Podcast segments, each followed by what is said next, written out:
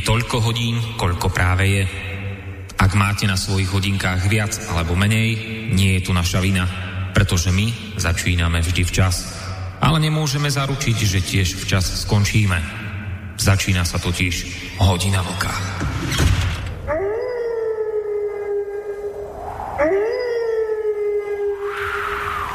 Příjemný sobotní večer, vážení posluchači, od mikrofonu vás zdraví Intibo, začíná další relace, tentokrát s pořadovým číslem 115, hodina vlka. Už to, že vlastně k vám mluvím teď naživo v sobotu večer, znamená, že se stalo něco důležitého, nebo něco, o čem jsme se rozhodli v této relaci mluvit, protože standardní vysílací čas je o den dříve, vždycky od půl deváté v pátek večer, ale protože tento týden tomto čase byla relace slovenské koreně, tak jsme udělali takovou výjimku a zvolili jsme tento vysílací čas, jako už se několikrát i v této relaci stalo, že budeme rozebírat věci, o které nám připadaly důležité a na které už byste možná v přívalu těch dalších informací, které nastanou a nastávají, nedostalo.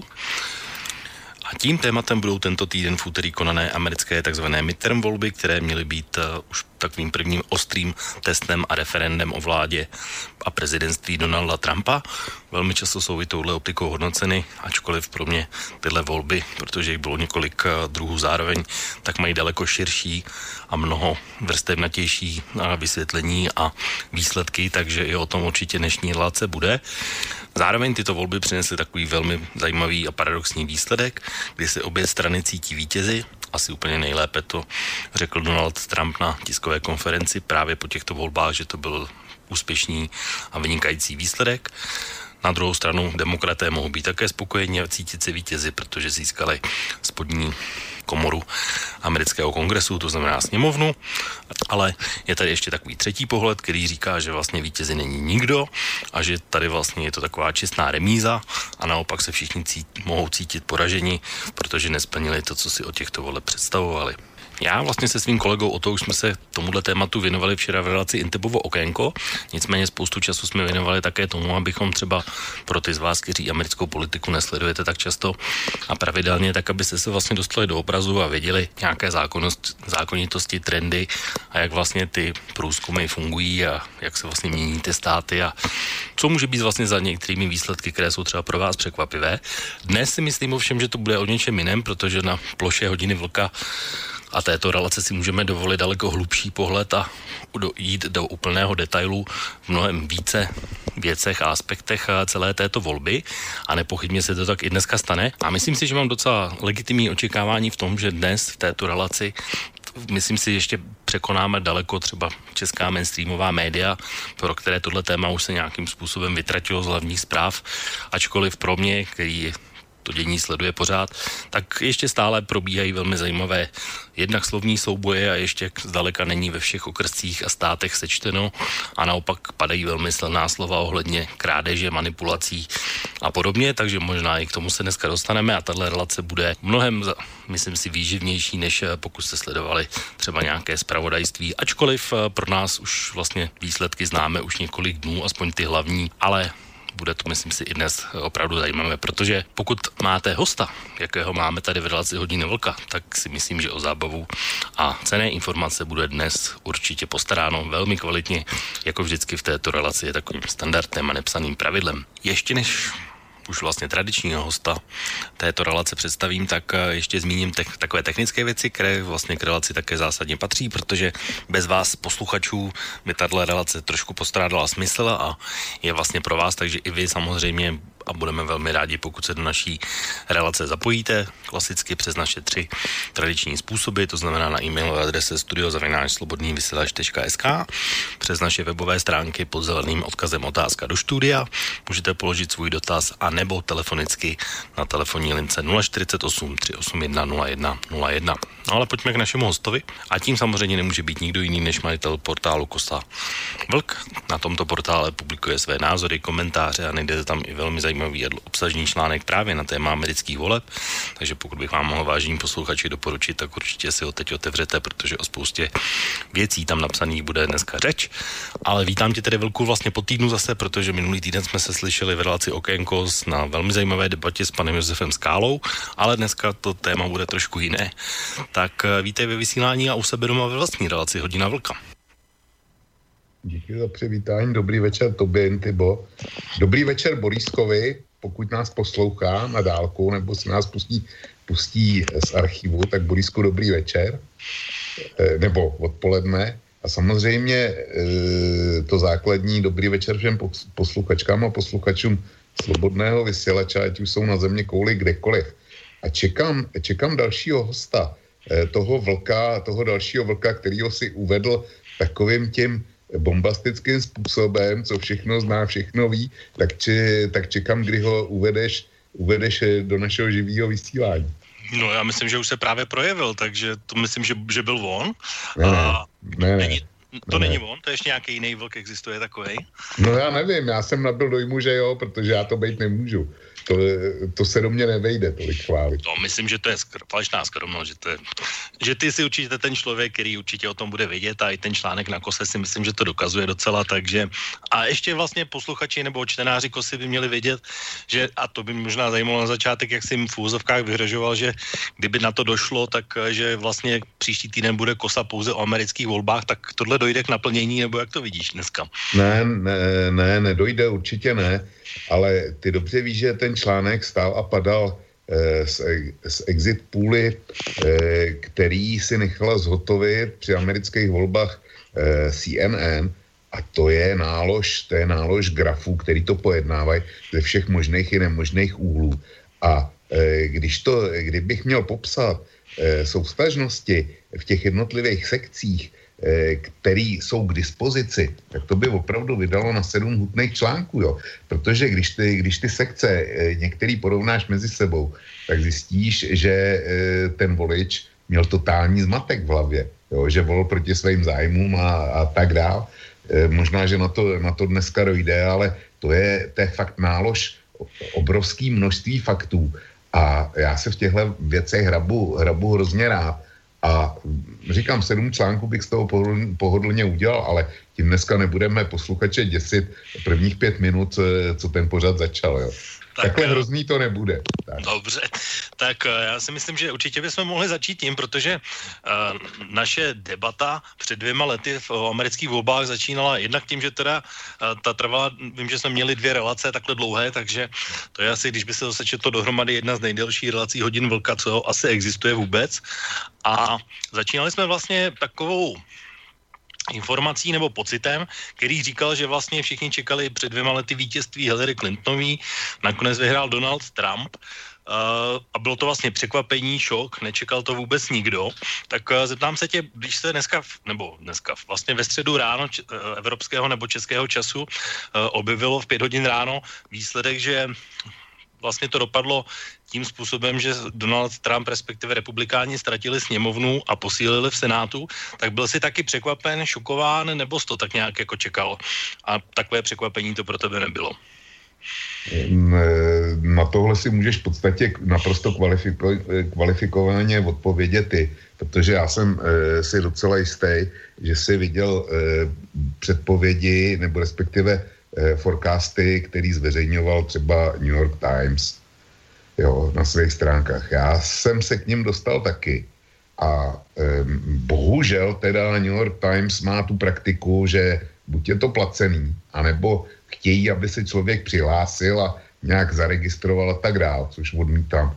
Takže se mi povedlo screenshotem e, stáhnout e, jenom jednu, která se jenom jednu tu předpověď výsledků, kde, kterou oni e, aproximovali z různých předpovědí výzkumných ústavů, a to sice pro sněmovnu reprezentantů.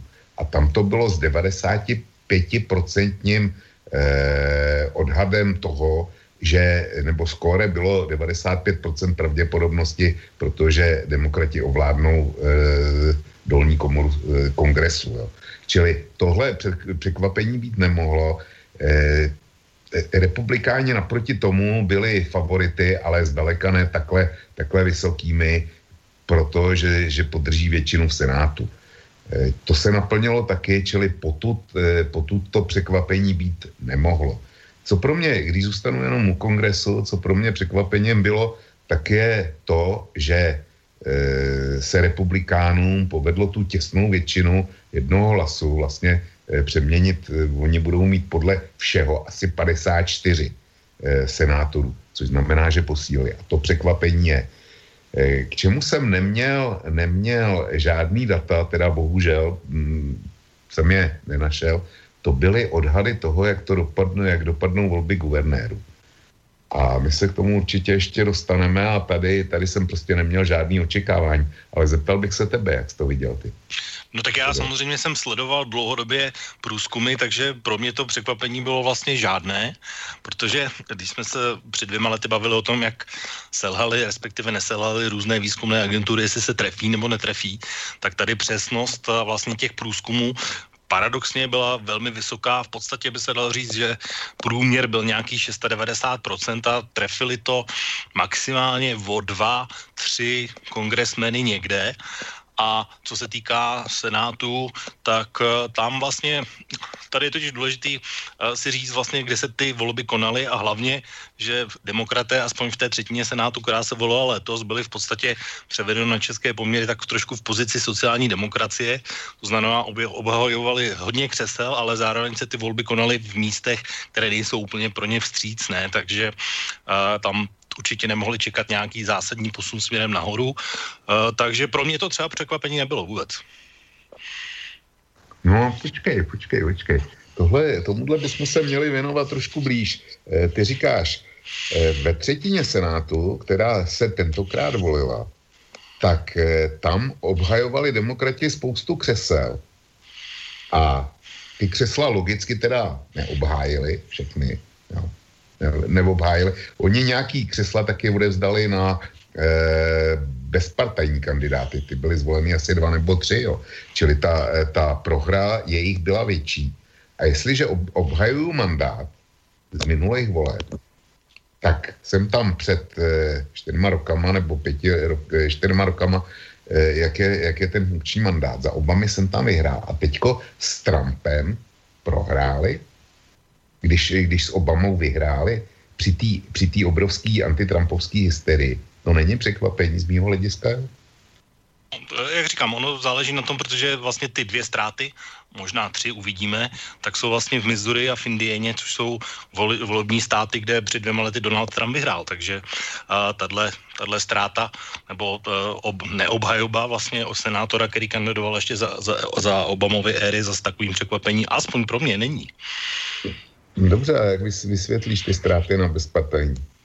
No bezpartajní, tak uh, to je jenom optický klam, protože uh, jeden z těch dvou bezpartajních je Bernie Sanders, který jednoznačně patří k demokratům, ale kandiduje jako nezávislý a u toho druhého, uh, to teď jméno nevím z hlavy, ale rozhodně to není někdo, kdo by patřil k, k republikánům.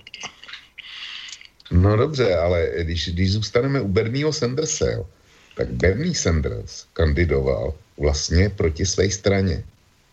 Nech, nechme, teďko, nechme teďko sympatie a Bernie Sanders byl, eh, byl v podstatě těžce poškozen eh, demokratickým establishmentem a eh, ten ho vlastně zablokoval proti, proti Clintonovi. To je důvod, pro, proč Bernie Sanders kandidoval sám za sebe a kandidoval proti své straně a vzal jí ten hlas. A e, pokud půjde o hospodářské věci, o hospodářské cítění, tak já si myslím, že, že Bernie Sanders má k Donaldu Trumpovi blíž než eh, ke globalismu svý vlastní partaje. No ale z hlediska, když to budeme poměřovat tou bipolaritou, tak vždycky je to o tom, že Bernie Sanders je brán za demokrata, ačkoliv má z hlediska demokratů levicové, až silně levicové názory, tudíž uh, tam jakoby voliči, kteří volí demokraty, samozřejmě budou volit Bernieho Sanderse i přesto, že nekandiduje za ně, protože k názorům Bernieho Sanderse mají nepochybně blíž než k názoru jakýhokoliv republikána. Z tohle pohledu pro mě to není překvapení. No, ačkoliv, ale... kandiduje, ač, ačkoliv kandiduje proti své straně, jak říkáš. No ale Bernie Sanders bude jeden, jeden z těch, kteří budou, eh, jak si nebudou hlasovat jednotně podle partajního klíče. V momentech, kdy mu to bude připadat, eh, připadat logický a srozumitelný, tak klidně může hlasovat s republikánama. A to je to, eh, to, je to očkráčí. Jo. Tak to samozřejmě se stát může, ale těch případů, jako Bernie Sanders, aspoň z těch mediálních výstupů, co já jsem měl možnost ho vidět a některé mám připravené do dnešní relace, tak se vůbec nezdá, že by to byl takový rebel, jak, jak by to mohlo vypadat. Spíš naopak a se stane podle mě jeden z těch vůdců uh, demokratů a vůbec není vyloučeno, že za dva roky bude kandidovat proti Donaldu Trumpovi. No, ke kandidátům eh, demokratů se asi ještě taky dostaneme. Protože Nepochybně musíme. My musíme, jestli teda vygenerovali kandidáta nebo ne. A eh, čili nemá smysl, abych se do toho pouštěl teď. Takže čím začneme? no, začneme asi tím, o čem se mluví často. Bral jsi tyhle volby jako referendum o Donaldu Trumpovi, nebo takovou tu velmi častou nálepku v úvozovkách, že přijde modrá vlna, která ho smete? No, eh, hele, eh, jak jsi to viděl ty? Začni ty tentokrát. no tak uh, samozřejmě, tady asi hrozně důležitý si právě říct, co se stalo od těch voleb 2016 až 18 v těch jednotlivých stranách, protože zase pokud si vzpomeneš před dvěma lety, když jsme se bavili o prezidentských volbách, tak Donald Trump byl takový vetřelec pro všechny, což už letos ani náhodou neplatí a postupem času se vlastně ze strany republikánů stala strana Donalda Trumpa jednoznačně. A u demokratů se stalo jednoduše to, že oni vlastně nemají žádného jakoby vysloveně někoho, koho bychom mohli nazvat takhle výraznou osobností. A docela hodně to bylo vidět v okamžiku, kdy se zhruba poslední 14 dnů z kampaně stala debata mezi Obamou a Trumpem, k tomu, čemuž bych se chtěl taky dostat. A Donald Trump zase naopak byl takový faktor, faktor burcující zcela jistě voliče v tom posledním měsíci, kdo se z hlediska historického zapojil do té kampaně velmi výrazně, možná úplně nejvíc eh, ze všech prezidentů. A samozřejmě tím, že tam nesl ty svá témata, například migrace a podobně, tak eh, je to, je to referendum o Trumpovi to mohlo být, bylo docela k tomu zaděláno a v té poslední fázi už to bylo referendum zcela jasně a mimochodem i proto, že Donald Trump tam přece řekl, že já sice nejsem napsaný na volebním lístku, ale hlasujte, jako bych tam napsán byl a když prohraju, tak to nebude moje vina. Asi tak bych to viděl. Takže referendum o Trumpovi ano, protože z toho Donald Trump referendum o sobě udělal. No, on, on nejenom Donald Trump z toho udělal referendum o Trumpovi, oni to takhle celou dobu pojímali demokrati a ta jejich, ta jejich kandidatura byla takhle postavená. A já si už nespomenu na přesný eh, citát Nancy Pelosiový, což je což je budoucí šéfka eh, sněmovny reprezentantů, eh, demokratka samozřejmě a ta, ta to prohlašovala taky. Jo. A na tom byla postavená celá demokratická kampaň typu pojďme to natřít, natřít Trumpovi a, a eh, takhle to pojímala média, spočítejme to Trumpovi a pojďme ho porazit. A, a mm, když česká televize přinášela, a nevím, jestli to bylo z Pensylvánie, tam byl její zpravodaj před volbama, tam byly v trávnicích zapíchnutý takový ty americký předvolební eh, plagátky. A na červených bylo, bylo eh, vote for Trump, nebo jak to bylo, a na těch modrých eh, demokratických bylo, bylo nevolte Trumpa, jo. Takže eh, takhle, takhle to stálo a to, to, z toho, to z toho neudělal jenom, jenom Donald Trump, to z toho udělali média. To z toho udělali demokrati, to z toho udělali všichni a všichni to takhle pojímali. Ale s čím nesouhlasím z toho, co si, co si říkal, je, že Trump před dvěma lety byl vetřelec a za ty dva roky se to změnilo a e, z republikánů se stala strana Donalda Trumpa. Já si myslím, že tohle neodpovídá realitě. Můj, můj dojem, a klíčový slovo je dojem, jo, protože já nemám angličtinu, takže Eh, takže nemůžu do originálu, mám jenom zprostředkované informace, ale já si nemůžu pomoct. Eh, kdyby eh, nebyla vnitřní opozice proti Donaldu Trumpovi, tak daňová reforma tomu prošla až na podruhý. Přitom mohla projít hned. Stavba zdi a peníze na ní tomu neprošly, přestože, přestože takový rozpočet šlo odhlasovat. Eh, neprošlo mu Obamacare, její zrušení a instalování teda, teda nový zdravotní reformy. A eh, vzpomně, eh, vem si jenom to, jak, jak těžce bojoval o, o nominace svých ministrů a, a lidí do klíčových, do klíčových pozic v Senátu, který je pro tohle příslušný. A v Senátu byla, byla republikánská většina. A já nevím, co mu to zamít na poslední chvíli McCain, který se nechal do Senátu přivést eh, z nemocnice. Jo. Zrušení Obamacare mu zamít. Eh, zrušení Obamacare, jo. Čili, čili ne, eh, z mého hlediska za dva roky se nestala z republikánské strany partaj Donalda Trumpa. Ta se z něho stala až teďko, tím, že, tím, že neprohrál. Jo. A ono, ono, že tam došlo k určitý, k určitý změně, bylo vidět už na nominacích. Já jsem měl k dispozici přesný číslo, ale bohužel jsem ho ztratil. Kolik neobhajovalo republikánských guvernérů svý úřady, kolik senátorů neob, neobhajovalo svý úřady a kolik lidí ve sněmovně reprezentantů. A to byla, to byla z mého hlediska, ty, ty čísla, ty byly naprosto nebývalý, protože e, v Americe speciálně, ale ono to platí eh, všude jinde po světě, existuje takzvaný, takzvaný bonus, bonus v, eh, funkčního kandidáta, prezidentský bonus, e, nebo senátorský bonus, guvernérský bonus. To tohle existuje prostě ten, kdo, ten, kdo vládne, tak je, tak je zpravidla daleko známější a má daleko snažší přístup do médií, než ten, kdo chce sesadit. Jo. Má výhodu, která se dá vyjádřit v nějak, nějakých jednotkách procent. A u republikánů to vypadalo pomalu jako u e, sociální demokracie v našich senátorských volbách, kdy e, senátoři, kteří měli obhajovat, tak asi těch, já nevím, 13 pozic, tak asi až na dvě do těch, do těch voleb, eh, na dvě místa do těch voleb vůbec nenastoupili. Jo? Šli, šli za ně noví lidi. Eh, byl to, byl to nesouhlas eh, s vedením nebo s politikou, kterou provozovala sociální demokracie. A já si neumím představit, že by to v Americe bylo tentokrát jinak, než tichý protest proti Donaldu Trumpovi, a v podstatě vypočítavost ve smyslu, on prohraje, my ho nepodpoříme, nebudeme kandidovat, on prohraje a my potom u té prohry nebudeme a když, když prohraje, tak potom se do té politiky vrátíme a, a zase nastartujeme svou kariéru e, s tím, že budeme ukazovat na Trumpa. Já bych v tom hledal takovejhle úmysl. Možná, že to je, že to je spiklenecká teorie, nevím, ale fakt je, že spousta vyzkoušených republikánských jmen zmizela z kandidáty, kandidovali noví lidi. A o to je ten e, Trumpův, dá se říci, úspěch z mýho, z mýho pohledu větší.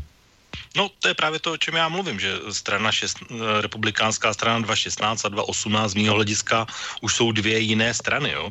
My jsme tady zmínili už Jena McCaina, tak tam samozřejmě on kandidovat nemohl, protože zemřel.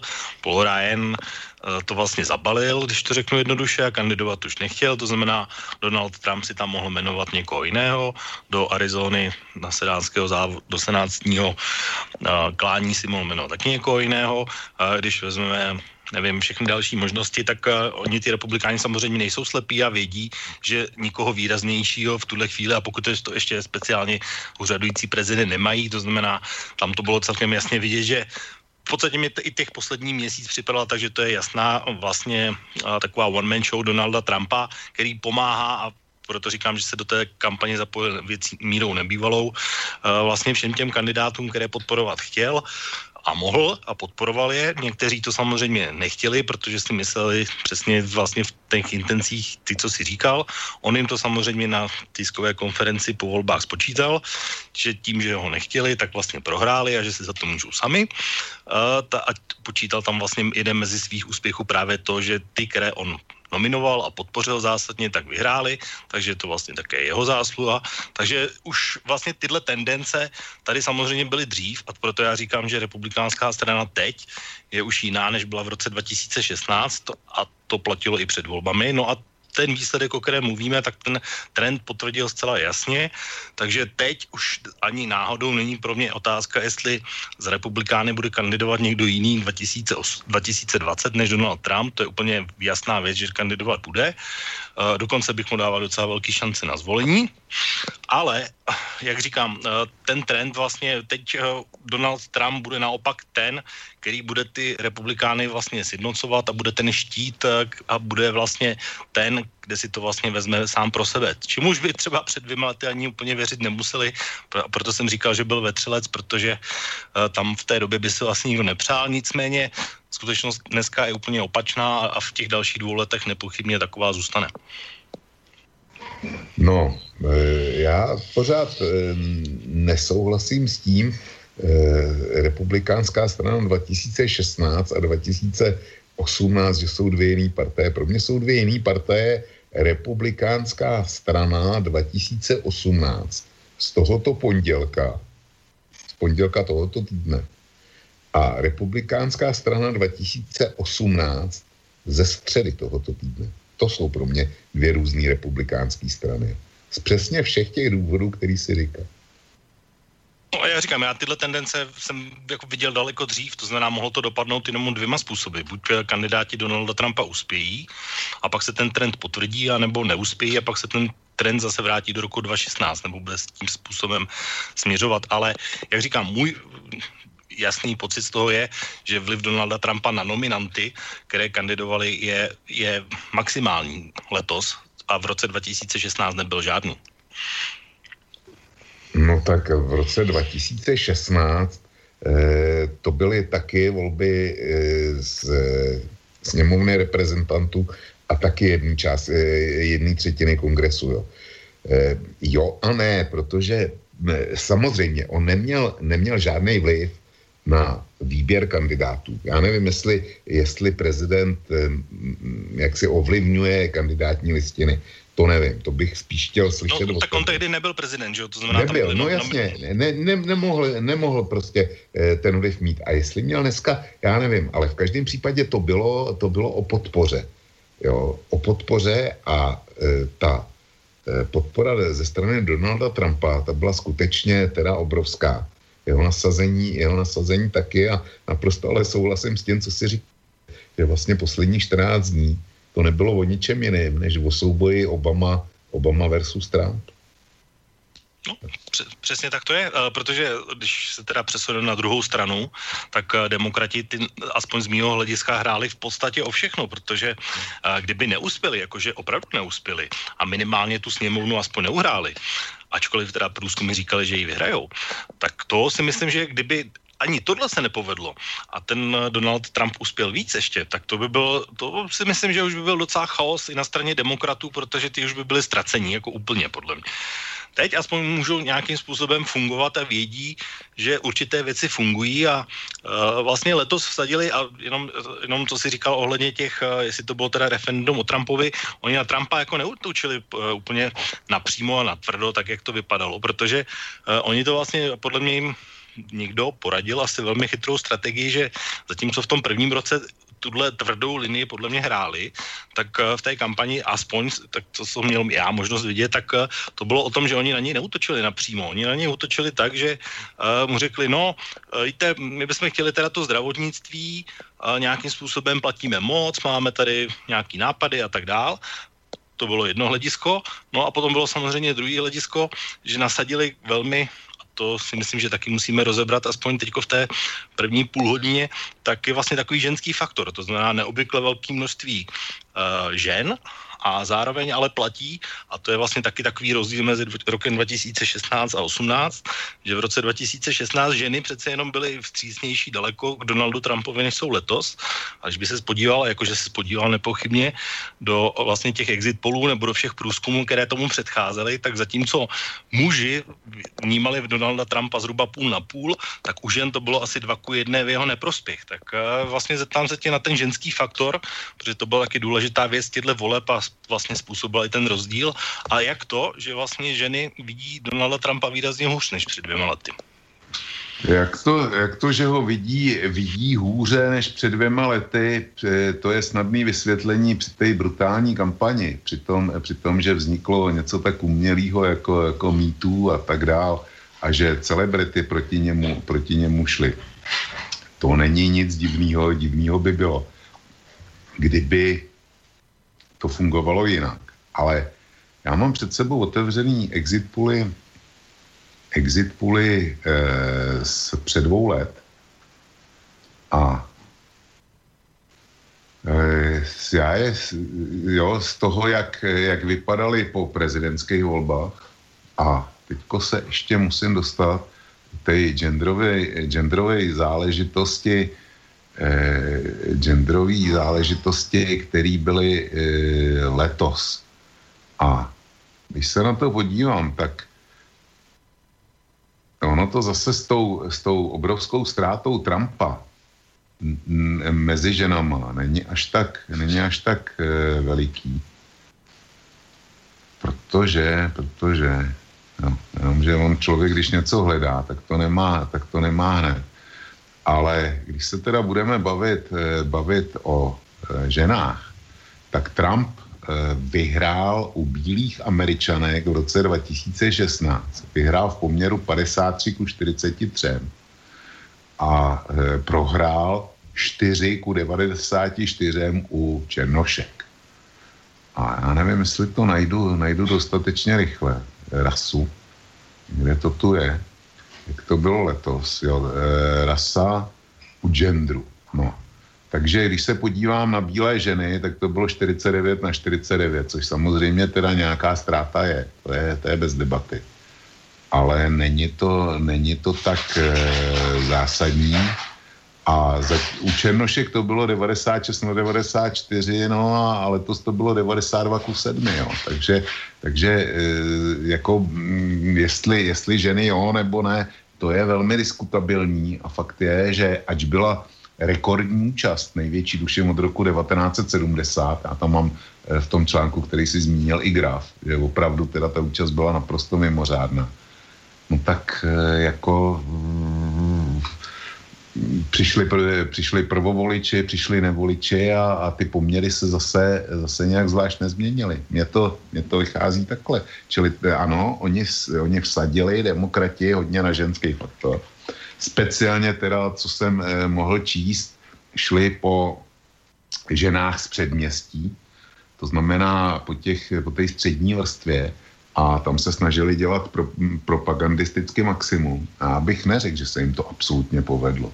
Jo, oni, oni, eh, když se podíváš na, na status žen, jako jestli jsou e, vdaný nebo, nebo svobodný nebo single, tak eh, samozřejmě eh, Trump boduje tam, kde má co dočinění, dočinění se ženama, který jsou, který jsou, mají rodiny, jsou to, jsou to matky o dětí tak tam ta jeho obliba je výrazně větší než u singles nebo u, u svobodných žen. Tam, eh, tam vůbec nemá prostě šanci.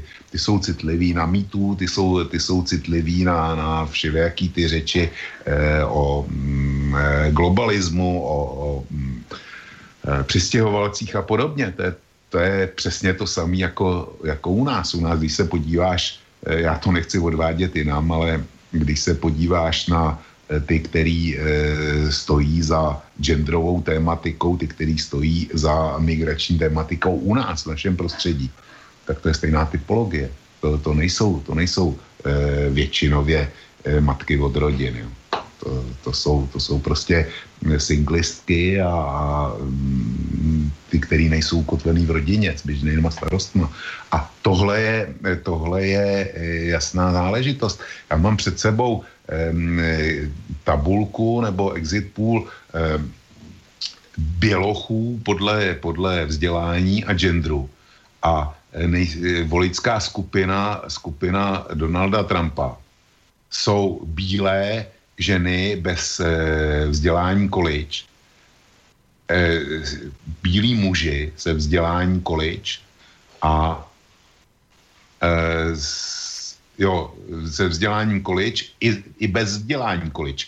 Muži, to jsou, to jsou, to jsou jeho, to jsou jeho silné voličské skupiny, ale, ale ženy, které mají vzdělání college, no tak tam je, tam je to dvě k jednej e, ve prospěch demokratů. Čili tam tohle jsou, tohle jsou faktory a budeme se bavit jenom o tom, jestli tyhle skupiny, které mají rádi Donalda Trumpa, v těchto volbách posílili jaksi na úkor, na úkor těch ostatních nebo ne. To, je, to způsobuje ten rozdíl, nic víc. No já mám tady samozřejmě ty stejné exit poly mám tady před sebou, no. protože samozřejmě jsem je měl taky ač, a jsem rád, že jste dal třeba i do toho článku, protože tam těch možností, a vlastně jste to říkali na začátku, že o tomhle se asi budeme bavit hodně, tak uh, já to samozřejmě mám před sebou taky, tak jenom řeknu nějaká čísla, která zaujaly mě, tak uh, vlastně muži 48% podpora, eh, ženy 52, uh, demokraty 59, Donald Trump 40, uh, mužů 47, demokrati, republikáni 1,50, to je takový to základní rozdělení. A to je právě ten rozdíl, o kterém já jsem mluvil, to znamená ženy u demokratů 60 ve prospěch a pro Donalda Trumpa nebo republikány 40, to je ten rozdíl, eh, o kterém já mluvím. A potom, když se budeme bavit o věku, nenechám stranou jako věk eh, nebo rasu, ale nechá, když se na to podívám, tak eh, zase prvovoliči 18 až 29, 67% pro demokraty, 30 až 44 věk, 58% pro demokraty a když je to ta generace starších, to znamená 45 a 64, tak tam je to taky 49-50 na stejno a 65% nebo 65 let věku a víc je taky 48 až 50. To znamená, vychází mi to tak, že mladé ženy Donald Trump ne, nějak si úplně nerozumí. Já tohle, já tohle nepopírám, ale víš, to rozdělení podle, podle věku, ono, ono se to týká nejenom, nejenom teda žen, ale ono se to týká i mladších ročníků mužů. To je, to je úplně stejný. Jo. Ale e, já se vrátím k jiné hodině vlka a k jinému svýmu článku.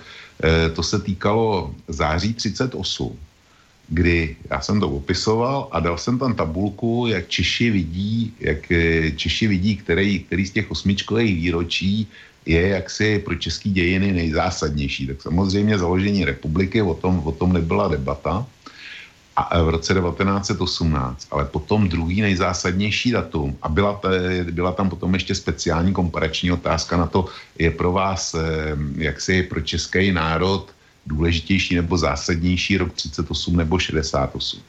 No a e, jak si většina populace řekla, že srpen 68 e, byl daleko zásadnějším a důležitějším datem než e, rok 38, což je podle mě těžký nonsens. A když jsem se, když jsem se díval potom na e, jaksi sub e, statistiku k tomu, no, tak to bylo podle, podle ročníku a mladší ročníky, který ten sepen nezažili, který, který o něm slyšeli jenom vyprávět. Na rozdíl od nás, tak pro ně, pro ně srpen 68 bylo, bylo daleko zásadnější datum české ději, než pro nás, který, který jsme ten srpen zažili. Jo.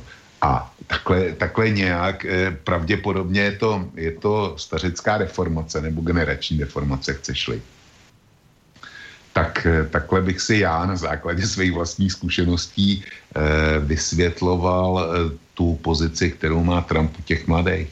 Jo, ty, ty, čerpají, ty čerpají z toho, eh, zejména co slyší. Oni ještě, dejme tomu, nemají hypotéky, neví, že, se, eh, že si na svůj zítřejší oběd musí dneska vydělat. Eh, jsou třeba u rodičů nebo tak něco a jsou, jsou prostě zejména plný ideálů ideálů. Já jim to nemůžu ty ideály, ty ideály mm, jak si brát nebo, nebo o nich mluvit s despektem, vůbec ne. Ale život jeho zkušenosti, to víš, to víš velmi dobře, velmi dobře taky. A ta zkušenost je někdy bolestná. Ta zkušenost prostě potom formuje lidský postoje. A já teda neříkám, že ze stářím přichází moudrost. Vůbec ne. To, to jako na to, na to není žádný patent. Znám lidi, kteří byli moudrý v 18 a znám lidi, který, který nejsou moudrý, nejsou moudrý ani v mém věku nebo, nebo ještě starší. Jo. Ale je to rozdělení je takhle.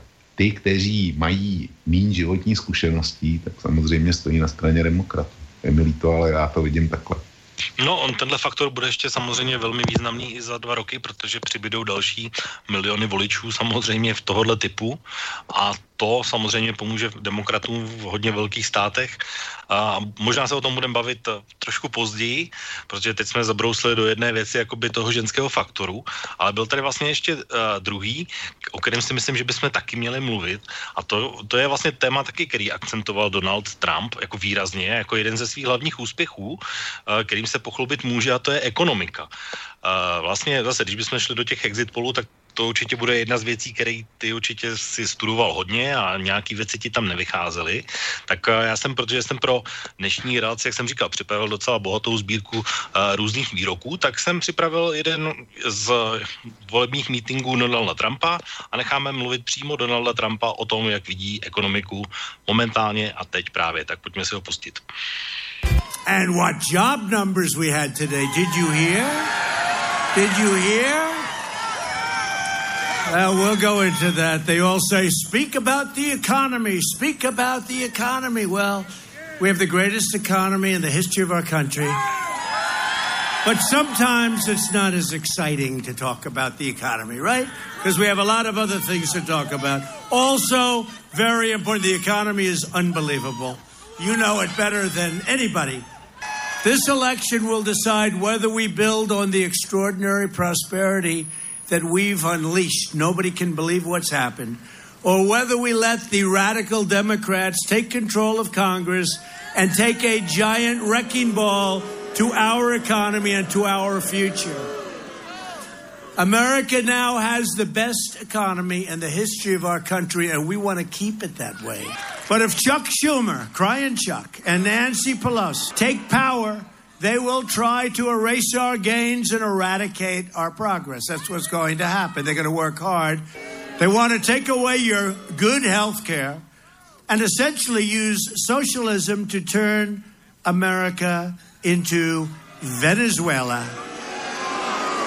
And Democrats want to totally open the borders. They have the caravans. Let them in. Do you want to let them in? Does anybody want to let them in? I don't get it. I don't it.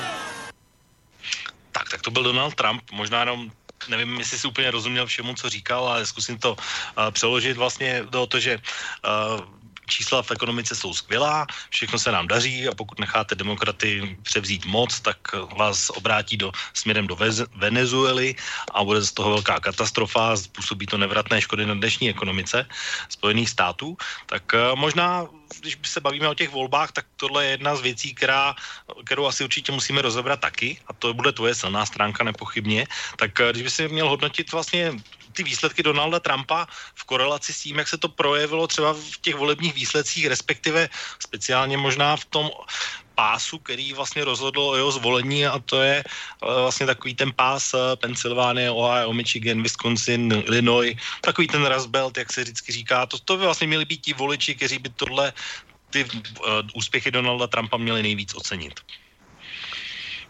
No, já jsem v tom článku, kde jsem, kde jsem komentoval tyhle americké volby, tak eh, pokud jde o, o ekonomiku, tak eh, jsem tam dal dva grafy, které nebyly od CNN, ty byly, eh, tuším, od eh, OECD nebo, nebo eh, Světové banky, to je jedno, prostě to není důležitý. Na tom prvním je vývoj nezaměstnanosti od roku 1950 Spojených státech a na tom druhém jsou náklady práce jo, e, ve Spojených státech taky za, stej, za stejnou dílku.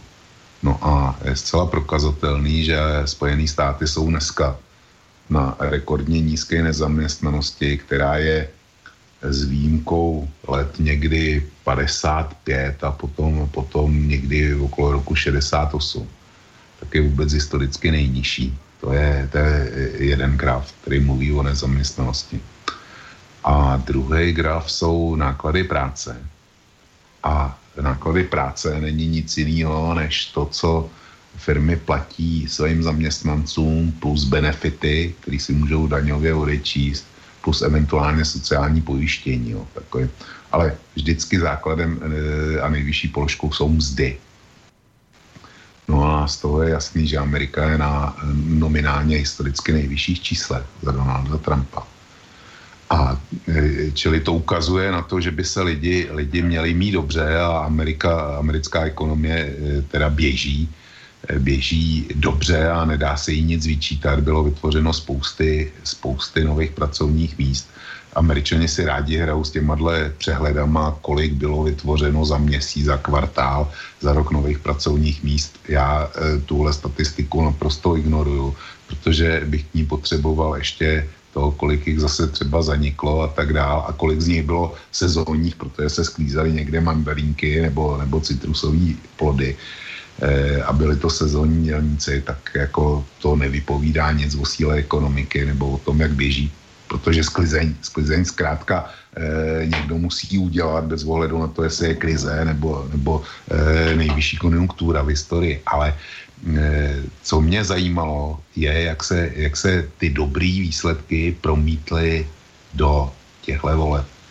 A když si najdeš exit, exit pooly, které se toho týkají, to znamená Condition of eh, National Economy, eh, se to jmenuje, a Jsem tady family, no jo, tak když se na to podíváš, tak tady máš ten hrubý přehled rozdělení na dobrý, špatný tak 83% eh, demokratů, no opakuju, 83% demokratů si myslí, že kondice národní ekonomiky Spojených států je špatná.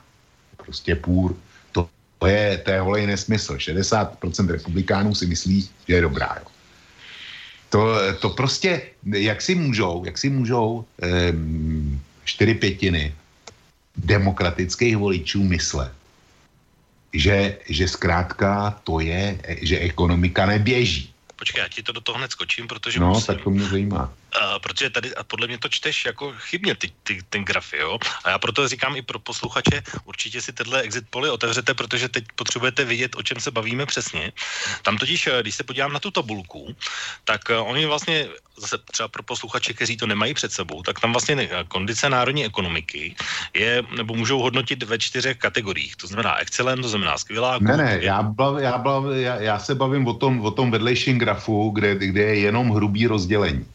Jo? Na dobrý a špatný. K tomu, Aha, o tom, tomu o tom se dostaneme. Hm? Jo, no, eh, já, já se k tomu dostanu, já to jenom dokumentuju. Takže tam jsou už, protože říkám, nejsou tady třeba posluchači, kteří to mají před sebou na rozdíl od nás. Tak, a, takže jsou tam čtyři kategorie excellent, good, not so good a poor. Uh, přičemž poor je teda špatná, not so good je ne tak dobrá a good je, dobrá a excellent je skvělá. Uh, když si vezmeme tyhle dvě první kategorie, to znamená excellent a good, tak v excellent si demokrati myslí z 12%, že je excellent a, a 47% si myslí, že je good. Uh, to, že si myslí, že uh, není tak dobrá, si z 83, z těchto 23% ze čtvrtiny myslí demokrati a to, že je, je úplně špatná, což má celkový podíl 7%, si 85% myslí demokratů. To znamená, ta čísla, která jsou napravo, nejsou úplně takhle relevantní, jak, jak by se zdálo, protože uh, vlastně ten vliv toho je, je rozdělený vlastně reálně to je tak, Jasně, že... podle, jo, podle síly voličské skupiny, jasně. Už se rozumíme, jo, teď. Rozumíme si, ale i přesto, i přesto 30% demokratů tvrdí, že to je špatný, jo. Že, že ekonomika 31% si myslí, že to je, že to je špatně. A tohle je něco, co já prostě nedokážu, nedokážu pochopit.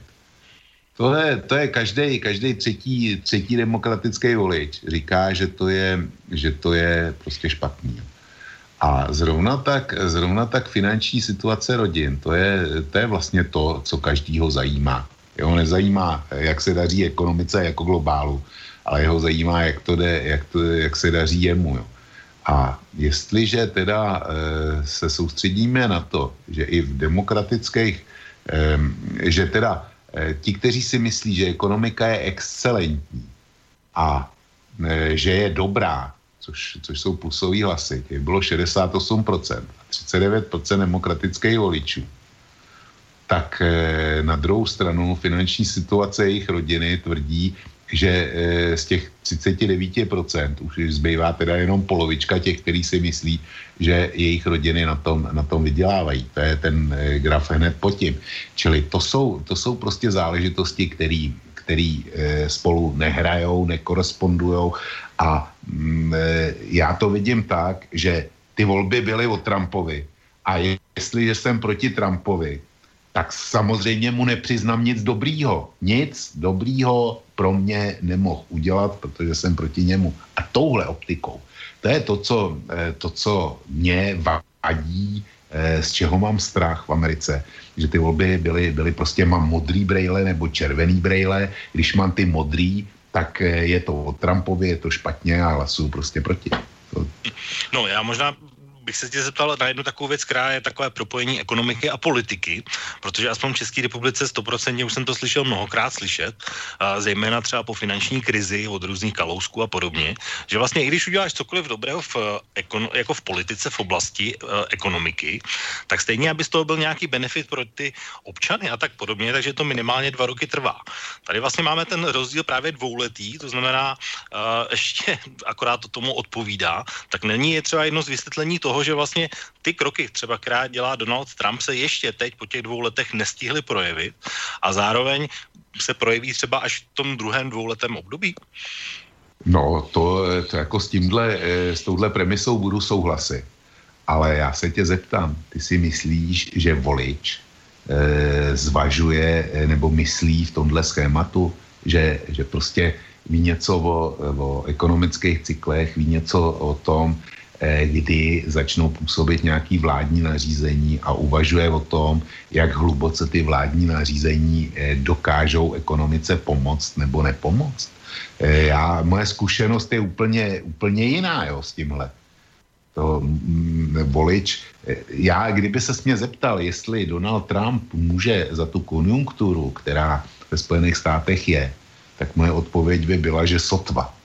Jediný, co, čím jí mohl ovlivnit, byla daňová reforma. A já se přiznám, že detaily neznám, takže mm, vůbec nejsem schopný zhodnotit, zhodnotit eh, dopady na americkou ekonomiku, ty daňové eh, reformy a přiznávám to, přiznávám to bezelstně a nepovažuji to za chybu, prostě nemám k tomu aparát. Ale za dva roky Donald Trump s těma všema překážkama, který musel překonávat, a především ve vlastní straně, protože kdyby mu ty McCainové a Grahamové byly šly na ruku a e, Polové Ryanové, kdyby mu byly šly na ruku, tak byl dneska ve svém programu nesrovnatelně reál. A mohli bychom vidět, jestli jestli eh, to, co on chtěl, by mělo dopad na americkou ekonomiku. Já dám klasický příklad. Donald Trump velkou část voličů přesvědčil tím, že říkal, eh, já chci zcela obnovit americkou infrastrukturu. Dálnice jsou v katastrofálním stavu, já jsem kdysi viděl, viděl pořád e, německý televize, který, který se zabýval americkou infrastrukturou, který tvrdil, že pouze 10% amerických dálnic je v perfektním stavu, ostatní, že je v různém stavu nouze, větší či menší. Tak to nesouhlasím, já mám osobní zkušenosti a řeknu ti, že každá vesnická, nebo takhle, já jsem teď eh, za poslední dva roky, dejme tomu, projel a teď třeba před měsícem projel čtyři státy a jestli bych měl vzít jakoby průměr, tak eh, bych řekl, že ta každá vesnická silnice má asi tak o 50% lepší kvalitu, než má naše opravená Ťuková D1, jako jo, takže nevím, kde třeba, kde se tenhle pocit bere, protože na, na české poměry, když si to porovnám, tak to jsou podle mě dvě neporovnatelné věci a americké silnice jsou naprosto kvalitnější, jako jednoznačně pro mě. No počkej, ty, ty to porovnáváš eh, s tím, co znáš z těch když to Němci to porovnávali s tím, co znají z Německa, víš. No, tak to je samozřejmě ještě dal, další věc, to je trošku jiná liga, asi to se No, jo, čili, čili e, takhle, říkám, ten, ten pořád jsem viděl.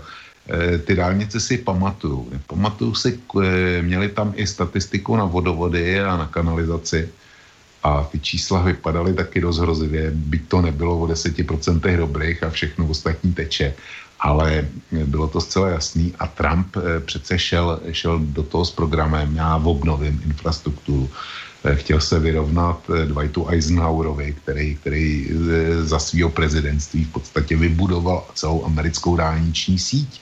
Jo. To, je, to je dílo Dwighta, Dwighta Eisenhowera, on říkal, já to dokážu taky, byť ho nemenoval, ale na to byly předběžný odhady 2 biliony dolarů. No a co se stalo? kongres mu to neschválil, do dneška to nezačalo. Jo. Takže to teď ještě v téhle horší situaci pro něj to začne vůbec? Jo, to je, to je speciální blok a já nevím, jestli to otevřeme už teď. Otevřeme už to teď? No já, to, bych, to, já myslím, že by se to spíš hodilo právě do té kategorie jako budoucno a možná bych to ještě odložil, tak to je spíš taková no, otázka. No jasně.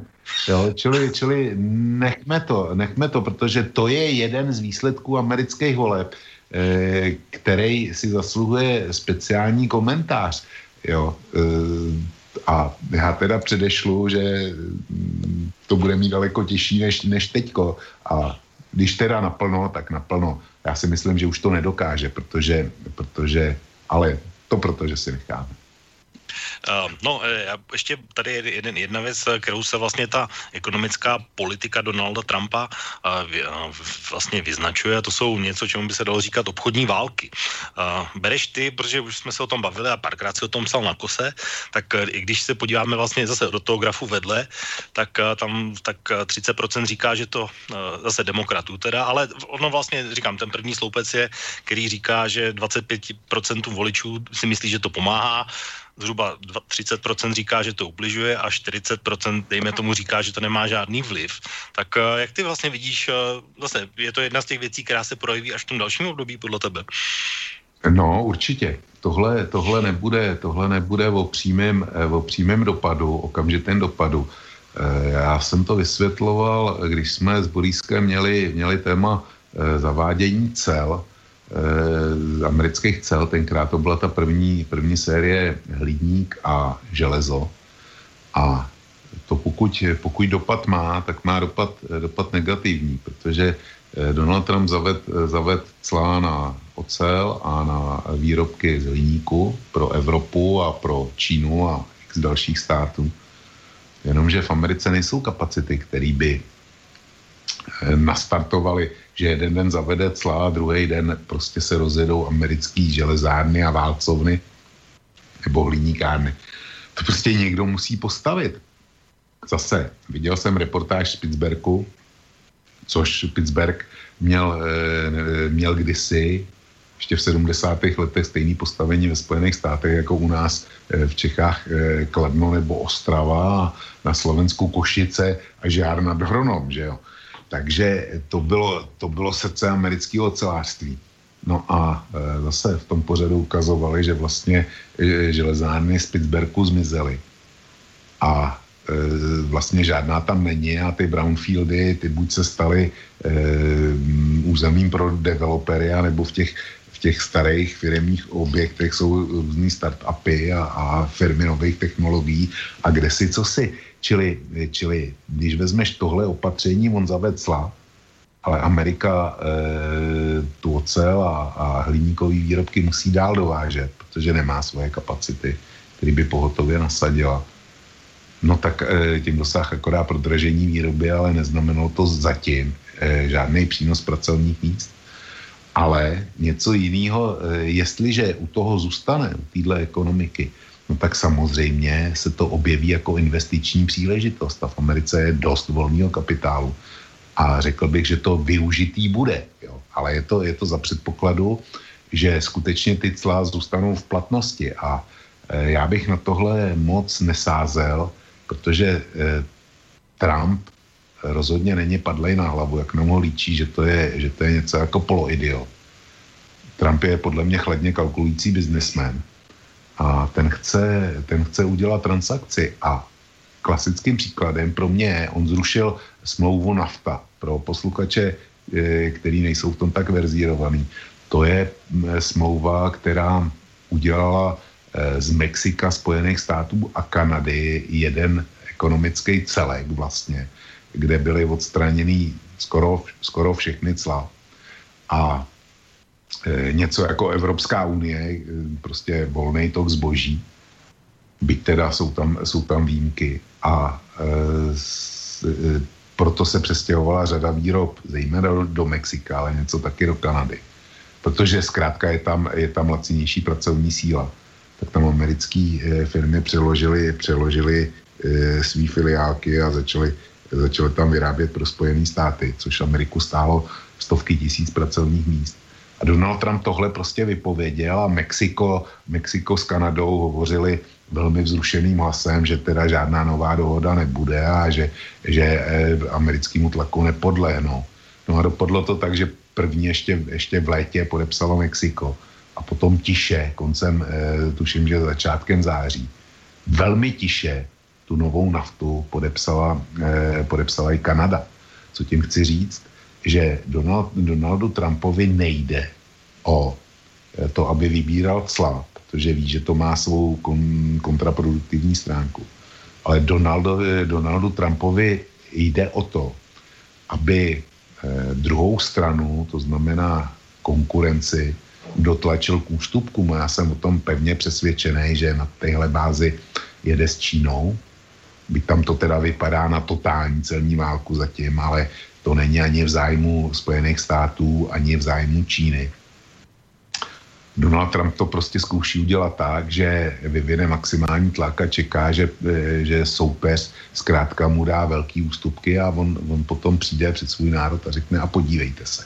Jo, že se mu nějaký pracovní místa, eh, zejména teda pro tu voličskou skupinu, tu méně kvalifikovanou, a třeba do toho, do toho zrzavého pásu nebo, nebo eh, rezavého pásu, že se mu prostě vrátí, vrátí zpátky, protože to jsou jeho voliči, ty ho volí s tím, že čekají, že pro ně něco udělá. A on, eh, on jestli chce být zvolený, tak eh, za dva roky bude muset ukázat nějaké výsledky. Jo? Čili to je moje odpověď. No to zcela budeme určitě muset. Otázka samozřejmě s tou naftou, on, on teda název implikuje, že se jedná o palivo, ale no je to North, North America Free Trade Area, takže je taková volná zóna na Severní Ameriky, ale vlastně tyhle smlouvy vlastně schvaluje kongres, který republikánský by mu ji schválil asi určitě, nicméně tím, že demokraté získali většinu, tak musí se vlastně vyslovit souhlas s tím. Myslíš, že vysloví? Já si myslím, že mezinárodní smlouvy schvaluje jenom Senát. Že to, no, že to bude. určitě. No, počkej, já, se, já, jsem, já jsem někde četl, že mezinárodní smlouvy jsou záležitost čistě Senátu. Že to, že to není záležitost sněmovny, sněmovny reprezentantů. E, prodávám, jak jsem, jak jsem koupil. Možná, že ta informace je milná. E, nechtějí ode mě, abych, abych na to dal e, život svého vnuka. Toto bych samozřejmě neudělal, protože, protože říkám, mám omezený, omezený e, možnosti ale eh, jak si četl jsem to. Ale jestli máš pravdu ty, tak se to dostane do sněmovny, eh, do sněmovny reprezentantů. A já chci vidět demokraty, který to zablokují jenom proto, že to, že to vyjednal Trump, když, eh, když půjde o velkou masu voličů. Jsem na to zvědavý, tohle, jak, jak by to někdo blokoval. To máš stejný, to máš stejný jako u nás, zase budu to transformovat na českou politiku vem si debatu o rozpočtu a vem si to, je podstatnou částí rozpočtu nebo největší rozpočtovou kapitolou jsou výdaje, výdaje Ministerstva práce a sociální věcí. A z toho největší položkou, zdaleka největší položkou, jsou výdaje na důchody. A e, protože jsem důchodce, tak se mě to týká, ale to není důležitý. Já si pamatuju, jak nám, jak nám eh, Miroslav Kalousek nadělal zvýšení důchodu o 49 korun. A najednou ten samý Miroslav Kalousek ve sněmovně letos a nejenom on, ODSáci a, a e, e, gazdíkové, čili starostové, všichni hlasovali najednou pro rasantní zvýšení důchodů, který bude v průměru skoro 9 stovek jo, na, na jednoho důchodce tak najednou, najednou je to v téhle pozici. A přitom hřímají, že ten rozpočet projídá možnosti českého státu, že důchodový systém je, neudržitelný, že mm, e, to povede k těžkému zadlužení republiky a tak dále. Ale když došlo před volbama na lámání chleba v podobě hlasování, to mysli důchodcům přidat nebo ne, tak e, sněmovna téměř jednohlasně zvedla pro to, pro to ruku. A já, já si myslím, že stejný případ eh, bude, by byl i ve sněmovně reprezentantů eh, pod demokratickým komandem, protože eh, prezidentské volby jsou za dva roky. Jsou za dva roky. Ono to vypadá jako, že volič z pravidla zapomene, co bylo před dvěma měsícema. To je moje osobní zkušenost. Nicméně mm, tohle už jde, tohle jako s těma důchodama, to je téma, který se týká peněženek a žádná z si netroufla eh, říct voličům a my si myslíme, že to je příliš velký a že my vám to nevod, neodhlasujeme. A stejně bych to viděl v těch Spojených státech. No, jenom ještě vlastně mi napadla jedna věc, kterou si říkal, že ohledně té uh, ekonomické uh, situace a tak, že vlastně Donald Trump prosadil tu daňovou reformu, která ale byla poskavená na tom, že vlastně dal daňové úlevy velkým firmám, to znamená to takový model Miroslava Kalouska, no pokud to jsou nás poslouchají posluchači v České republice, tak by se to spíš přirovnat k Topolánkově batohu v podstatě. Takže z nějakých miliardových úlev vlastně teď ty firmy nějakým způsobem nastartovaly ten růst, ačkoliv z velké části je to samozřejmě postavené i na uh, vojenském průmyslu, takže v různé výrobě a v zbraně a tak, tak to tam hraje samozřejmě velkou roli. Uh, ale tyhle věci vlastně, uh, když už se bavíme třeba o daňové reformě, tak tohle vlastně pomohlo hodně firmám jednoznačně a třeba to nepomohlo pomohlo těm zaměstnancům, jak jsme se o tom bavili a, a v dalším vole, tom dvouletém cyklu určitě tohle bude jedna z věcí, jak se vlastně bude řešit ty daňové úlevy i právě pro ty obyčejné zaměstnance, nebo pro obyčejné lidi, když to řeknu úplně jednoduše. Ale je tady jeden takový zajímavý, zajímavá věc, kterou asi taky dobré zmínit, že uh, vlastně uh, státní dluh nebo deficit nebo schodek rozpočtu je stále obrovský, dokonce ještě větší, než byl za demokratů, takže to je takový jedno mínus, který samozřejmě Donald Trump asi nějakým způsobem nezmíní. Tak to je jenom takový moje doplnění k tomu, jestli chceš k tomu, můžeš určitě. No, a... to víš, že chci. Tak, pojď. E, víš, e, to, to, co, to, co si právě zkomentoval, jak si ty, ty daňové úlevy pro velké firmy a říkají, zaměstnanec toho nic nemá, tak to je klasický pohled zase, zase českou optikou. A to není to, že bych... Tak já jsem použil i ty vlastně věci, o kterých jsme se bavili, jak tady byla ta, jestli se změnila ta finanční situace rodiny, tak, tak proto jsem to říkal. Počkej, eh, jenomže, jenomže eh, česká optika na americkou realitu eh, ne zcela pasuje. Zkusíš mi odhadnout, kolik procent lidí v Čechách investuje do akcí? Hmm, do akcí? No. no. To budou jednotky procent určitě. No, no, právě. Já to, já to taky nevím. nevím. Nemá, nemám ten údaj, proto jsem se tě ptal. Ale typu to, že to tak bude asi. No, já s tebou, já s tebou souhlasím. Čili jednotky procent. To znamená, že nej, nejvýše devět. A jakákoliv, jakýkoliv číslo pod devíti. No a v Americe jsem někde zaznamenal, že snad 40% Američanů přímo nebo nepřímo investuje do akcí. A možná, že to číslo je i větší, protože oni tam počítali, počítali eh, jednak teda lidi, kteří přímo hrajou na burze. A pak tam počítali lidi, eh, kteří jsou penzijně pojištění.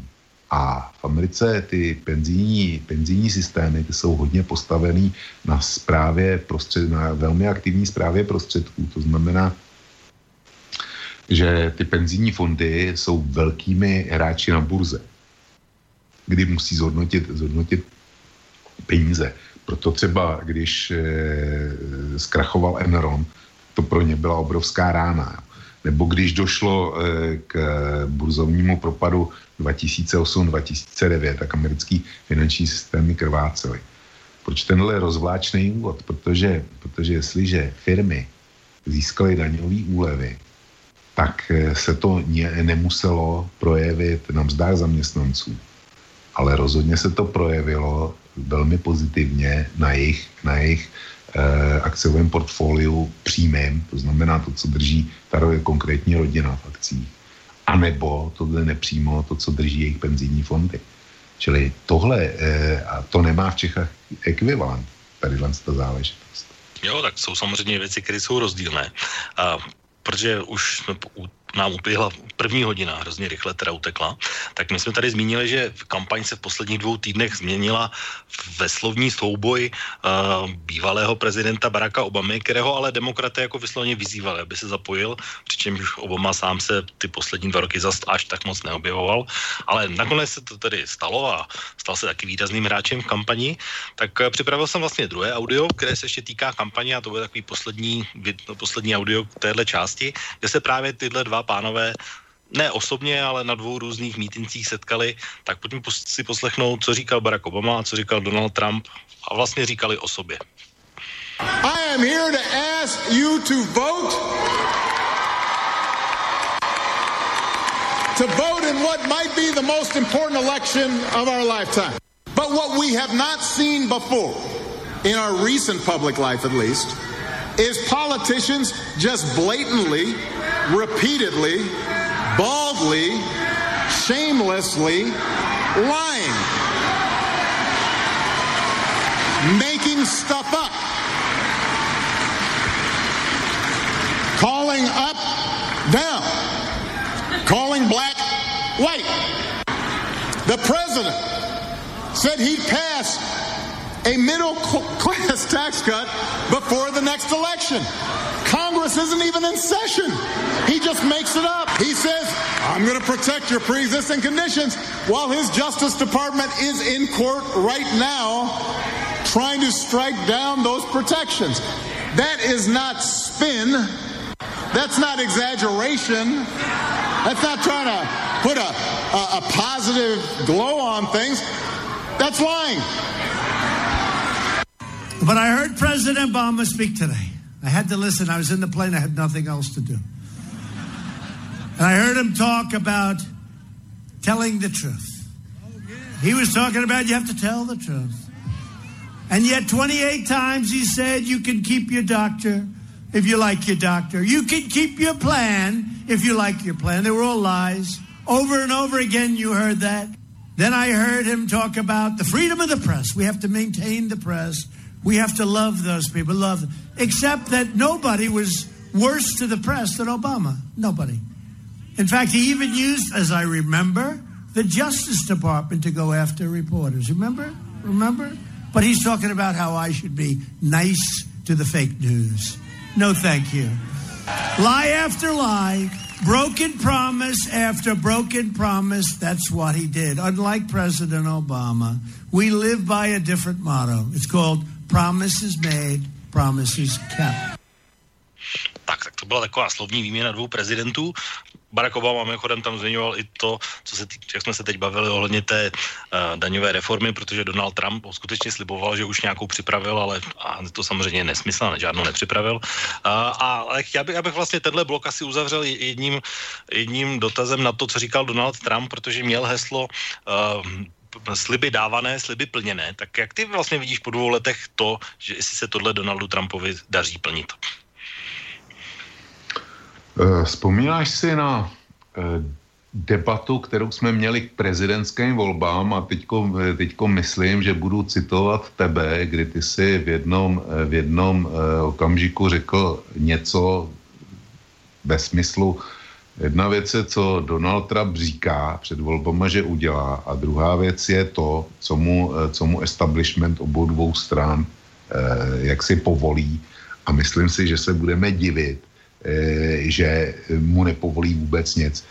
Tak eh, není to, není to zdaleka přesná, přesná eh, citace, ale je to sentence. Vzpomínáš si na to? Jo, určitě, ale my jsme se o tom no. bavili víckrát a myslím, že to bylo i později. Ale tohle bylo no. určitě jedno z věcí, o která, která bylo velké téma a bavili jsme se samozřejmě o tom i v jiných souvislostech z mezinárodní politice a podobně, takže uh, tohle platilo jakoby univerzálně a minimálně v prvním roce to platilo určitě. No já si myslím, že to, že to platilo do posud, protože, eh, protože všechno, je, všechno je o penězích. On slíbil eh, několik zásadních věcí. Eh, přivést práci, která byla vyvezená do Spojených států, to je proces, který, který má trvání. Pak slíbil opravu americké infrastruktury, o tom jsme mluvili. No to zase potřebuješ rozpočet, a ten, ten, eh, ten jako prochází přes kongres a potom eh, stavbu eh, zděje na jižní hranici proti migraci. A na to potřebuješ peníze taky a kromě jiného překonat teda ještě spoustu administrativních překážek. No a když to vezmeš jedno po druhém, to, to byly tři nejdůležitější sliby z mého hlediska, který, který Donald Trump prezentoval před volbama 2016 tak ten první, ten je, eh, to je běh na dlouhou trať. A tady si myslím, že dělá, co může, vys teda, vys teda nová nafta, eh, vys eh, celní válka s Čínou, která musí nějakým způsobem do něčeho vyústit. Jo. Protože kdyby ne, tak mm, by to potrefilo kompletně světové hospodářství tak ta, ta musí vyústit do nějaký nový dohody, která by měla být pro Ameriku výrazně výhodnější. A já si myslím, že se to nakonec Trumpovi povede. A třetí věc, pak, pak je infrastruktura. Tak to je záležitost rozpočtu a o tom určitě se ještě budeme bavit v nové situaci. A díky, já nechápu, opravdu nechápu republikánskou stranu, protože tady mohla Trumpovi výrazně pomoct. Ten program už mohl být nastartovaný. A kdyby byl nastartovaný, tak by z toho byli republikáni těžce těžili. Jenomže právě ta takzvaná washingtonská bažina v republikánském podání se přičinila o to, že, že program eh, znovu vybudování infrastruktury nefunguje. Jo. A fungovat, eh, fungovat v dohledné době nezačne. No a pak máš tu třetí záležitost, která se týká zdi. A tam je to, myslím, myslím obdobný jako s tou infrastrukturou, ba horší, že tady to, tady to demokrati ženou přes všelijaký formální instituce typu soudů a, a budou dělat všechno možné, aby ta zeď nebyla. Jo, čili e, z mýho hlediska. Jo, a pak, pak teda byl ještě čtvrtý pramen, což je, e, což je zahraniční politika, zejména teda e, v prvním roce směřovaná vůči Severní Koreji, nyní směřovaná vůči Iránu. A tam si myslím, že e, Trump, e, protože nemohl nic jiného v podstatě minulý dva roky, tak se soustředil na tohle a tam, tam ty sliby, to, co říkal, co říkal v předvolební kampani, tam to plní. Jak to vidíš ty? No, vidím to tak, že to je vlastně to, o čem se bavíme doteď a proto právě ten blok i tato je jako docela velký, protože a to je docela důležité, protože už za chvilku se přesuneme právě k té interpretaci těch výsledků a, a různých zajímavostí, kde kdo vyhrál a ne, nevyhrál, ale když se dostanu k tomu a vezmu to postupně, tak v zahraniční politice, a to si zase pamatuju na, na svůj výrok, že třeba nevím, ve stavu k Rusku to by to mohlo být lepší, že vlastně Evropa, a pamatuju si jeden svůj výrok, a to asi si taky vzpomene, že jsem říkal, že na to bude mít velké problémy a že Donald Trump bude trvat na dvou procentech, uh, takže to se naplnilo zcela určitě.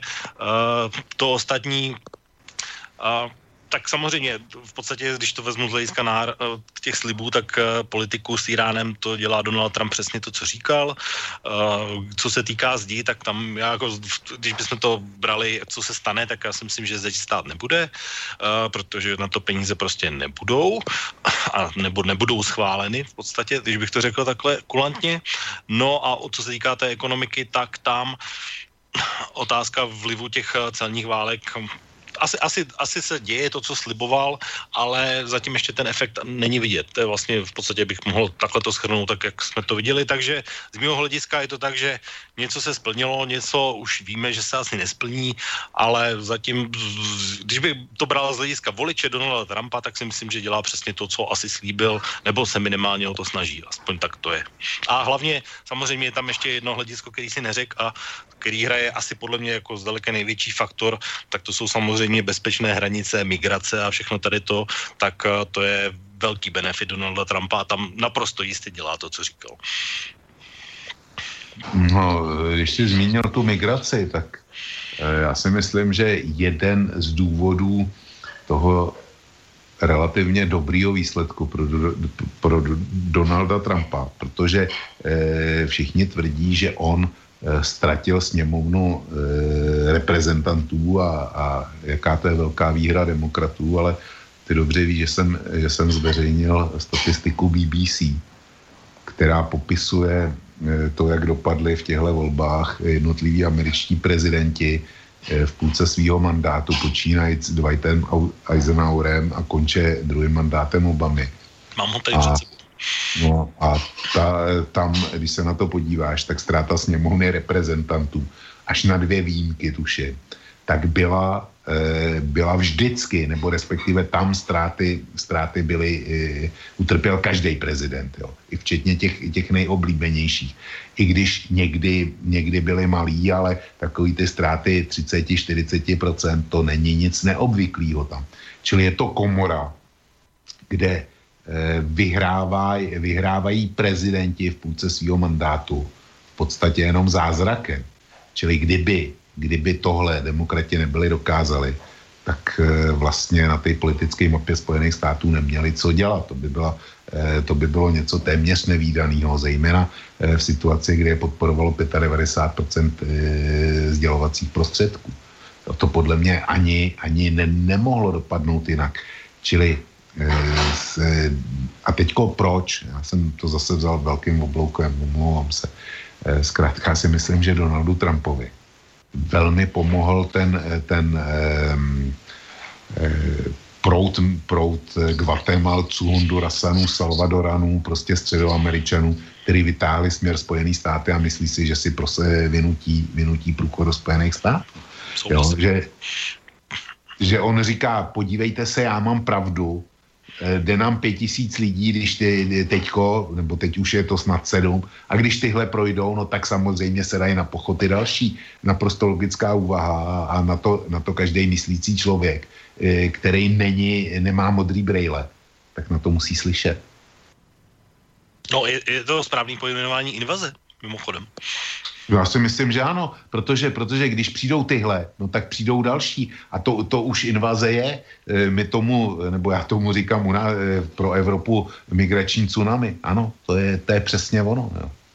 Tak, uh, já myslím, že prvních 80 minut docela výživných z tohohle pohledu, takže jenom vážení posluchači, pokud se budete chtít do naší debaty zapojit, tak eh, na e-mailové adrese studiozavináčslobodnývysílač.sk eh, na našich webových stránkách máte zelený odkaz otázka do studia, kde můžete položit také otázku buď mě nebo Vlkovi a samozřejmě můžete zavolat do naší telefonní linku 048 381 01 01. My jsme vlastně doteď se bavili hlavně o tom, co se stalo a za chvilku se přesuneme k tomu už k těm konkrétním výsledkům právě v těch konkrétních státech, ale myslím si, že bylo asi nejvyšší čas na písničku a já jsem dneska speciálně pro Vlka vybral takové, které si myslím, že by mu mohly sedět a zároveň mají takový, protože v podstatě by se dnešnímu pořadu dalo říkat, že to je americká volební noc, tak jsem vlastně vybral takové typické písničky, které se k tomuhle tématu hodí. Takže úplně první písnička, kterou si dáme, bude od Franka Sinatry. Tak, jdeme na ní. Start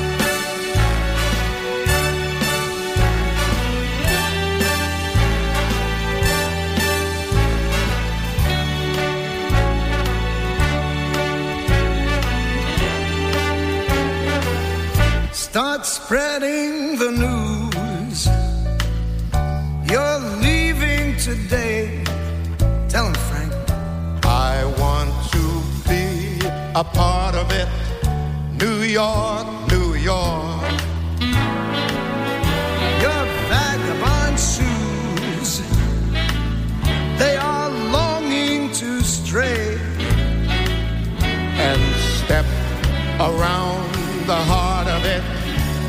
York, New York. I want to wake up in that city that doesn't sleep and find your king of the hill, top of the heap. Your small town blues, they're melting away a brand new start of it in old New York. You always make it there. You make it anywhere. It's up to you,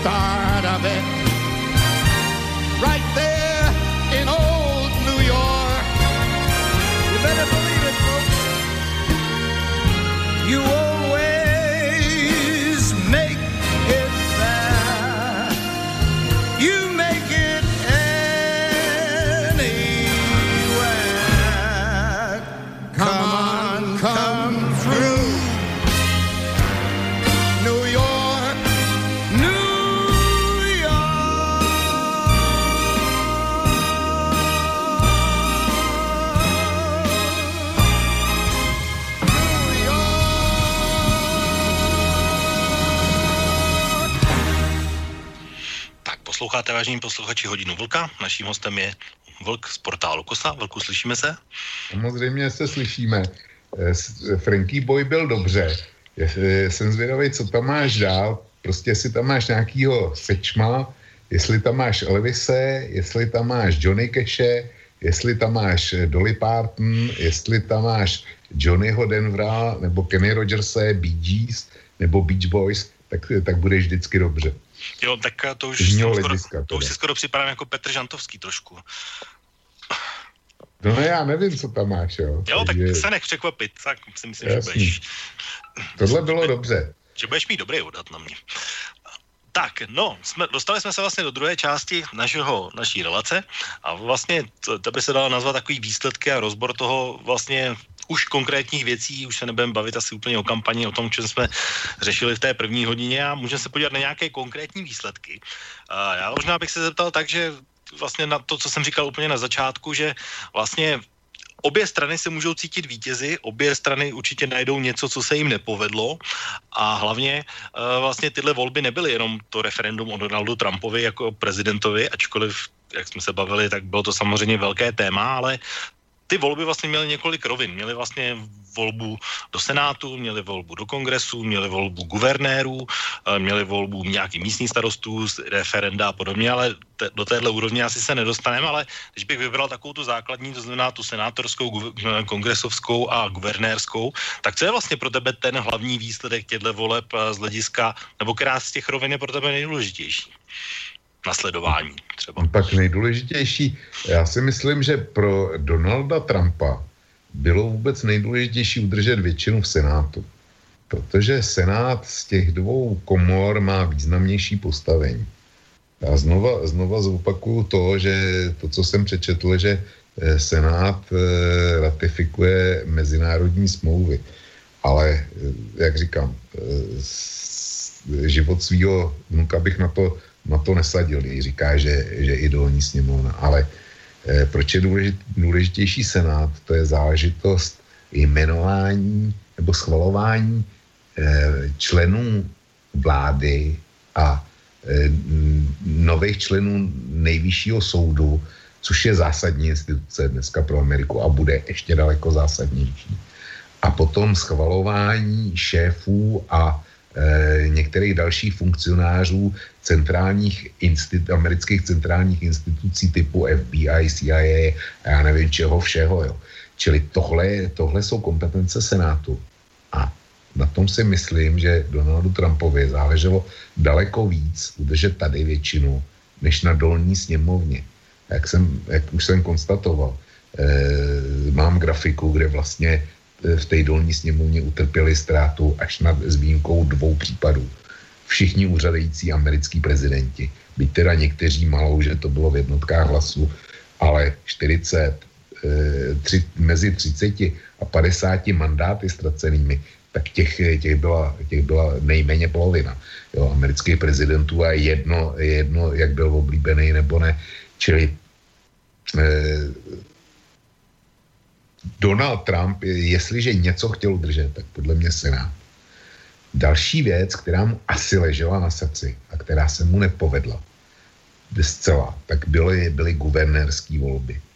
Tam, tam si myslím, že asi republikáni krváceli a jestliže bych měl naopak přiznat někde, někde eh, jaksi body pro demokraty a eh, jako říct ano, tohle, tohle je její vítězství, tak eh, jsou to ty zisky guvernérských pozic eventuálně eh, většin v Senátu jednotlivých států Unie, kde se jim to, kde se jim to povedlo.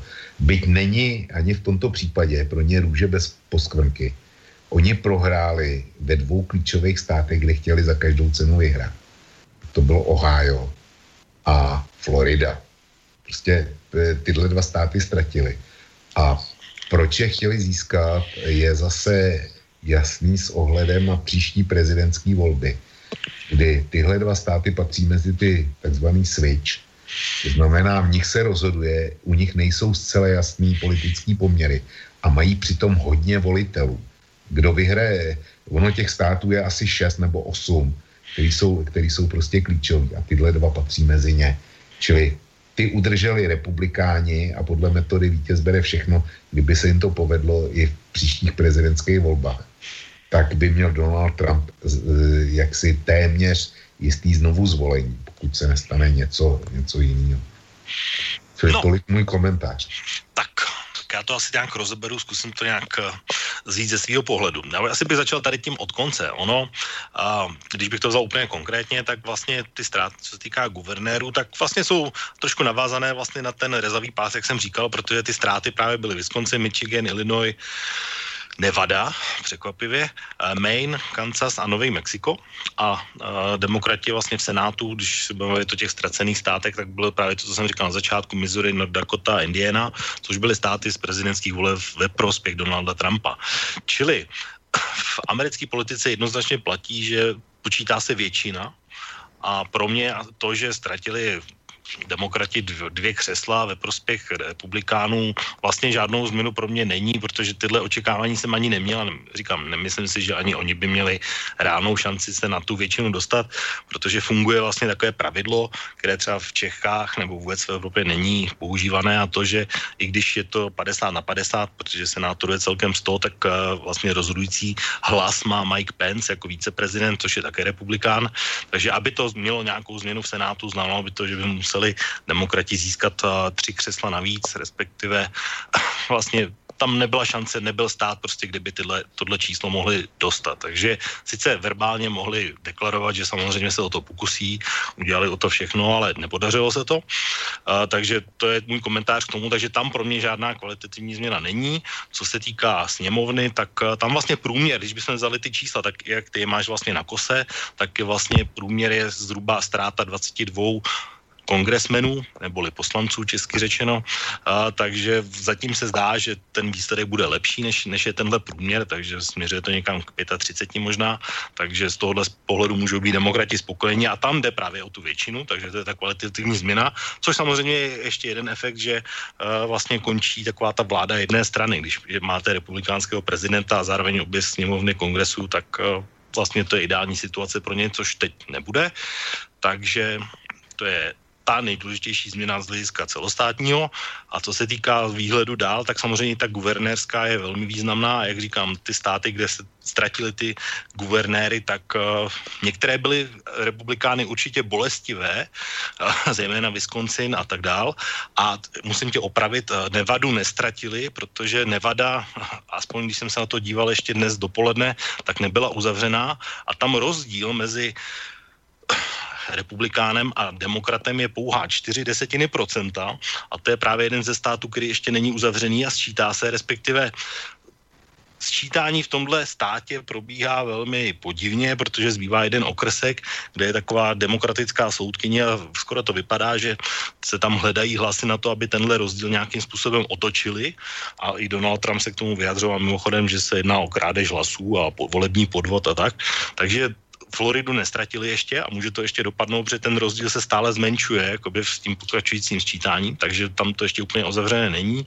Co se týká Ohája, tak platí, že sice vyhrál republikán, ale získal jenom 50,7 desetin takže úplně lehce, lehce nad 50%, bylo to velmi, velmi těsný. A stejně taky v těch ostatních státech ty rozdíly jsou relativně malý, vlastně není tam asi žádný, který by byl nějak drtivě, drtivě jinak. Takže z mého pohledu guvernéři jsou hodně důležitý indikátor pro volby v příštím roce. A pokud by Donald Trump měl ztratit 60 volitelů, což je právě tady ten pás, o kterém mluvím, a je tady samozřejmě ještě další, další souboj, který bych mohl jmenovat, eh, který mi připadal zajímavý a to je, to je v Texasu Beto O'Rourke versus Ted Cruz, kde ten rozdíl byl třeba 3%, ačkoliv za standardních situací by republikán měl vyhrát oparník, tak uh, vlastně je úplně možné právě taková strategie jižních států a strategie právě tady toho rezavého pásu. Takže uh, z mojeho hlediska guvernérské volby jsou určitě úspěch demokratů velký a je tam ještě jeden stát speciální, a který jsem jmenoval včera v relaci Okénko, který taky není uzavřený, a to je Georgia, která je nad Floridou. A tam ty volební podvody už jsou v řádu 100 tisíců hlasů. A já jsem o tom mluvil včera konkrétně, takže můžeme se k tomu určitě dostat, nevím, jestli si třeba relaci Okénko poslouchal. A tam vlastně je dostávadní guvernér, guvernér Steve Kemp, který byl mimochodem jeden z guvernérů, které Donald Trump podporoval úplně nejčastěji.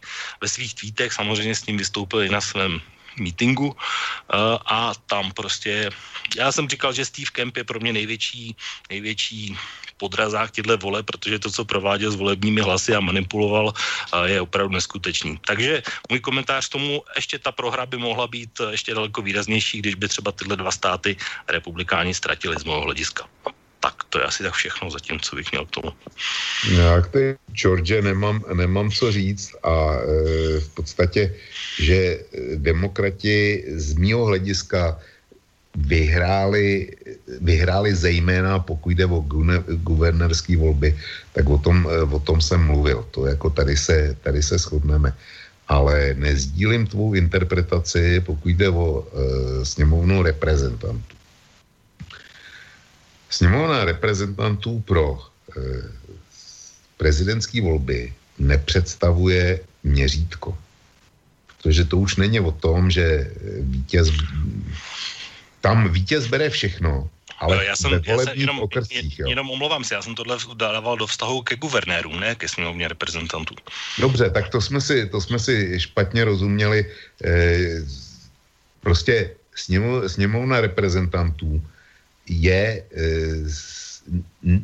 výsledky sněmov, e, voleb do sněmovny reprezentantů nelze aplikovat na prezidentské volby k rozdílnému systému hlasování. Protože eh, že zkrátka eh, není jeden volební okrsek celý stát, ale ten stát je rozdělený do x volebních okrsků podle, podle eh, lidnatosti, tak se dělají, se dělají klíče a místo jednoho, jednoho vítěze je tam třeba 8, 8 vítězů, který můžou být, který jsou v nějakém poměru s obou dvou stran, což v prezidentských volbách nefunguje. No, to, to platí, to je vlastně to, co já jsem říkal, že uh, sněmovna reprezentantů vlastně se volí každé dva roky, takže to je mhm. takový, takové referendum a průzkum, ale co se týká vlastně prezidentský vole, tam ta uh, korelace je spíše, nebo téměř uh, hodně a víc v daleko větší míře ve vztahu k těm guvernérům, protože to reprezentuje celý stát a tam se právě dá to sledovat, jak vlastně se ty nálady mění. A jak jsem říkal, eh, tady pro mě i signifikantně, jak jsme se bavili o té ekonomice, je eh, vlastně ten rezavý pás, který pomohl Trumpovi, tak eh, tentokrát v těchto volbách nepomohl Trumpovi a vlastně tři a významné státy, protože Wisconsin a Michigan nepochybně velké státy jsou, tak ty se v tuhle chvíli rozhodli modře, to znamená vrátili se vlastně od Donalda Trumpa, ale je to samozřejmě možno brát ze dvou hledisek, že buď se vlastně volba Donalda Trumpa byla dočasný výstřelek v úvozovkách tradičně modrého státu, anebo potom může dojít tak té interpretaci, o které jsme se bavili vlastně v té první části, že ty ekonomické věci zatím v, téhle, v tomhle páse nějakým způsobem Donald Trump nenaplnil. No tak ono to, znovu opakuju, ono to ani nejde, jo, aby, aby, je naplnil, aby je naplnil během, během dvou let. Není čím. To e, fabriku i kdyby si se rozhodl, eh, já nevím, kdy byl zvolený Donald Trump, jestli 10. listopadu, tak kdyby se Ford 11. listopadu rozhodl, že eh, přestěhuje továrnu eh, z Mexika eh, do Michiganu, no tak ono by to eh, dva roky trvalo, než by to postavil, že jo, tak eh, a rozběh, eh, vyškolil lidi a tak dále, čili to nemůže, nemůže být vidět. A nezapomeň ještě na jednu věc, že Donald Trump sice v tom rezavém pásu vyhrál, ale vyhrál proti Hillary Clintonové. A e, bude velmi záležet na tom, kdo bude proti kandidátem Donalda Trumpa za dva roky a jaký e, vliv nebo s jakým imidžem bude vystupovat vůči, vůči voličům a jestli náhodou, prostě v tom rezavém pásu platila jednak, eh, jednak vedle špatné ekonomické situace, tak platil i dojem z Hillary Clintonový, který byl tam zřejmě katastrofální, protože lidi věděli, že ta pro ně nic neudělala a ani neudělá. Tak proto část volila Donalda, Donalda Trumpa. A jestliže oni najdou nějakou další Hillary, jako prostě e, s podobným e, působením na voliče, tak Donald Trump může být přijatelnější a tím menším zlem. Jo. Těch faktorů za dva roky bude, bude hrozně moc. A bude taky záležet na tom, jak, jestli bude pokračovat konjunktura, nebo jestli dojde ke zlomu zrovna mm, hospodářskému. To eh, dneska, dneska těžko odhadovat, to je otázka za milion to kdyby jsme věděli, jak bude vypadat světová ekonomika, jestli, jestli dál to poroste, nebo jestli opravdu e, se to otočí do recese, no tak e, každý z nás vydělá na akcích velmi snadno. To, e, tak eh, vlastně tohle bude velký téma naší, myslím si, příští hodiny, protože to, budu, to bude vlastně v té kategorii budoucnu, takže to určitě v této části budeme řešit, já si myslím. A ještě můžeme zůstat tady v těch uh, volbách a v těch výsledcích. A měl si třeba zase, když se to porovnáme, tak uh, padaly různá jména různých kandidátů, nebo byl třeba nějaký souboj, který třeba tě zajímal. Já jsem tady zmiňoval třeba Teda Cruze a Beto O'Rourke, tak bylo to něco třeba, co tě zajímalo na te- Texas a tenhle volební obvod, jak si povede bývalý vyzývatel Donalda Trumpa a prolhaný Ted. Eh, já, tady, tady mě schází, mě schází angličtina, jo. Já, já všechno, všechno dostávám zprostředkovaně, čili já jsem mu jméno uh, O'Rourke uh, zavadil až tehdy, když jsem mu našel na německých serverech. A druhý takový souboj, který, který oni vypíchli, bylo, byl souboj na Floridě o místo, o místo guvernéra, tuším, kdy tam, tam prostě mm, nominovali demokrati Černocha s tím, že měl velký šance, aby se stal prvním černožským guvernérem na Floridě. A e, zatím to vypadá, že teda e, Floridu drží, drží dál republikáni. Což nebylo vůbec snadný, protože e, dosavadním e, guvernérem na Floridě byl e, Jeb Bush, jestli se nepletu. Ne, Rick Scott. To no, je ten kandidující. Jeb Bush nebyl. No tak eh, Jeff Bush byl před ním eh, guvernérem, čili tam, tam, byla, eh, tam byla ta tradice Bushovské rodiny. A Bushové zaujali jasně, jasně proti Trumpovský postoj. Čili to je něco, co, eh, co spolu nekoresponduje a kde to, kde to republikáni měli, měli těžký.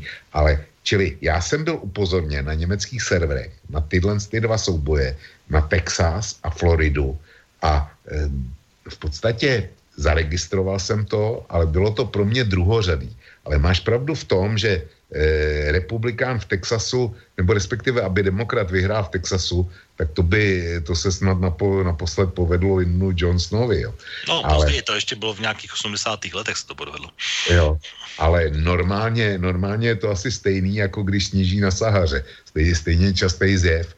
A čili byl jsem na to upozorněn a s tím, že jak ten Černoch na Floridě, tak onen O'Rourke, eh, jak si měli být novými vycházejícími hvězdami republikánů pro eh, zejména teda s, oh, s výhledem na prezidentské volby. A zdá se, že obě dvě ty hvězdy zasly. Čili, abych já to sledoval jako nějaký drama, tak, tak to ne.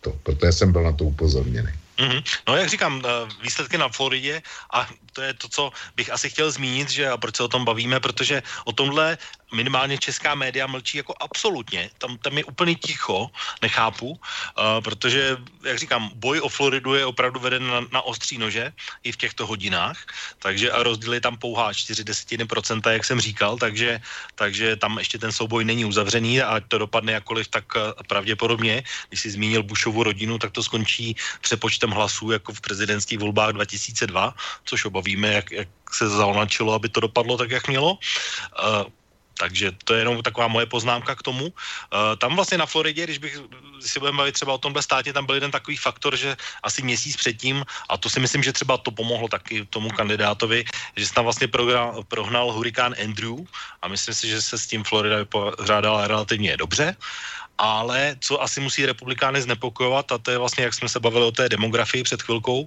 tak vlastně do příštích voleb za dva roky, a to budou muset republikáni hodně řešit velmi, tak vlastně přibyde 1,5 milionu nových voličů, umožněných voličů, kteří z velké části budou asi volit demokrata, ne teda samozřejmě všichni, takže potom vlastně tenhle těsný výsledek přepočtený na, nevím tomu řádu, několika málo 100 tisíc hlasů, tak uh, může se velmi snadno stát, že ačkoliv vyhraje letos guvernér, tak za dva roky Donald Trump nemusí získat.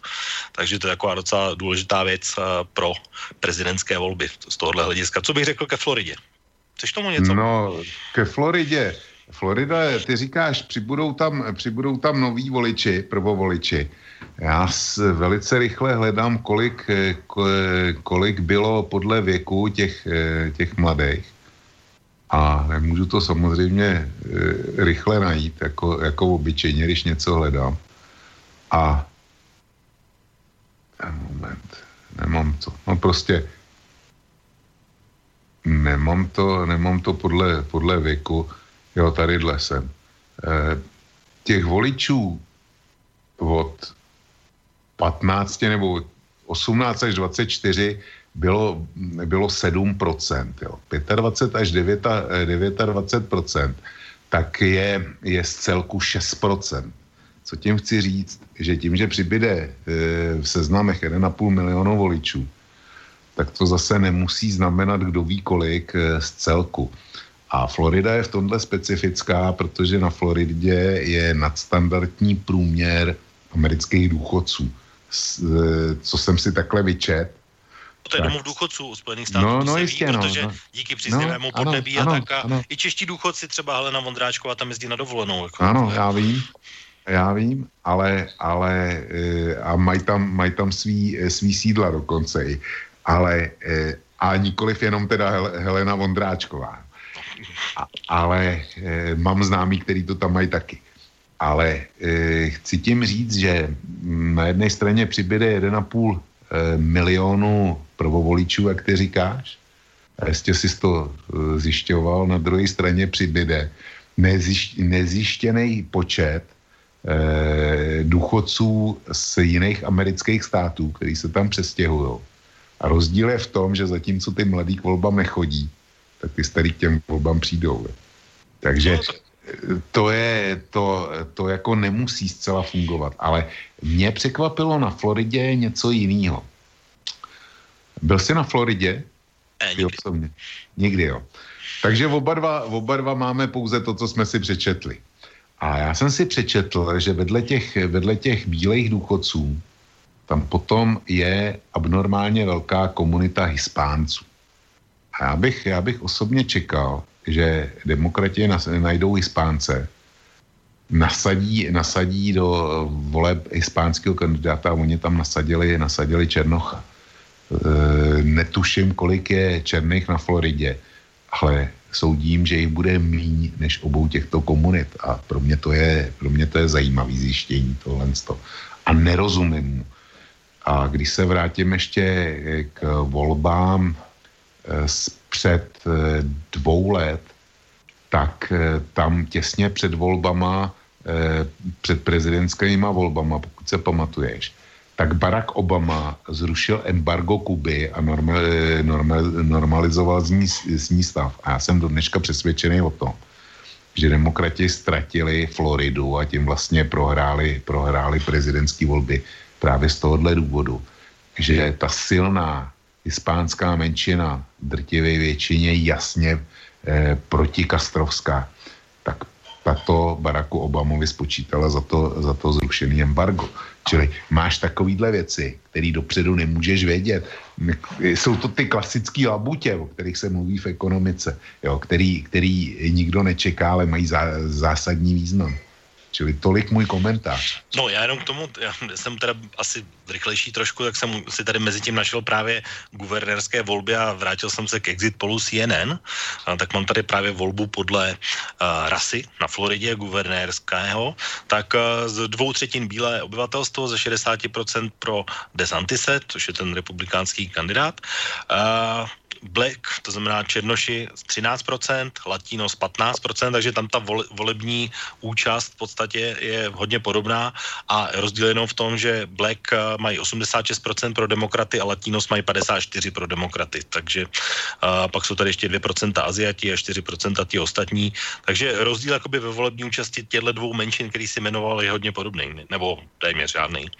Ale dominantní hlasování je spíše o těch bílých, o těch důchodcích tam.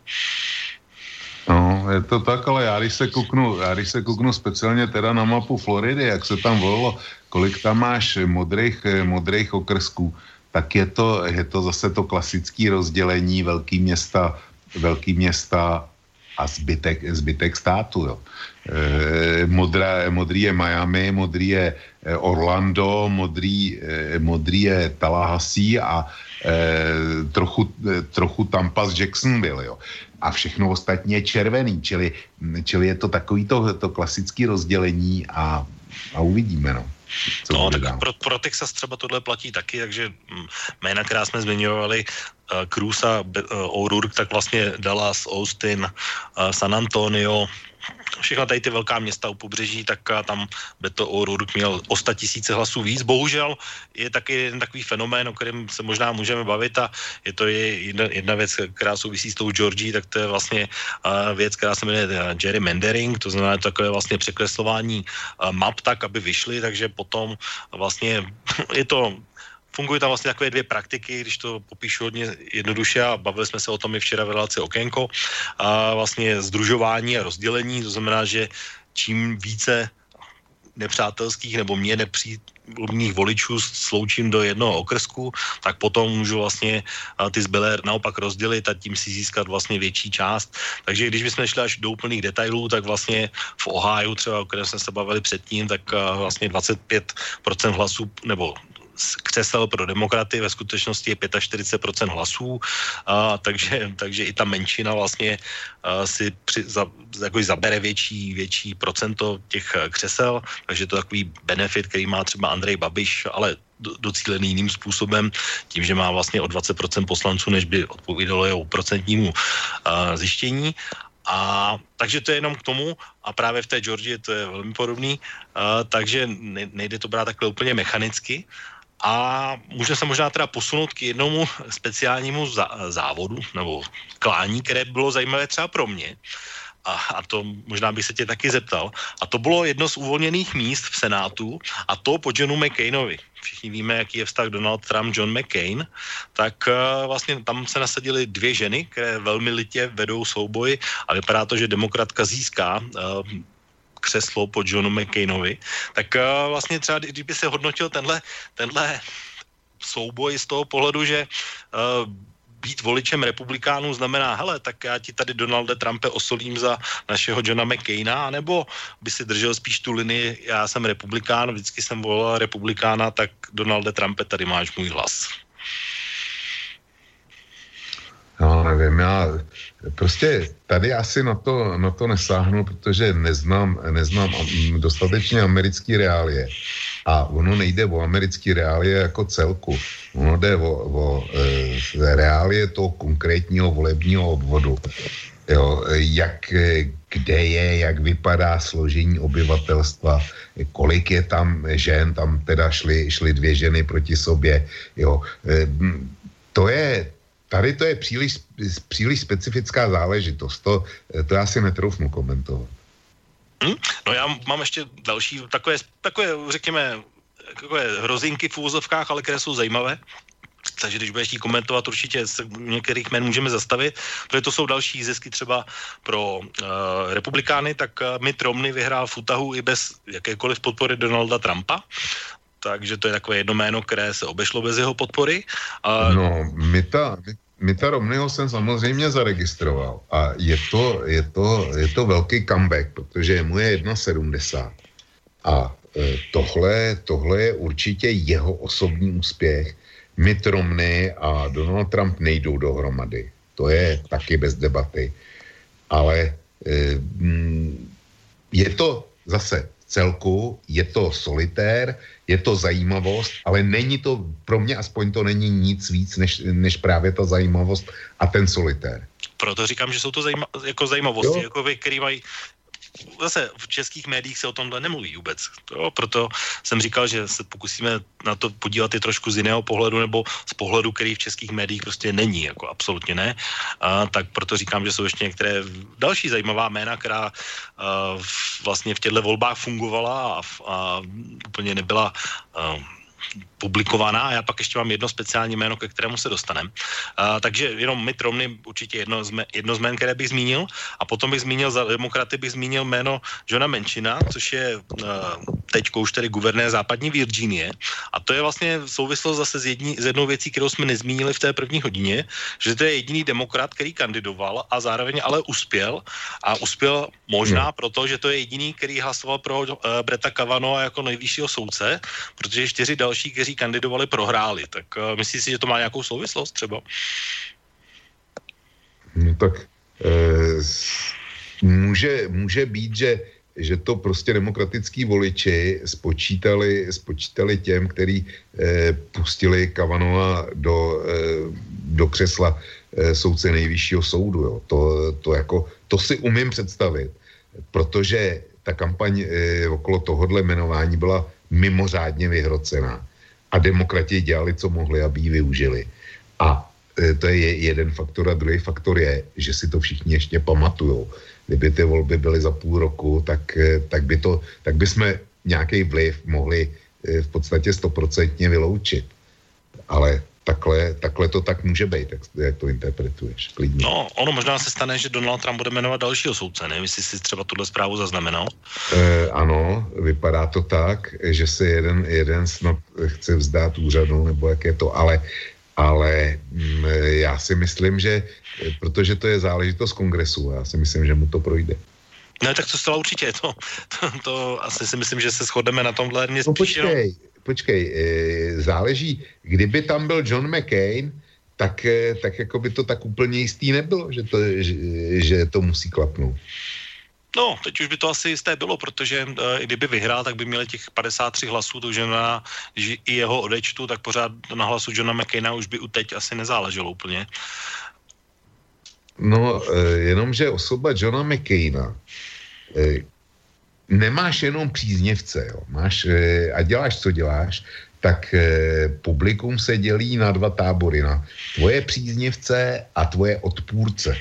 Ale zase mezi nimi je celá škála od těch zásadních, e, který buď ti fandí, ať uděláš cokoliv, nebo naopak e, budou negovat, ať uděláš cokoliv. Jo, tak je tam, je tam celá škála a mezi tím je spousta vlažnej. A v lidský povaze je, že e, málo kdo chce být takovým tím primárním rebelem, ten, který tu rebelii vede. To byl John McCain. A jestliže nebudeš mít hlavního rebela, tak může být, že ty, ty mírnění rebelové nebo ti, kteří se přidají k hlavnímu rebelovi, tak když, když tu figuru nemají, tak se budou držet zpátky. No, jeden takový úplně exemplární případ je i ten jeden, který se jmenoval ty ve svém článku na kose, a to je Lindsey Graham, což, no, je, tak, což je uh, senátor za Severní Karolínu, který teda letos nekandidoval, ale kandidovat bude za dva roky, respektive mandát mu za dva roky končí. A to je jeden z těch, který je přesně ten případ, o kterém jsem mluvil na začátku, protože ten jednoznačně otočil a třeba na tom slyšení Breta Kavanoa to bylo úplně jednoznačný, že vlastně se zastával téhle nominace asi nejvíc ze všech, úplně nejhlasitěji a je jedním z hlasů Donalda Trumpa teď. Takže to je jenom taková republikánská, republikánská připomínka třeba tohohle jména, který taky vlastně si mohl označit před dvěma lety za rebela, ale teď už rebelem podle mě není ani náhodou. A samozřejmě může to být spekulace nebo vypočítavost, když to řeknu jednoduše, jak jsem říkal, protože bude kandidovat, respektive mandát mu za dva roky končí, takže uh, chceli být znovu zvolen, tak třeba podporu Donalda Trumpa naopak bude potřebovat. Uh, ale je tady ještě, takže jestli chceš ještě třeba k tomuhle jménu něco? No, pokud jde o Grahama, tak já jsem, eh, že podporoval konzervativního novýho soudce nejvyššího soudu, to mi nepřijde eh, jaksi otočení jeho postoje k Donaldu Trumpovi. To prostě eh, on tuhle politickou linii razí, takže tady, tady byli zajedno. Ale, Ale bávám se, věcech to je tak. No jistě, v těch, v těch o, ostatních věcech ty rozdíly budou, eh, budou trvat, si myslím. Ale e, za dva roky, pokud Donald Trump bude nominován republikánskou stranou na druhý volební období, tak si myslím, že ani Grahamovi nezbyde nic jiného, než se začít držet jednotný, jednotný linie a nepodrážet vlastního prezidenta. Protože úspěch Donalda Trumpa by logicky měl znamenat jeho úspěch. No, přesně to, to je to, co říkám, ale já říkám, no, že už to no. probíhá, že už to je teď. Ne, že to teprve začne, ono už to začalo, už to probíhá. Já, já bych to takhle zatím, zatím nevěděl. Já si počkám eh, na nějakou novou akci směrem k Rusku a, a pak uvidíme, jestli se Donald Trump eh, kreje s eh, Lindsey Grahamem. Mm. Mimochodem, zaznamenal si dneska, dneska informaci, že setkání Putin-Trump v Paříži zřejmě nebude?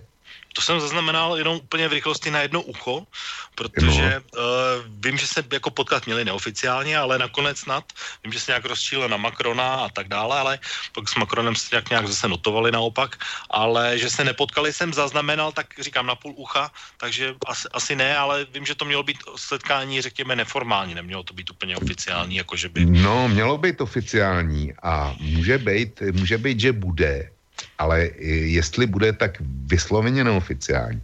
A tím důvodem, proč nebude, je to, že v Paříži jsou zítra velký oslavy 100 let, 100 let konce první světové války.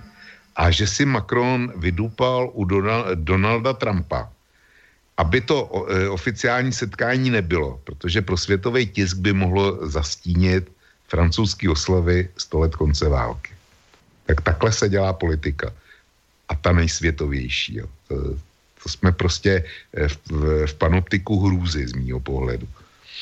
Tak eh, zase určitě se k tomu dostaneme v další části. A teď ale, eh, když jsme se bavili o těch výsledcích a o těch různých jménech, tak padlo ještě jedno jméno, které si myslím, že ty si taky zmínil, ale zmínil si ho v takové, řekněme, v takovém balíku jmén, které se sice objevily, ale přínos vidíš jako minimálně sporný. A to je Alexandria Ocasio-Cortez. A určitě si k ní můžeme říct něco, ale já mám připravený zvuk. A ten zvuk je uh, krátký zvuk a je to vlastně taková její motivace nebo jo, takové kandidátské video, proč ona jde do politiky. Tak pojďme si ho pustit teď o hvězdě možná budoucí demokratické strany o paní, nebo slečně, ne paní, Ocasio-Cortez.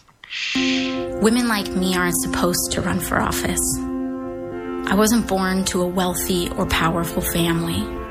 Mother from Puerto Rico, dad from the South Bronx. I was born in a place where your zip code determines your destiny. My name is Alexandria Ocasio Cortez. I'm an educator, an organizer, a working class New Yorker.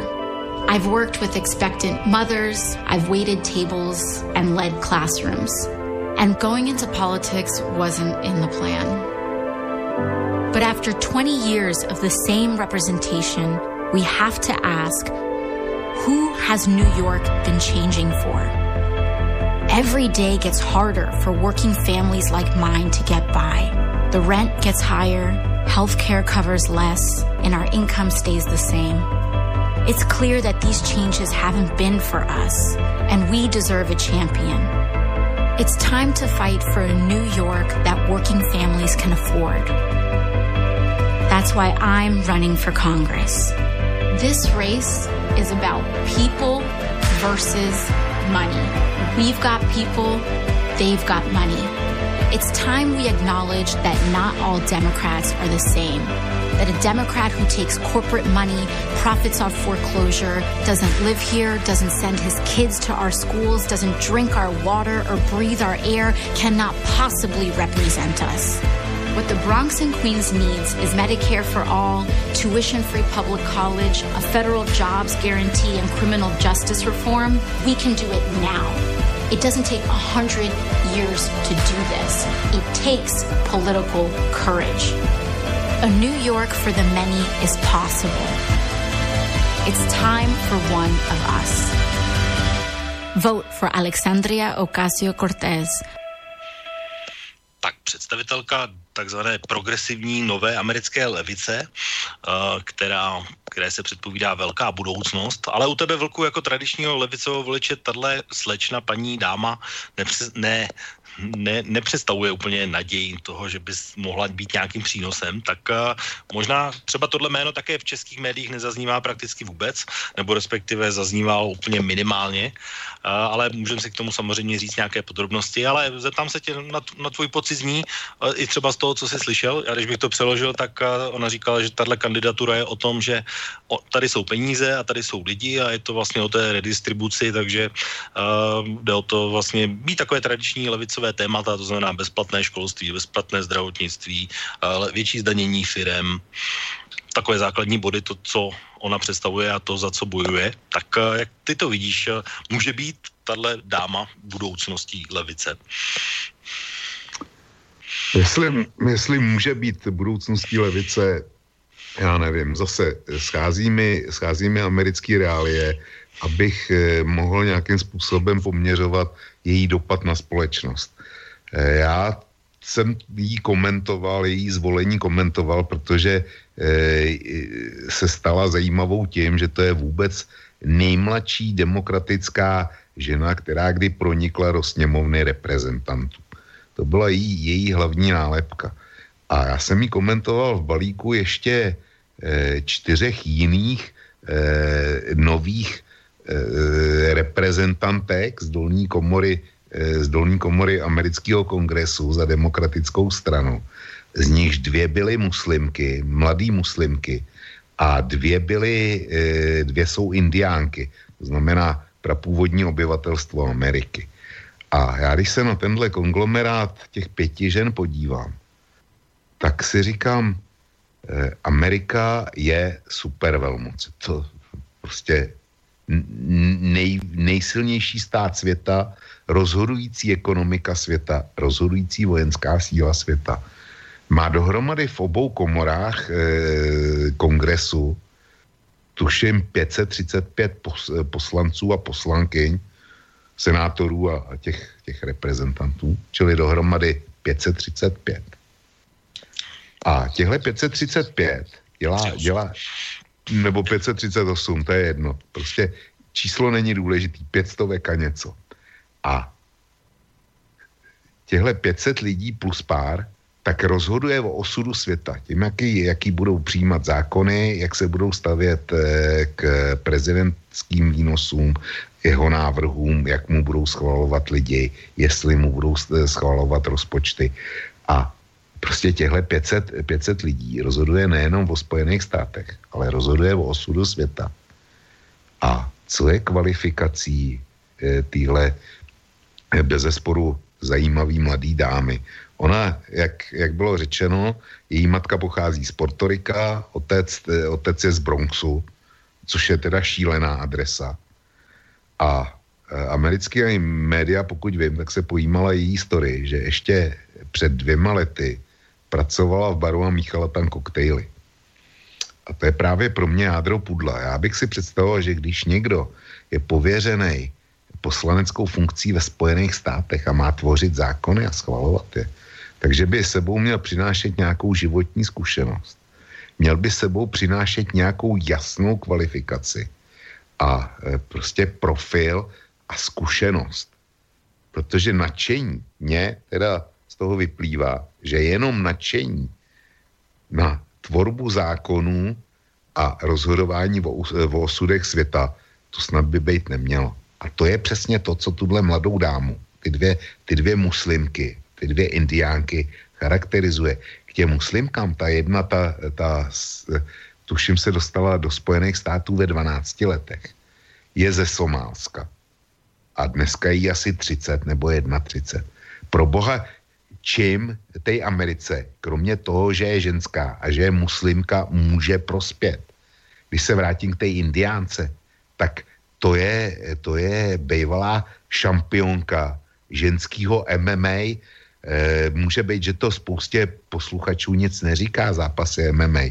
Zkuste, zkuste si představit šestiúhelníkovou drátovou klec, do který pustíte dva bojovníky, ne zápasníky, bojovníky, kteří můžou jakýmkoliv způsobem zničit svého soupeře, až zůstane ležet, le, ležet na zemi a není schopný se bránit. To jsou zápasy MMA. A v tom byla ta jedna indiánka šampionkou. E, jasně, skláním se před, eh, před její tvrdostí, před tím, co si v tom v té kleci musela prožít. Ale pro boha to má být kvalifikace pro při, přijímání zákonů. A tohle je to, čím, čím mě ta mladá dáma upoutala. Ona měla za sebou, eh, já vím, že, že, že eh, když se vrátím k té první, tak eh, z toho, z toho Bronxu, z toho New Yorku, takže má za sebou e, úspěšný studium na Bostonské univerzitě, je mezinárodní vztahy nebo něco takového.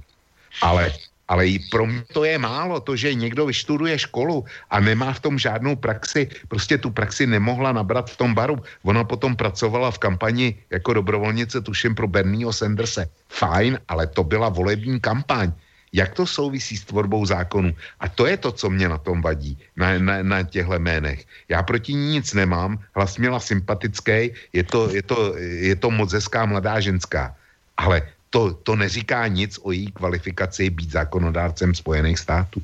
No, bereš třeba tyhle excesy v úzovkách, nebo takové ty úplně jo, jemnosti, že by třeba tohle mohlo být jako trend, že by, že by vlastně se tohle stalo normou a protože to pravděpodobně asi ano, protože jsme se bavili třeba o té Floridě, jak si říkal ohledně těch latinos, tak ona, když bych to řekl vlastně, že by měli demokrati hledat někoho jakoby na Floridu, tak ona by vlastně tím profilem, tím, jak vypadá, tím, jak mluví a tak dále, tak vlastně by do toho spadala, ne? Eh, to je otázka, ona by, ona by spadala tím, že, že patří, patří k Latinos, jo. Ale e, já si tak matně pamatuju, že v Plzni ve Škodovce dělali Kubánci. To je mý jediný setkání s Latinos. A e, ty kubánský muži, to byli, e, to byli mačové, jo, klasický mačové.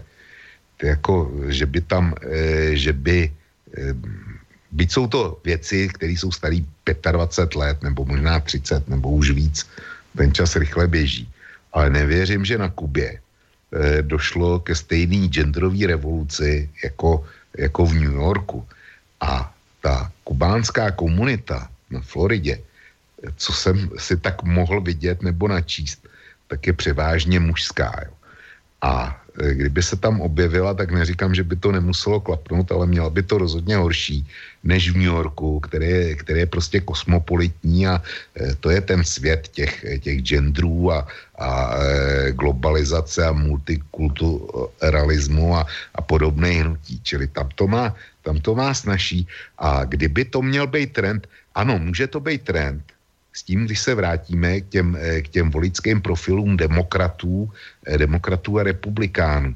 Prostě ženy s vysokoškolským vzděláním a mladí voliči, prvovoliči, tak pro ty ta dáma eh, jak si něco symbolizuje. Ta, ta symbolizuje eh, nový, neskažený politiky, žádná Washing, washingtonská bažina. Jo, takový ten trend, který známe, který známe i z České republiky. Tam eh, pro, tyhle, pro tyhle to je dobře. Ale já jsem otlučený životní zkušeností.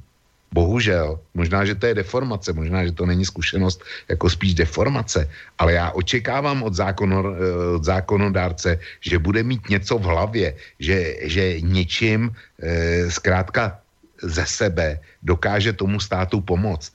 A proto pro mě, pro mě Tomio Okamura, abych to zase uvedl na, e, na český poměry, pro mě Tomio Okamura a houf jeho poslanců, a když se na ně podívám, tak to je s odpuštěním jeden zoufalec vedle, vedle druhýho. Tak proto jsou pro mě, pro mě e, nepřijatelný a té sněmovně nic nedávají, protože kdyby tyhle lidi měli najednou řídit stát, tak e, pozdrav pámbu. A stejně je to, stejně je to s těmahle, s těmahle demokratama. Ty slouží, ty slouží jenom pro přilákání voličů. Ale jak, jak budou v té sněmovně pracovat. To si, to si, a co jí dají, to si, neumím, to si neumím představit. Ty tam čtyři roky, podle mýho, nebo dva roky, oni mají ten, eh, ten mandát na dva roky. Tak ty tam dva roky budou, budou zvedat, eh, zvedat ruce podle toho, jak jim ukáže Pelousiová. Takhle má vypadat zákonodárce, jako, jako kašpárek, kašpárek na drátu, který zvedá pravou ruku, když se zatáhne za šňůrku. Já si poslance představuju jinak. Hm? No, jenom zeptám se tě, ty vlastně víš takové to pozadí, jak ona se dostala, nebo jak se stala tím nominantem? Nebo ne? Uh, myslím si, že ne. tak já, já vím ty, ty detaily, tak jestli tě to třeba zajímá, tak... No to mě docela... zajímá, protože když jsi o tom začal mluvit, tak mě to zajímat musí, jo, protože tam něco bude. Tak jsem jo? Dobrá, tak já se pokusím třeba ti to, možná to bude zajímavý pro tebe. No, uh, celá situace se má následovně. Uh, ona uh, kandiduje v New Yorku, protože je z Bronxu, takže, takže tam žije, takže to je její místo, kde prostě žije. Uh, v tom okresku, kde ona žije a kde vždycky uh, nebyly ani primárky demokratické, protože tam fungoval člověk, který byl předsedou místních demokratů, který se jmenoval Joseph Crowley, pořád kandidoval do kongresu, takže byl desetkrát za sebou zvolen. V posledních letech už, jak říkám, nebyly ani primárky, takže tam už to bylo úplně jasné, že zvolen vždycky bude. A pak se tahle dáma vlastně rozhodla, že tím, že byla učitelka a měla vlastně to sociální pozadí, tak si řekla, tak já to zkusím prostě, tak jako uvidíme, jestli, jestli to vyjde nebo ne. A vlastně fungovala vlastně na takovém řekněme, obavovském principu, to znamená, že neměla žádné peníze uh, od demokratů jako od strany, neměla žádné peníze i s jejich podporou. Všechno si vlastně musela vydobít a vy, vyzjistit sama. Měla samozřejmě spoustu dobrovolníků a tak, tak samozřejmě jí pomohlo vzlet a tady ty ženské věci. No a pak přišel volební den a s překvapením, nebo tři týdny před volbami průzkumy ukazovaly, že Joseph Crowley opět neochvělně spěje k vítězství, a má nějaký 35% náskok volebních preferencí. No a přišel volební den a najednou se ukázalo, že volební výsledky ukázaly, že Alexandria vyhrává o 15% nad Josephem Crowleym, který teda mimochodem kandidoval i v těch volbách jako nezávislý, ale dostala se jenom 3% hlasů.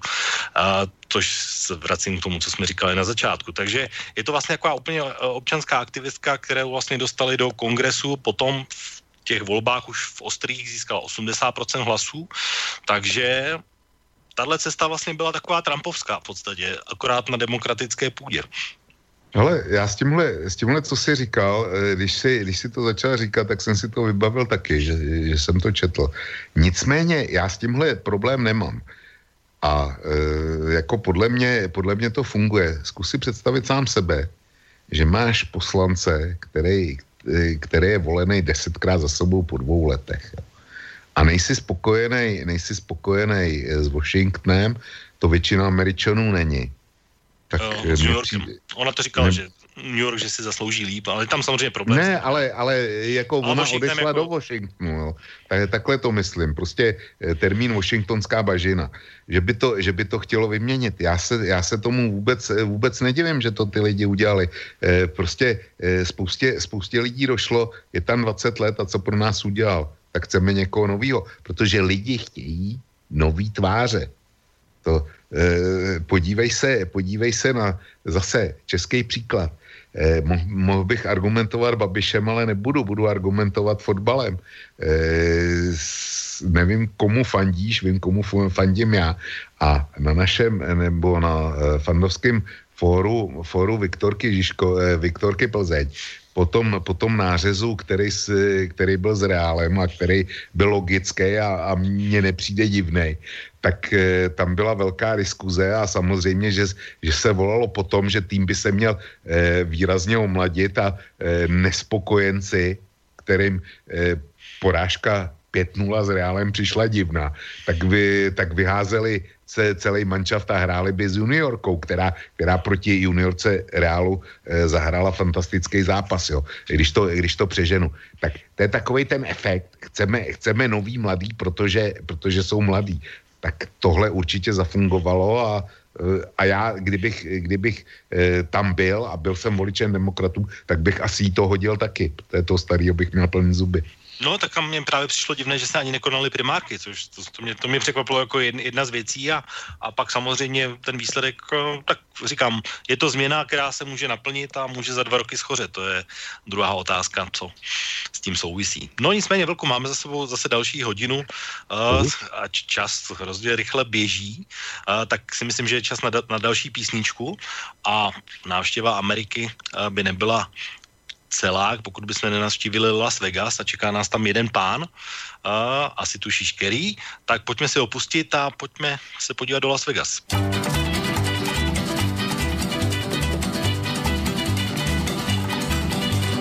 Bright light city gonna set my soul, gonna set my soul on fire.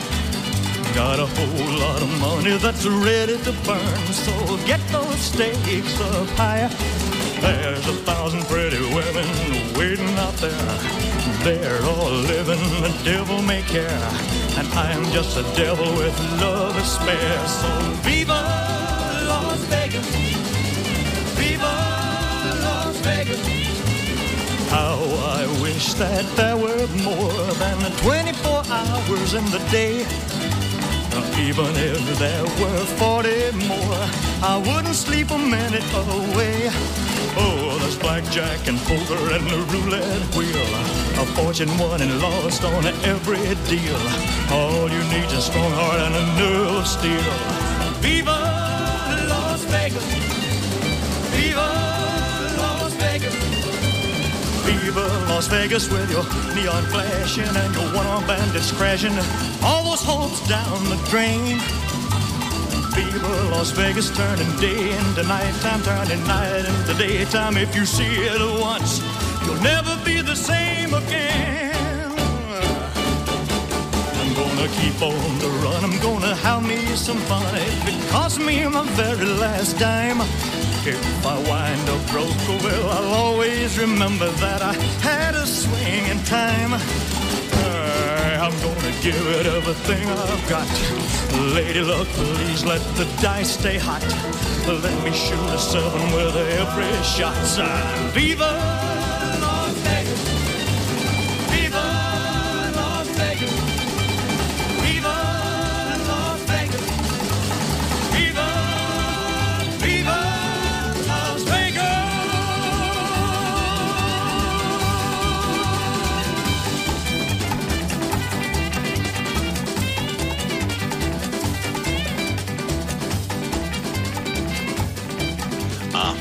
hostem je, jako vždycky, Vlk z portálu Kosa. Vlku, slyšíme se? Slyšíme se, ale musím se přiznat, tuhle písničku jsem nikdy neslyšel. Aha, tak ona, ona existuje ještě v mnoha jiných verzích, takže to je taková jedna z nejslavnějších písniček uh, Elvise Presleyho, ale známá hlavně, já nevím, ZZ Top a podobně, takže, takže možná už si slyšel od někoho jiného, ale autorem je Elvis, takže.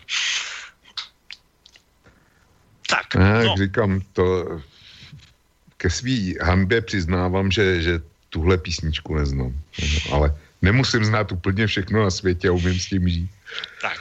Uh, my se vlastně dostáváme do třetí hodiny dnešní relace, když to tak uh, řeknu, ačkoliv časově to úplně nesedí, ale nicméně, to je vlastně taková, taková hodinka nebo období, kdyby jsme se měli bavit o tom, co už jsme zmiňovali v průběhu těch prvních dvou a to je hlavně to, co nás čeká tedy do budoucna a už jsme nahodili několik témat, kterými nepochybně tuhle hodinu zap, uh, naplníme.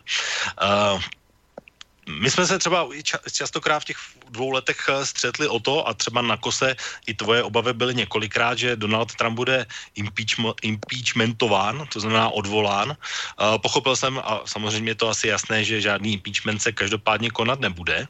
A když už zůstanou teda u téhle, u téhle eh, tématiky, tak možná třeba, co, když se budeme bavit o možná, protože jsme v kategorii budoucnost, tak uh, napověděli ti třeba tyhle volby z hlediska šancí Donalda Trumpa za dva roky?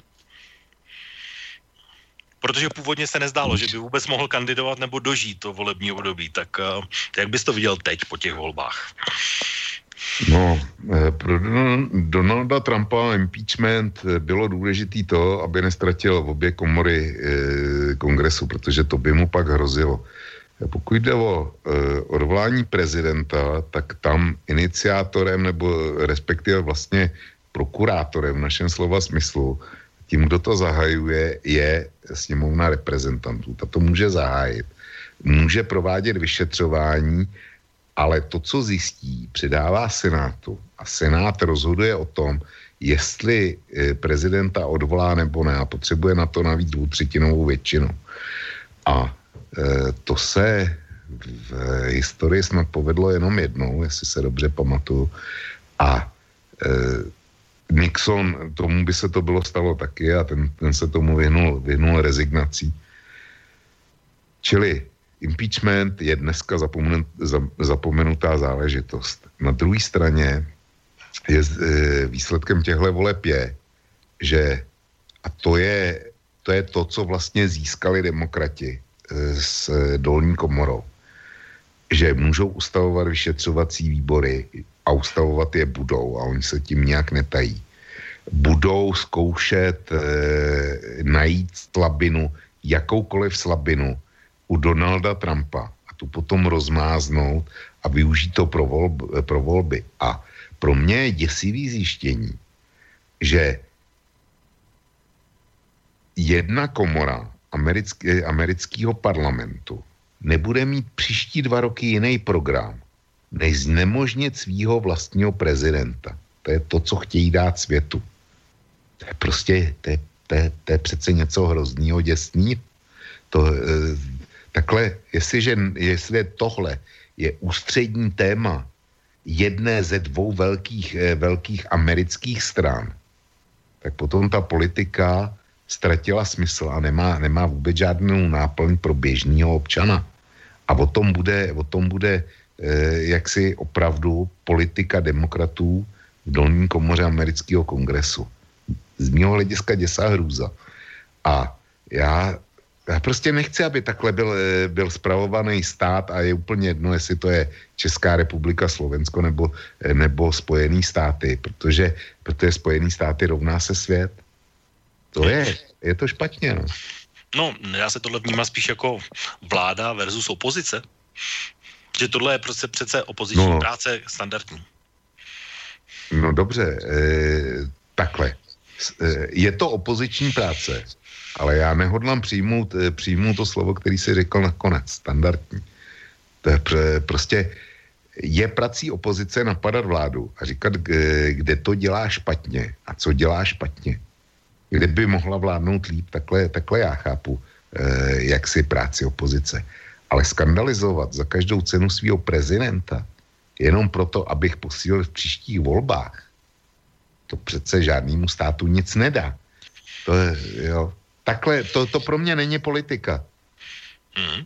No já mám připravené jedno audio, které se týká toho, co budou dělat demokrati ve sněmovně a už je to něco, o čem jsme se bavili na začátku a připravil jsem si audio mm, někoho, koho jsme zmínili, který není tedy oficiálně členem demokratické strany, ale jako demokrat eh, se počítá zásadně, a to je Bernie Sanders. Tak pojďme spustit eh, Bernieho Sanderse osobně o tom, co říká, že budou dělat demokraté ve sněmovně následující dva roky.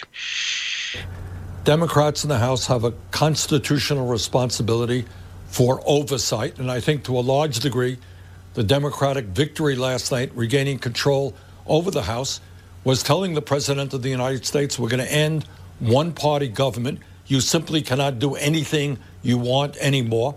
And uh, that's important. On the other hand, Anderson, I don't want to get caught up in all of these investigations. That's important. What is more important and what the American people want is for us to start addressing the real needs that they are experiencing. So I think what the Democrats have got to be is bold, speak to the needs of where the American people are on economic issues. Uh, and I think we'll have good public policy and set the stage uh, for the next elections. Bernie Sanders říká, že mají dokonce ústavní povinnost a říkat Donaldu Trumpovi, že vláda jedné strany skončila, že si nemůže dělat cokoliv se mu zlíbí a že samozřejmě na druhou stranu nemůžou zůstat jenom v těch vyšetřováních a že samozřejmě musí reflektovat nějaké potřeby Američanů jako běžných občanů a, a hledat nějaké způsoby. Tak a, když to rozdělím na ty dvě části, tak ústavní povinnost, to je vlastně přesně to navazuje na to, co jsi říkal teď, tak a, bereš to jako ústavní povinnost, že tuhle povinnost mají a že musí říkat Donaldu Trumpovi, že si nemůže dělat cokoliv se mu zlíbí. Eh, já se vyjádřím k eh, celému tomu, co řekl. Tak, jak jsi to přeložil. Já bych podepsal na místě na, eh, to, co řekl Bernie Sanders, tak já podepíšu do poslední tečky. Nemám, nemám problém s ničím, s, toho, s, ní, s ničím z jeho vyjádření, protože on říká, my nemůžeme se soustředit jenom na, vyjádřo, eh, na vyšetřování.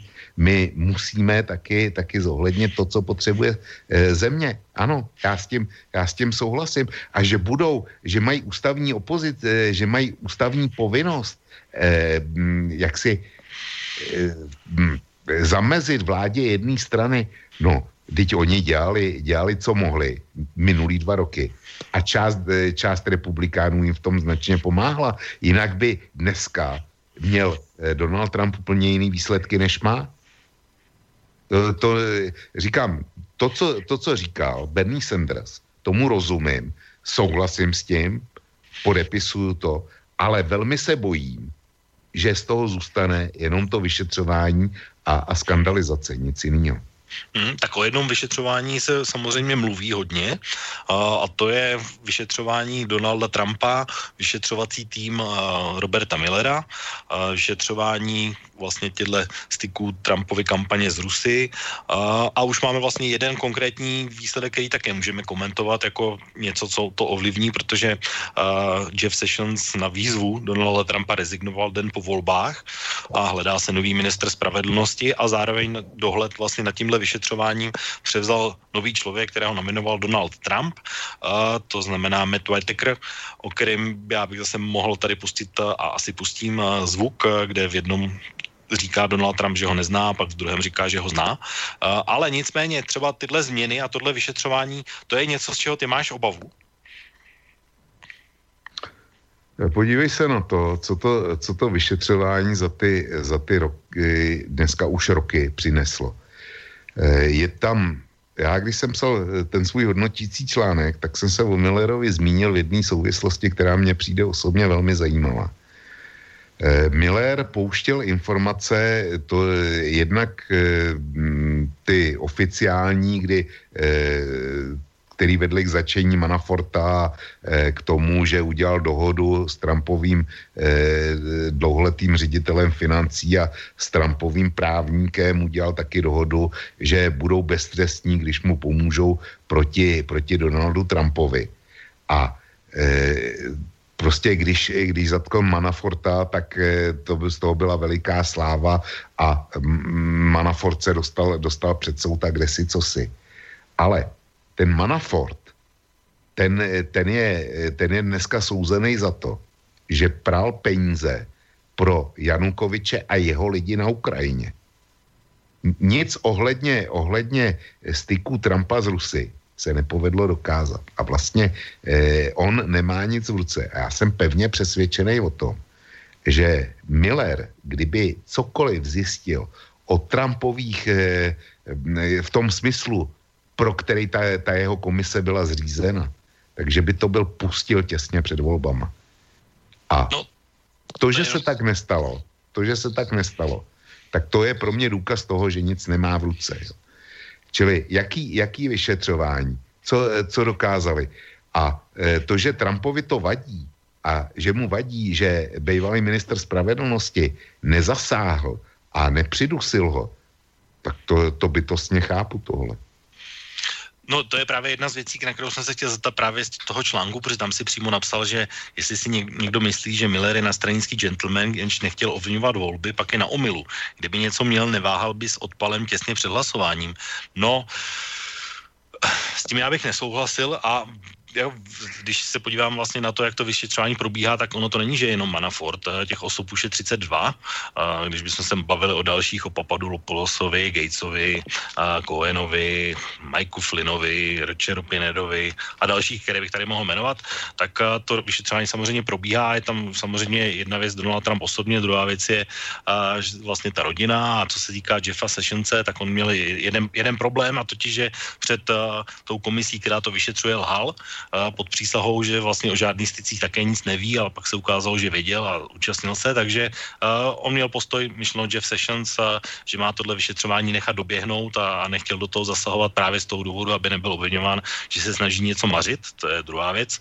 A co se týká toho vyšetřování, tak když se na to podívám, tak se očekává a i během volební kampaně probíhaly styky docela intenzivní právě mezi Manafortem a vyšetřováním Roberta Millera a směřuje to právě k tomu, že se uh, vlastně zobrazí ty finanční toky, které jsou mimochodem taky velmi zajímavé. Já tvrdím a vím, že už jsme se o tom taky bavili v některých z minulých relací, že Eh, Donald Trump je jediný prezident, který nezveřejnil své daňové přiznání. A asi k tomu má zjevně nějaký důvod, protože nevím, proč by to měl být problém. Doteď samozřejmě tím, že demokraté neměli žádnou většinu, tak si nemohli k tomuhle těmhle informacím dostat. A to teď budou moci. A myslím si, že se ukáže velmi zajímavé věci ve vztahu a objevuje se to i třeba v médiích, a to jsem já objevil, třeba jaké jsou vztahy mezi Donaldem Trumpem a saudským princem, tedy tím, který nařídil tu vraždu toho novináře na ambasádě. A, takže a, myslím si, že zase připadá mi ta obhajoba Donalda Trumpa a v tomhle s tebou nebudu souhlasit, taková babišovská, že to je takový uh, vlastně vyšetřování tohohle je něco jako babiš má čapí hnízdo, kde se taky snaží diskreditovat kde koho a zastavit to za jakoukoliv cenu. Uh, takže vlastně bych řekl, že tohle vyšetřování musí doběhnout a pravděpodobně doběhne, dejme tomu, v první polovině příštího roku, což se očekává. A já mám ještě než určitě budeš chtít reagovat, tak eh, o vyšetřování Roberta Millera mluvil také Bernie Sanders, což je další audio, které mám připravené. A tak pojďme si poslechnout eh, Bernieho Sanderse, co říká o vyšetřování Roberta Millera a jak on to vidí, jak to má vlastně skončit.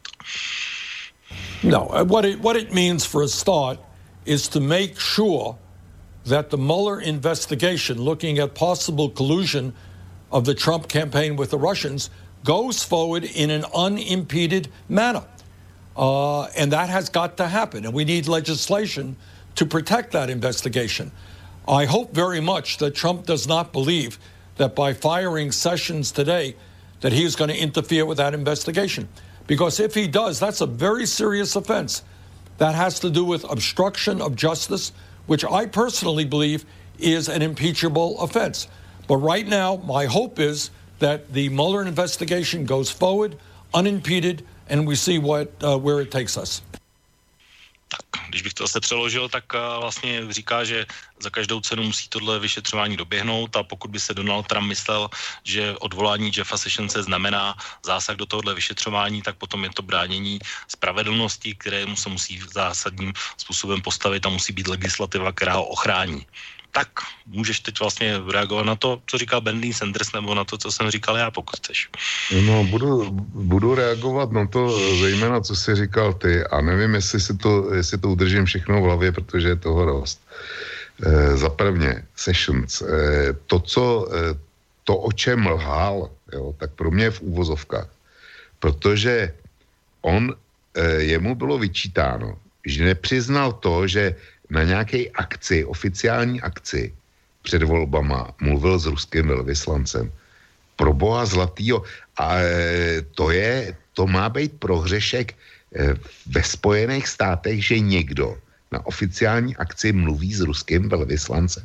Mimochodem, e, ten Sessions tam konstatoval dvě věci, když, když teda se dostal do úzkých. Za prvně, že s tím ruským velvyslancem mluvilo asi 30 jiných lidí a že on mluvil asi s 15 dalšíma lidma na stejné akci. Takže to je, t, jestli tohle má být provinění, tak je asi něco špatně. Tolik, tolik se, k Sessionsovi. Z Bernie Sanders já zase nemám problém s tím, jestliže nějaký vyšetřování je nastartovaný, tak by z pozice síly nemělo být, nemělo být přerušeno. Ani s tímhle nemám problém. S tím problém mám, je srovnávat ruský vyšetřování Donalda Trumpa e, s Čapým hnízdem Andreje Babiše. Čapí hnízdo, když si, když si vezmeš fakta, a ty fakta jsou hmatatelný a já jich na kose mám spoustu. Jasných věcí, nikoli v nějakých konstrukcí, jasných věcí, tak mluví jasnou řečí a ukazují, co se stalo. A ne, pouze ti, kteří věří v absolutní nevinu, eh, nevinu Andreje Babiše a že to je všechno komplot. Pokud přijmu tuhle optiku, tak mě nepřesvědčí žádný důkaz. Těch důkazů je dost, jak to bylo. Ale kdo je nechce vidět, tak je nevidí. Jenže s Donaldem Trumpem je to přesně opačně.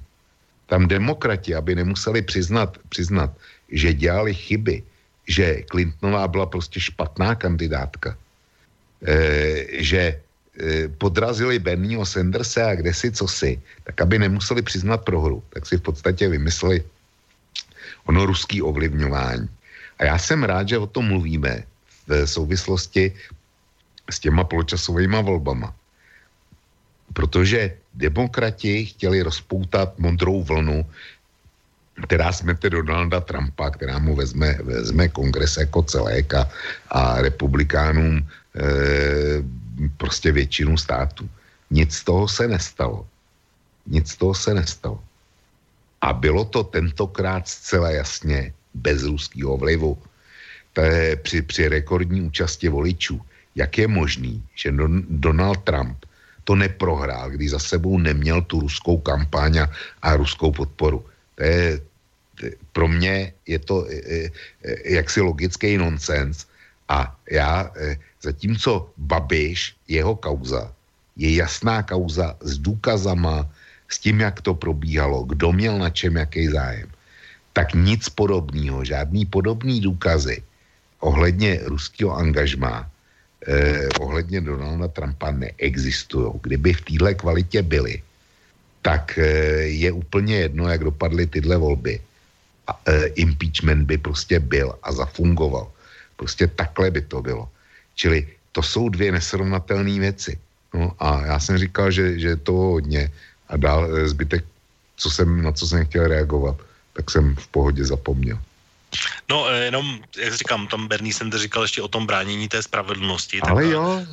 Ne, já, tím... já, ne, já, já to ještě jenom posunu kousek dál a pak pustíme vlastně to audio Donalda Trumpa. A jenom, že vlastně vyměnil Jeffa Sessionse, to já taky nespochybnuju nijak, protože to je jeho právo. V podstatě se to i očekávalo, že tohle jméno skončí a já jsem to taky očekával, takže překvapilo mě spíš, že se to stalo hned den po volbách, to, musím přiznat, protože jenom dvě hodiny právě na té povolební tiskové konferenci Donald Trump říkal, že no, nevíme ještě a uvidíme tak za týden zhruba. A takže potom se to stalo hned vlastně v zápětí. Ale Sessions měl rezignovat sám, pokud vím. No, ale na jeho výzvu. Na, na, no na dobře, Trumpu. no, ano, no, on ho vyzval, no a, a Session se rezignoval. Tak, takže, takže, takže tohle z hlediska té rezignace to zase překvapený nejsem. Spíš a pozdvižení zbudilo to, že jmenoval Meta Whitakera, a což je vlastně náměstek, když to řeknu jednoduše, Jeffa Sessionse, ale ten má názory stejné jako Donald Trump, to znamená, ten se bude chovat úplně jináč než Jeff Sessions a může to zbudit vlastně to podezření o tom, že to třeba může být motivováno tím, aby tohle vyšetřování skončilo nějakým způsobem dříve, než eh, se vlastně dobere nějaký výsledku a vyjde v nějaký final report nebo finální zpráva toho, co vlastně ten Robert Miller uh, z zjistil nebo nezjistil, nebo co se prokázalo, neprokázalo, protože může samozřejmě zjistit nic. Eh, ale tady spíš asi jde o to, že jestli to, a to je vlastně ten politický spor, o čem to je, že jedni říkají, že to má skončit, že už to vlastně mělo skončit dávno a že to je nesmysl od začátku, což je i ta Babišova retorika v, v tomhle. A pak je ta druhá, k tý patří teda ten Bernie Sanders a demokrati obecně samozřejmě, protože ty to vidí ale úplně obráceně a říkají ne, my musíme vlastně teď v téhle chvíli a tím spíš, když máme vlastně tu většinu,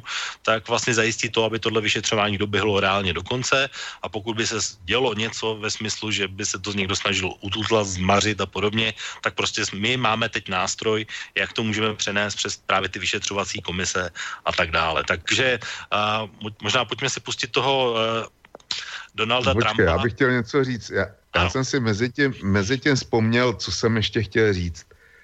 Já na tyhle vyšetřovací komise e, moc nevěřím ve Spojených státech, protože e, jiná vyšetřovací komise se týkala Billa Clintona, kterýho jsem vysloveně neměl rád a považuji ho za jednoho z nejhorších amerických prezidentů, který jsem zažil.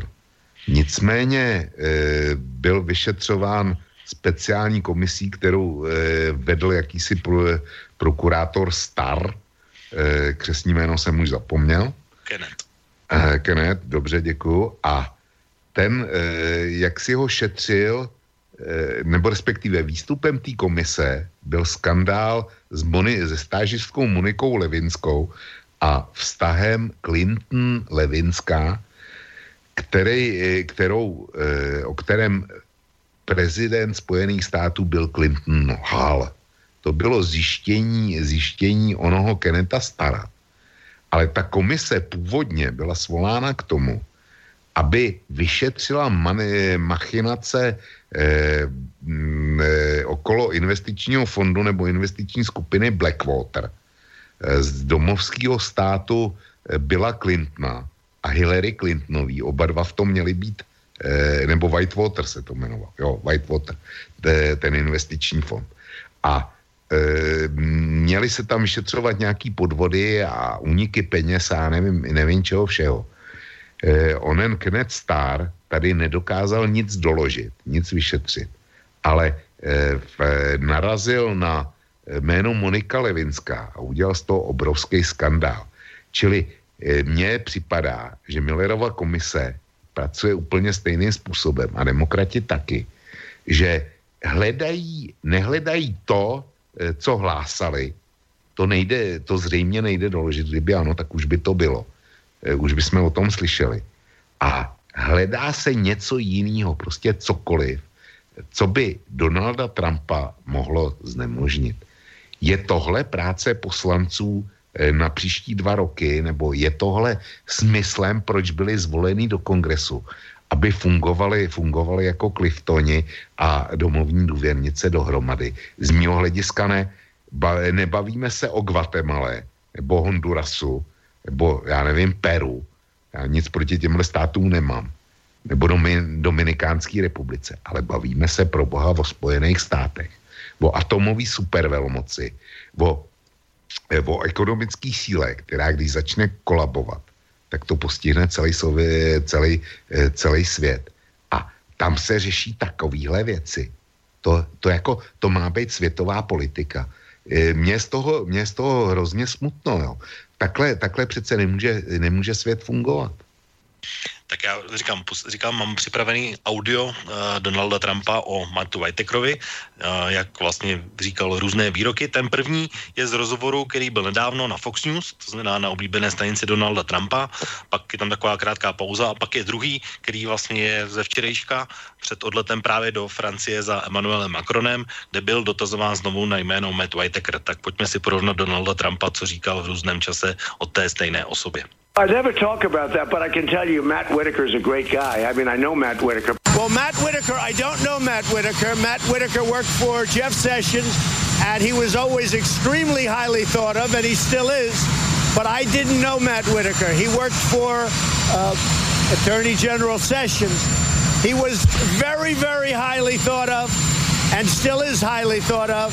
But this only comes up because anybody that works for me, they do a number on them. But Matt Whitaker is a very smart man. Tak, nejdřív říkal teda, že nezná Venta Whitakera, teď říká, že ho zná a že to je určitě skvělá volba. Mně teda tohle je samozřejmě podezřelé a, a zdá se mi to divné, že by jmenoval někoho, koho nezná, to se mi jeví jako absurdní sdělení, ale položím ti jednoduchou otázku vlastně a zase zvrátím k tomu, co jsme říkali na začátku, protože pokud si vzpomeneme třeba na Millerovu komisi, tak ta byla jmenovaná ještě jak říkáme, starým, starým eh, kongresem ještě za jiné situace, ale myslí si, že by třeba tohle vyšetřování mohlo začít v roce 2018. Uh, eh, už vlastně, no, neřeknu až přímo po volbách, ale třeba, jak si říkal, že jiná strana byla v pondělí a jiná byla ve středu, takže by ještě v pondělí tahle komise mohla vzniknout se souhlasem starých republikánů. Já si myslím, že už ne.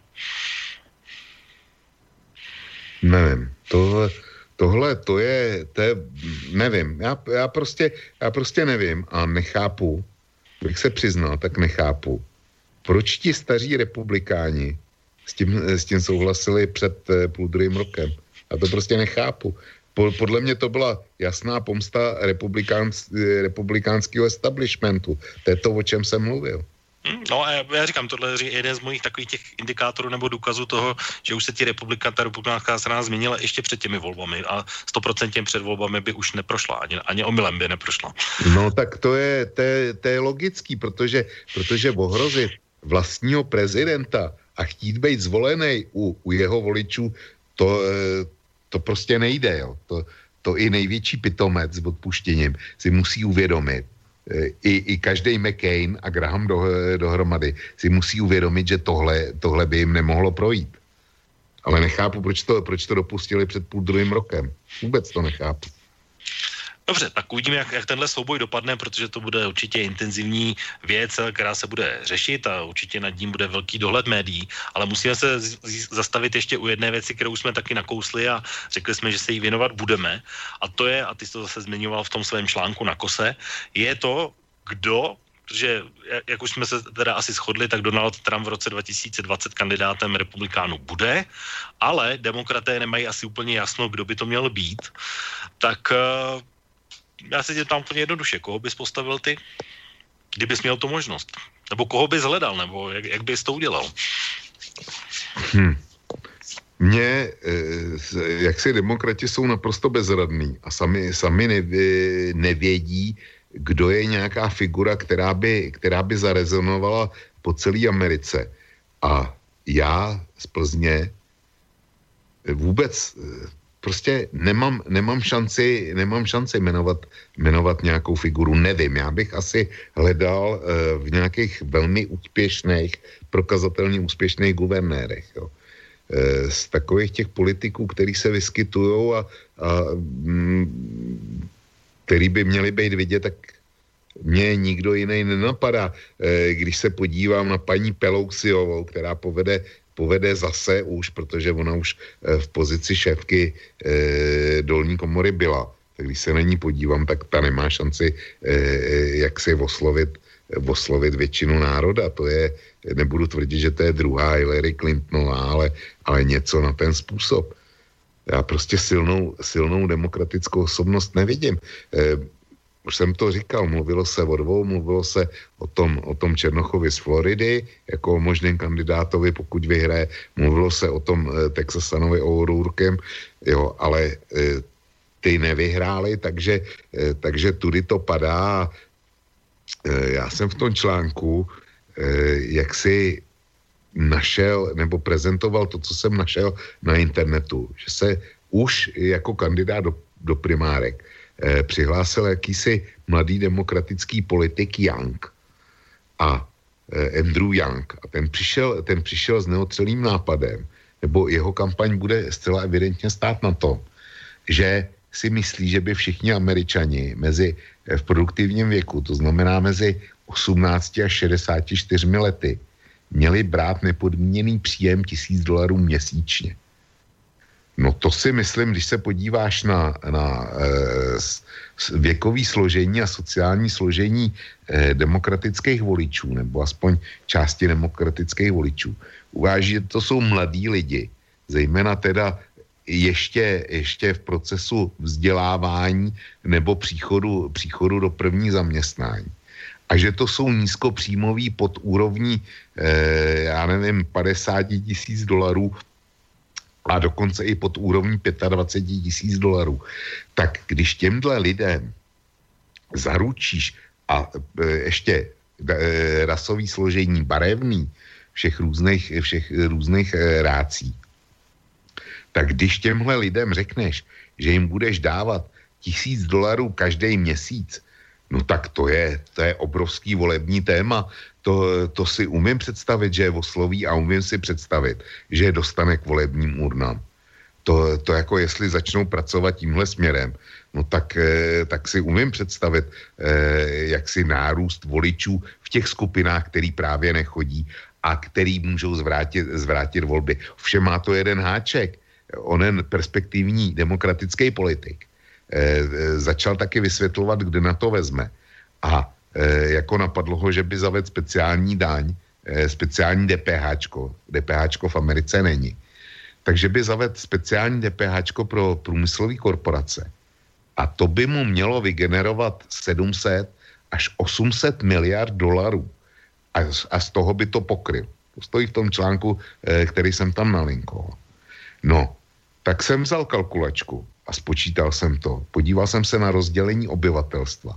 Našel jsem údaj, údaj kolik je těch mezi, mezi 18 a 64. Vynásobil jsem tenhle počet lidí tisícem dolarů a 12 měsíci. A zjistil jsem, že by ročně e, ten pán potřeboval 2,2 bilionu dolarů. A on, on chce zavést, e, zavést e, speciální daň, která mu hodí jednu třetinu. No tak jestli takhle mají vypadat americký prezidentský kandidáti, já nepochybuju o tom, že to téma by oslovilo spoustu, spoustu potenciálních voličů. To by se jim prostě líbilo. Jo, zejména těm, který nedělají a který, který, jsou, který žijou někde na okraji společnosti, no tak to je, to je absolutně super. Ale e, že Amerika s tím obrovským zadlužením, který dneska má, takže by ho, že by ho začala na tomhle naprosto nevýdaným způsobem e, urychlovat a zvyšovat, tak to tomu pánovi nedojde. To má být nová, nová demokratická naděje. A to, to říkám e, s úděsem hlase. Přestože až do, do doby, kdy začal kandidovat Barack Obama, tak já jsem se pokládal za zásadního příznivce demokratů Prostě e, mě republikáni vadili, vadili, vadila mi ta jejich konzervativní bigotnost. Ale dneska mám hrůzu, mám hrůzu z demokratů, protože jestliže tyhle lidi s, s, takovýhle, s takovýmhle matematickým aparátem a nápadama začnou řídit svět, tak, e, tak jako ty konce, ty jsou snadno, snadno představitelný. Ale ty se ptal na to, koho bych navrhoval. Říkám, já nevím, nemám žádný jméno, ale kdybych měl hledat, tak bych hledal zejména mezi, mezi, buď mezi e, úspěšnými demokratickými guvernéry, zejména teda velkých států, anebo potom e, mezi primátory velkých amer, a, amerických velkoměst. Tam bych, tam bych šel já. Hledal bys nějakého antitrampa? Nebo podobného Trumpa? Ne, Trumpa, eh, podobného Trumpa asi ne, protože zase podívej se, podívej se k tomu, k tomu profilu demokratického voliče. Tam, tam Trump nemá, nemá šanci. Jo, to, jsou, to jsou menšiny, to je gender, to jsou volnomyšlenkáři z univerzit, z amerických univerzit, to jsou, to jsou globalisti, tam Trump, eh, Trump nemá šanci. Ale eh, víš, koho by hledal? Eh, já bych si udělal, udělal speciální profil těch, který, který rozhodují volby, což jsou nerozhodnutí voliči. Přesvědčenýho republikána nebo přesvědčenýho demokrata nemá smysl, eh, nemá smysl přesvědčovat. Ty budou volit podle stranického klíče. Ale já se vsadím, že je to tak jako v každém e, jiném státě na světě, když jsou volby, kde jsou jasně, jasně rozestřené politické síly, tak máš takový ten střed, ten, ten, který má nestálej střed, který, eh, který má šířku pásma, dejme tomu 10-12% voličů a který podle toho, jak se přesouvá e, na politické škále, tak rozhoduje, rozhoduje volby. A tohle, tohle je pro mě jádro kde bych sondoval, co tyhle lidi chtějí. Jestli většina z těchto nerozhodnutých z toho středu jsou spíš konzervativci, nebo jestli jsou to spíš, eh, spíš ty volnomyšlenkářský liberálové. A podle toho bych postavil člověka. Dobrý no, večer, tu štúdio Banská Bystrica pri mikrofóne Petr Spišiak. Máme telefon do štúdia. Tak pojďme vzít pane posluchače. Pane posluchači, vítáme vás v relaci Hodina Vlka a máte slovo. No, dobrý večer, já mám spíš jenom takovou poznámku ohledně toho dluhu. Zdravíme do Brna. Rok, ano, zdravíme do Brna, no, já už se taky poznávám to... po hlase. No dobrý, uh, uh, ještě tento rok byl, uh, co se týká investic na obranu, 660 miliard dolarů. Ale už na příští rok je to přes 720 miliard dolarů. Tak by mě zajímalo, jak tohle má skončit, jestli chcou jít až na bilion dolarů. To je zatím vše, díky, na No, trochu. Já k tomu nemám, nemám co říct, já nevím, jak to, jak to skončí. To je záležitost, záležitost exekutivy a amerického daňového poplatníka. Ale jo, já si ten bilion umím představit. No, já bych to okomentoval, protože asi tuším, kde, kde posluchač vzal tahle čísla, ale viděl jsem porovnání, protože já, to bylo tenhle týden, stoprocentně, abych řekl tak dva dny zpátky, Donald Trump tohle zmiňoval Možná, že to bylo přímo při tom odletu. Ano, to bylo při tom odletu vlastně do Paříže, takže to muselo být včera, protože on tam zmiňoval, že jestli mu něco vadí na Baracku Obamovi, tak je to, že uh, zničil americkou armádu a že ji podfinancoval a takže on to opravuje a uváděl tam vlastně právě tuhle částku, kterou říkal posluchač, to znamená těch 716 a, a tak dál. Ale reálná čísla jsou taková, že to pořád osciluje kolem těch 700 uh, i včetně éry Baracka Obamy, takže ten nárůst uh, tam není tak dramatický, jak by to vypadalo a miliarda, respektive bilion je v tuhle chvíli nedosažitelné číslo, aspoň za mě. No, tak to asi máš pravdu, ale já bych se spíš bavil o jiné věci. Jak dlouho Amerika eh, chce jaksi navyšovat dluh a, a eh, financovat, financovat svou armádu takovýmhle masivním způsobem na dluh. Lidí financuje celý zbylej svět. To nejde, to nejde do, ne, do nekonečna. Já, já nevím, jo. Prostě vršit dluhy na Malém Řecku jsme viděli, jak to, jak to skončí. U Itálie jsem velmi zvědav, jak to, jak to skončí a velmi se toho bojím, ale jednou dojde i na Spojené státy. Nepochybně, ale já myslím, že jsem četl někde na, na serveru Ilony Švihlíkovi, že právě zlé jazyky tvrdí, že ten ekonomický růst Donalda Trumpa je založen právě na těch eh, velkých zbrojních zakázkách typu se Saudskou Arábí a podobně, takže to je vlastně ten hlavní generátor, čo logicky se musí zvednout i ten rozpočet, aby vlastně na to finance byly a mohly se realizovat. Takže to je ještě možná jedna taková poznámka k tomu. No ne, tak celý, to, celý ten tlak Donalda Trumpa na to, aby Severoatlantická aliance eh, nebo její účastníci, tak aby zvedali státní rozpočty podle těch dohodnutých 2% eh, HDP, tak jako zatím je zcela jasný americký kalkul. A prostě, kde máš dneska hlavní zbrojní výrobu, odkud, odkud se bude nakupovat podstatná část věcí za ty, za ty zvednutý peníze na obranu? No samozřejmě ve Spojených státech. To je největší, nej, největší výrobce zbraní a je to snadno představitelný. E, Spojený státy dneska nabízejí letadla pátý generace jako jediný stát na světě a ty jsou zatraceně drahý. A Evropa, jestliže měla Eurofighter a, a Tyfony a takovýhle, takovýhle zbraně, tak ty jsou, ty jsou bohužel zastaralý a nemůžou, nemůžou dodávat e, své armádě. E, u letadel je to, je, to, je to zcela jasný a ty jsou, ty jsou prostě velmi drahý, snad asi nejdražší součást, e, součást dneska každé armády. A ten kalkul Američanů je jasný, to jsou, to jsou jejich, jejich zbrojní zakázky do budoucna tohle. Hm? Tak jenom ještě, možná, když už jsme měli teď dotaz od posluchače, tak vezmu ještě jeden, který tady máme z mailu od Ondřeje, takže tím ho taky zdravím. Můžete prosím okomentovat vyhlášení rady editorů deníka Washington Post k volbám. Já teda za mě se omlouvám, ale nevím vůbec, o co, o co šlo, takže nevím. A když to nevíš ty, tak eh, já můžu prohlásit pouze, že jsem na tom úplně stejně. A jestli posluchač mám blížší údaje, tak ať napíše ještě jeden mail, kde nahodí hlavní heslo.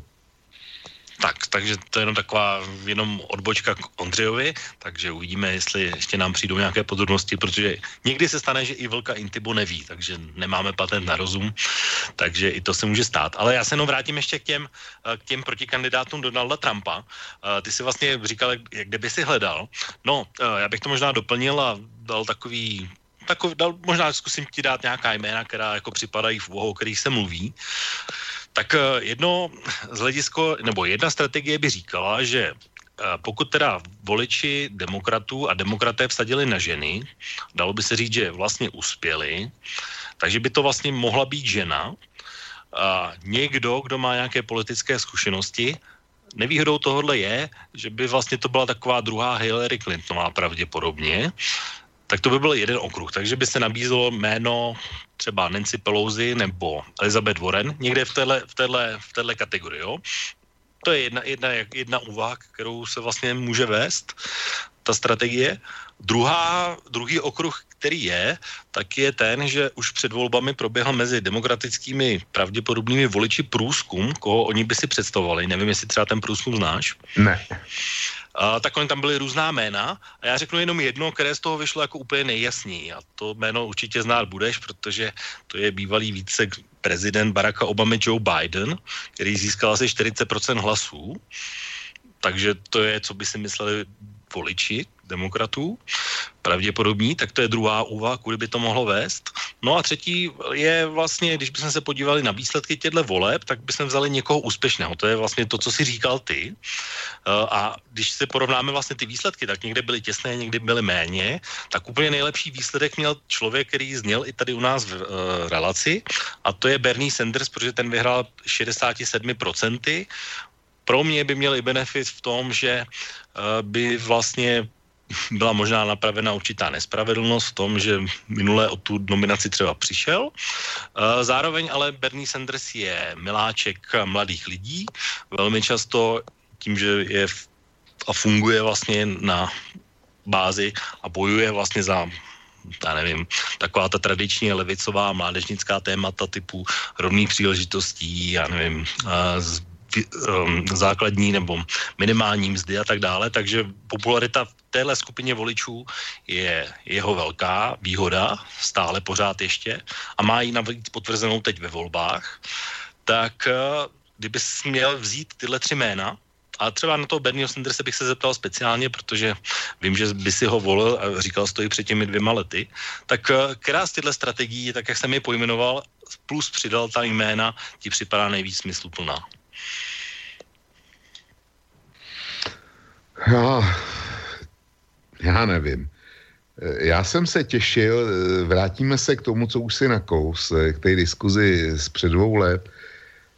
Já, já kdybych si byl mohl moh to zařídit, tak bych byl skutečně ten finálový duel měl Bernie Sanders versus Donald Trump. A byl bych volil Bernieho Sanderse, protože by se ve mně bylo ozvalo to, to tradiční demokratické cítění. No, s Bernie Sandersem bych asi uměl žít. Ale když se podívám na Joe Bidena, ty jsi mluvil o Trumpovi e, v demokratickém balení. Tak jestli je pro mě někdo Trump v demokratickém balení, tak je to Joe Biden. To je, to je prostě fosílie, to je, e, takové, to je taková ta konzervativní záležitost. E, já bych si ho daleko spíš uměl představit, představit mezi republikánama než mezi demokratama. A zejména teda dneska. E, já si myslím, že právě s tím, s tím ohledem na takový to konzervativní demokra- demokratický křídlo na ty, na ty fosílie ve straně, tak proto si ho Barack Obama zvolil, zvolil jako svýho vice, aby mu dodal hlasy, na který on, on nemá šanci dosáhnout. No a pokud jde, pokud jde o, to, o to dámský křídlo, tak Pelosiovou už jsem, už jsem komentoval. To, to jako, eh, tak když nastoupí a Donald Trump neprovede něco, čím by, čím by naštval, naštval e, ženskou část národa, a to kompletně, tak si myslím, že ho porazit nemůže. A tu, e, tu další dámu, kterou jsem jmenoval, tak tu neznám, o té nevím vůbec nic, tak se k ní nebudu vyslovovat.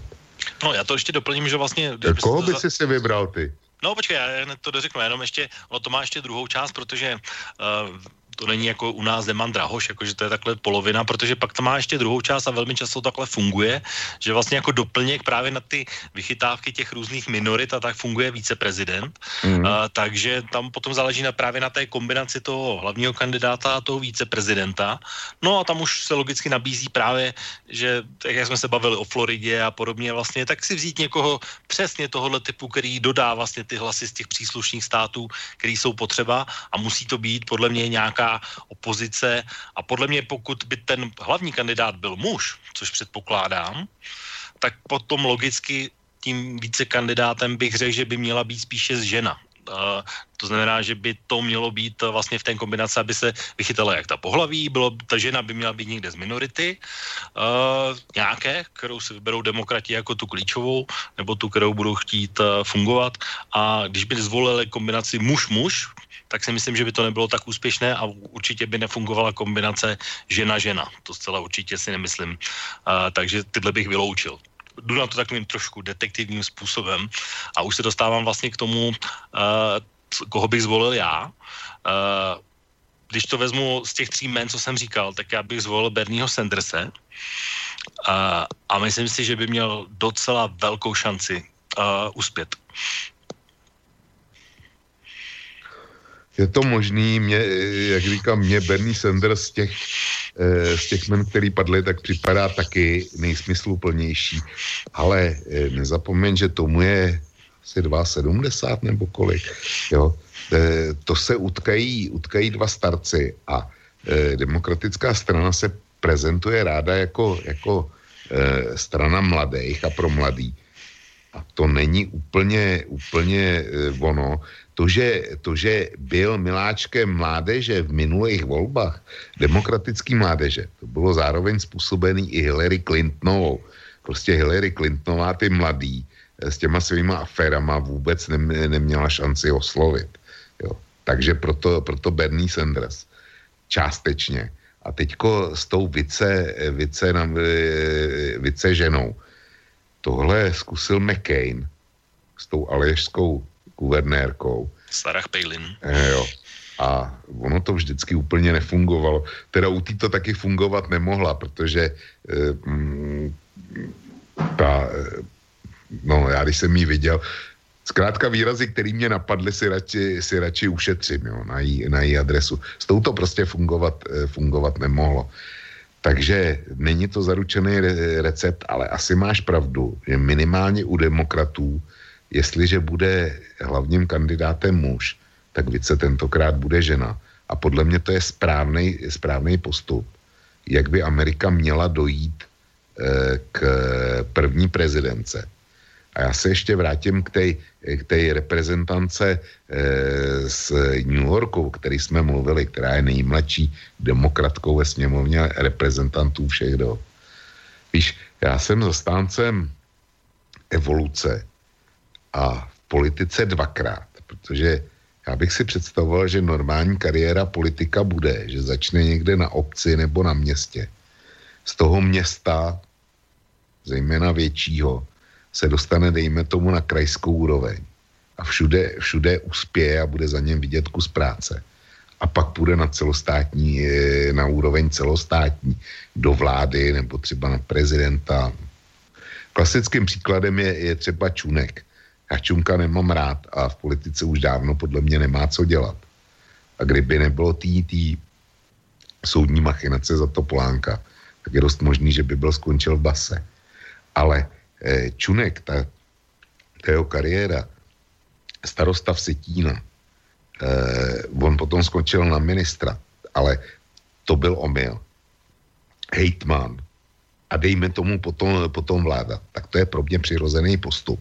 Tak, aby eh, voliči viděli nikoli v iluzi, nikoli v slib, já pro vás zařídím, ale aby měli eh, říct, eh, aby si mohli na něco sáhnout, co ten člověk, člověk eh, má za sebou co dokázal. I když eh, oba dva víme, že platí pravidlo, že minulé výsledky nezaručují stejné výsledky v budoucnosti. Jo. To je náš eh, to je náš chleba, nebo byl můj chleba a e, jak si to platí, ale přeci jenom, jestliže máš nějakou referenci, tak e, je tam znatelně více jistoty, než když tu, tu referenci nemáš. A o, e, o tom takhle, takhle, takhle by to mělo být i v americké politice. Tak uh, já myslím, že zase ideální čas po hodině si dát krátký oddech na písničku. Vážení posluchači, posloucháte dnešní americkou noc v rámci hodiny vlka a protože už rozebíráme věci, které souvisí s věcmi do budoucna, tak ještě nějakou spoustu no, hele, témat tady máme. Už jedeme, no. už jedeme čtvrtou hodinu, jestli se nepletu. Ano. A já bych chtěl skončit o půlnoci, pokud by to šlo. Ne, tak určitě. To, jo. Proto říkám, Dobře, že to tak... myslím, že je reálný čas. No. Záleží samozřejmě, jestli se ozvou posluchači ještě a budeme mít na co odpovídat. Tak proto říkám, že ideální čas asi se dát ještě možná poslední písničku dnešního večera, uvidíme. A pak se vlastně už vrhneme do toho posledního bloku a probereme vlastně to, co tady ještě jsme neprobrali a probrat bychom měli. Tak uh, pojďme si dát písničku, kterou vlastně si myslím, že taky rád uslyšíš. Tak pojďme na to.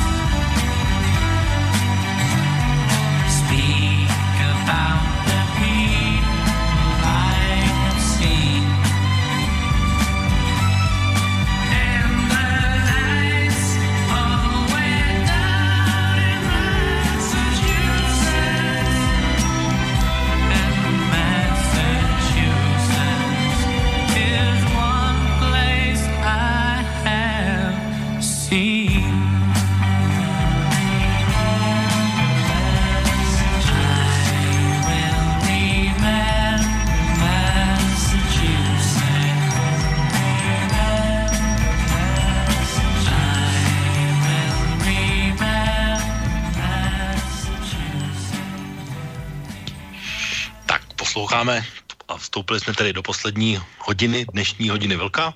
Mým hostem stále v rámci této relace je Vlk z portálu Kosa. Vlku, slyšíme se? Všechno funguje správně? Slyšíme se, setřel jsem slzy, protože tohle byla trefa naplno. Je bez debaty. Bylo mi 15, dostal jsem svý první džíny a, a do toho tohle, jo. To, to jako, to byla, to byla trefa naplno. Díky to mě těší, že jsem se trefil, ačkoliv jsme to samozřejmě nekonzultovali a vybíral jsem čistě podle svých pocitů a jak jsem říkal na začátku, myslím si, že jsem dneska vybral písničky i pro tebe speciálně, protože uh, určitě bychom našli třeba jiné způsoby, jak trávit dnešní sobotní večer a myslím si, že si to plně zasloužíš minimálně za výdrž a elan k tomu. No, nicméně, zbývá nám teda vlastně poslední hodina a já bych uh, já si otevřel tím, že uh, bych citoval tvůj článek Kosy, který končí takovým trošku méně veselým závěrem, a já ho cituju, uh, Amerika je plná nejistoty a tím je zbytek světa. Ta nejistota se generuje zejména tím, že je těžce rozdělená. Na dva tábory, které spolu nejsou už hodně dlouho ochotny spolupracovat, ale podle mě už by to ani neuměli, ani kdyby víc chtěli. A tyhle volby to rozdělení ještě zvětšily. Nic dobrého pro USA, nic dobrého pro svět. Je důvod být takhle pesimistický, myslíš? Nebo myslíš si, že ty, to následující období bude ještě horší, než to, které bylo? Já zopakuju to, co jsem říkal. Podle mě programem demokratů pro, pro eh, následující dva roky není eh, dělat politiku pro, pro Ameriku, eh, tím méně pro svět.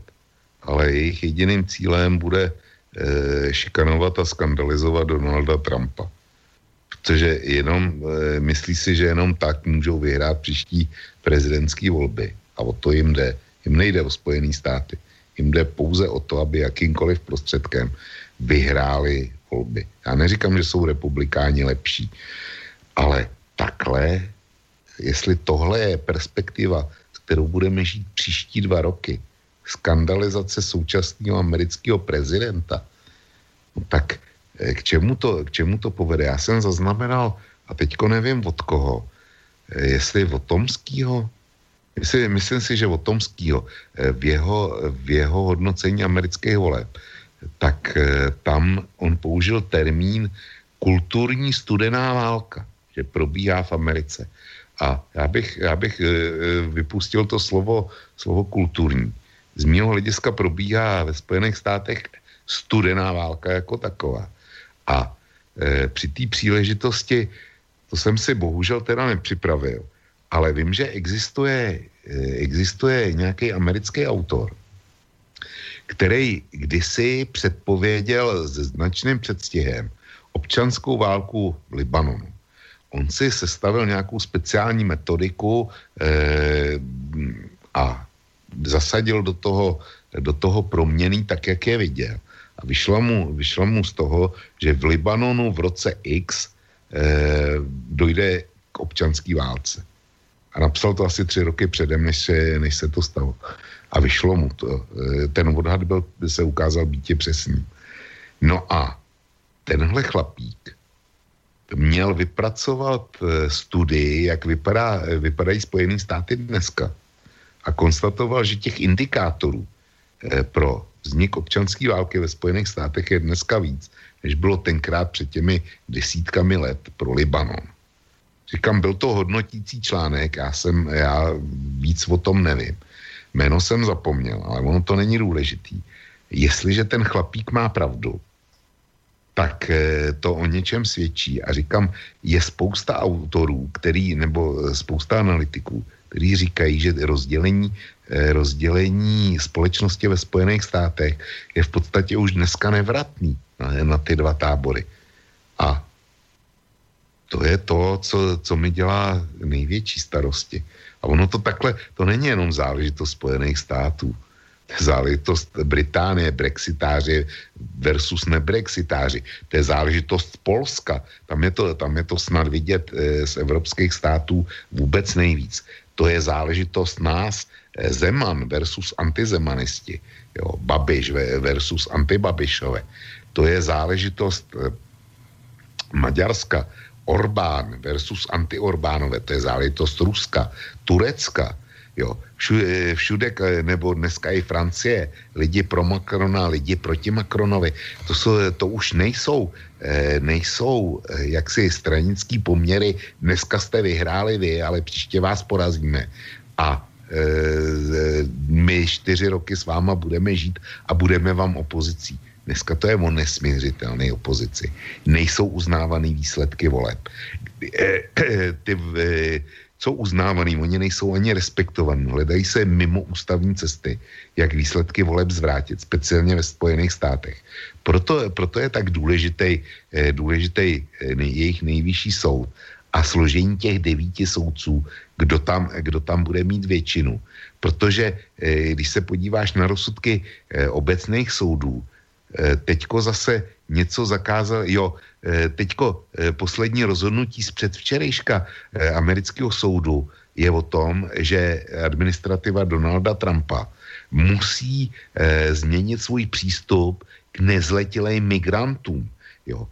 Čili přestávají platit zákony, tak jak byly přijatý nebo jak byly vykládaný, ale vstupují do toho, do toho soudy jako, jako speciální jednotka. U nás přece, vem si to u nás, spousta věcí se ze sněmovny začíná přiná, ne, ne začíná, už se, už se dejme tomu od eh, do vlády Mirka Topolánka se přinesla k ústavnímu soudu a ta eh, ústavní soud funguje jako, jako třetí parlamentní komora. To, to přece nejde. My jsme eh, takhle politika může vést jedině k maléru z hlediska. A Spojené státy jsou na tom tak, že jsou rozdělený.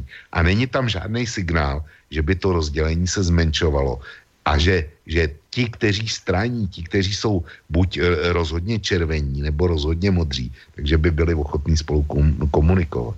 Žádný náznak. Tak já jsem ti do toho nechtěl skákat, protože měli jsme zatím telefon e, a posluchače na telefonní lince, ale nevydržel, tak pokud bych chtěl se zapojit, tak e, určitě zkuste zavolat znovu a hned vás Ale to mě, to mě teda přeruš, to jo. Tak říkám, už složil dřív, než jsem si říct cokoliv, takže, takže pokud byste chtěl uh, zavolat, tak uh, určitě klidně zavolejte. Uh, no, my jsme Jak se vlastně... dost... ty tohle rozdělení, protože to je zásadní otázka.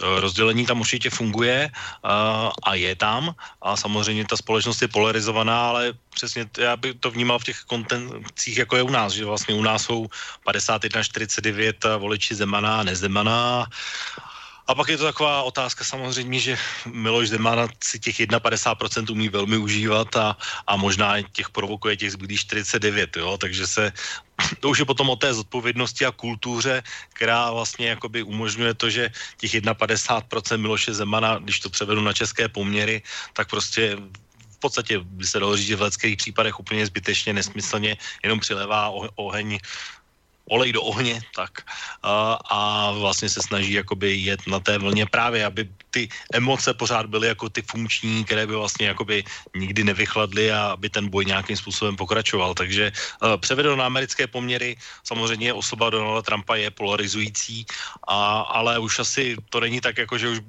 už, už je to vlastně jako realita vlastně, jo, takže, takže už takové ty věci, jako které byly ze začátku, jakože Donald Trump je notorický lhář, holkař, já nevím co všechno, tak to samozřejmě už ty jeho voliči dávno vědí, všichni už to dávno vědí a tyhle argumenty už nefungují, už je to, si myslím, že se to posune prostě, jakoby, že už ti voliči budou vědět jiné výsledky nebo jiné věci, právě třeba na svojí peněžence, jak jsme se o tom bavili v té první hodině uh, toho a to vlastně rozhodne ty volby taky v tom roce 2020. Ale už to nebude o tom, jestli Donald Trump lže třikrát za den, nebo desetkrát za den, nebo jednou za den. To už asi úplně faktor podle mě nebude. A to rozdělení...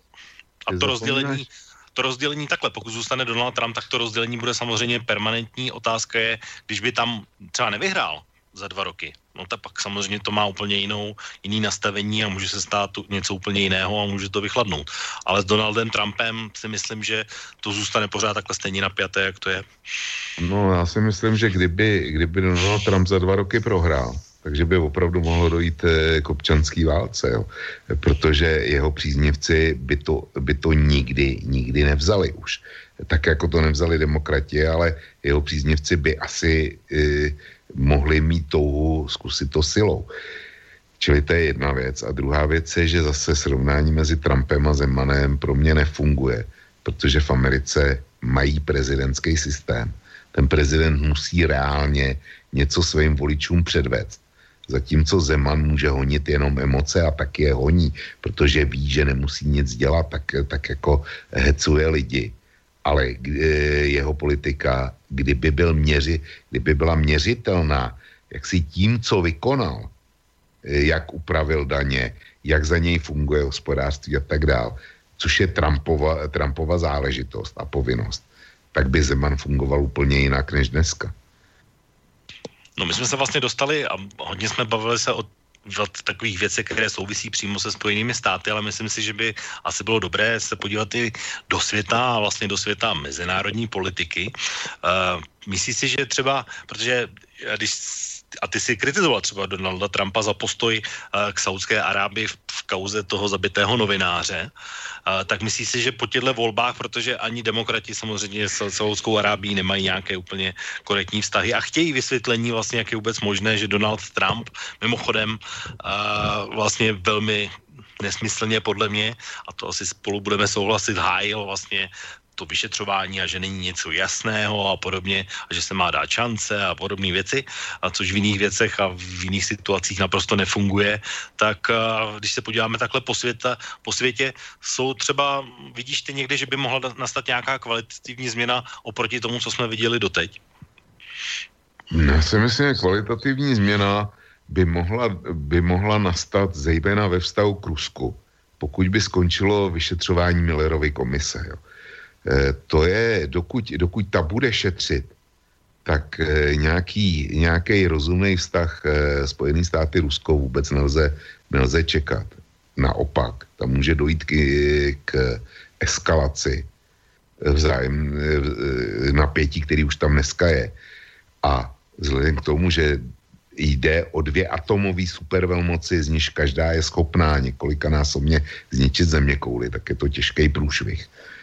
Eh, čili tady by, tady by změna možná byla. Myslím si, že Donald Trump bude tlačit na to, aby došlo k jasnému a hmatatelnému pokroku, eh, pokroku eh, v jednání se Severní Koreou.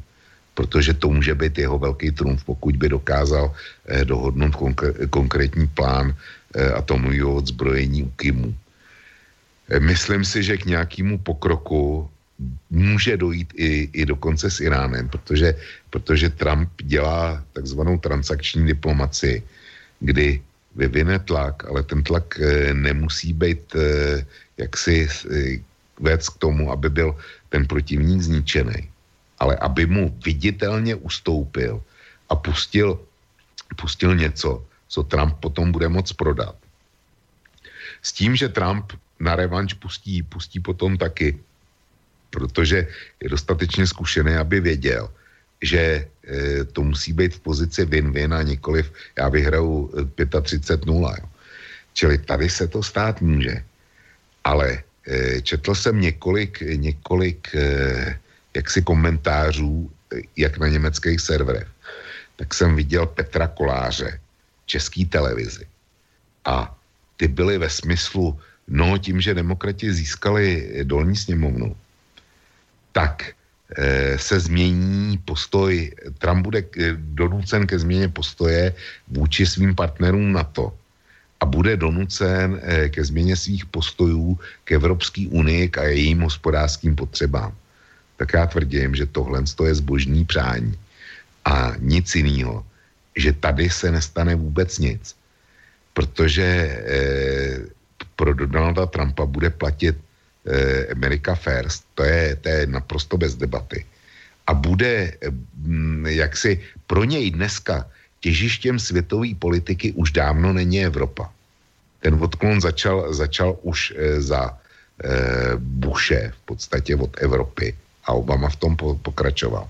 Pro Ameriku začíná být hlavním eh, politickým kolbištěm Pacifik, Pacifický oceán a dejme tomu problém jeho čínského moře a ambicí Číny, který, který ne, jako dramaticky narůstají. Čili tady se něco bude muset stát taky. A jak bude vypadat vztah k Číně, to si neumím představit. Protože e, jak si ti chytřejší američani, ty prostě vědí, že jim globálním soupeřem není nějaký Rusko, Není jim Evropa, ale že jim osudovým soupeřem jasně bude Čína.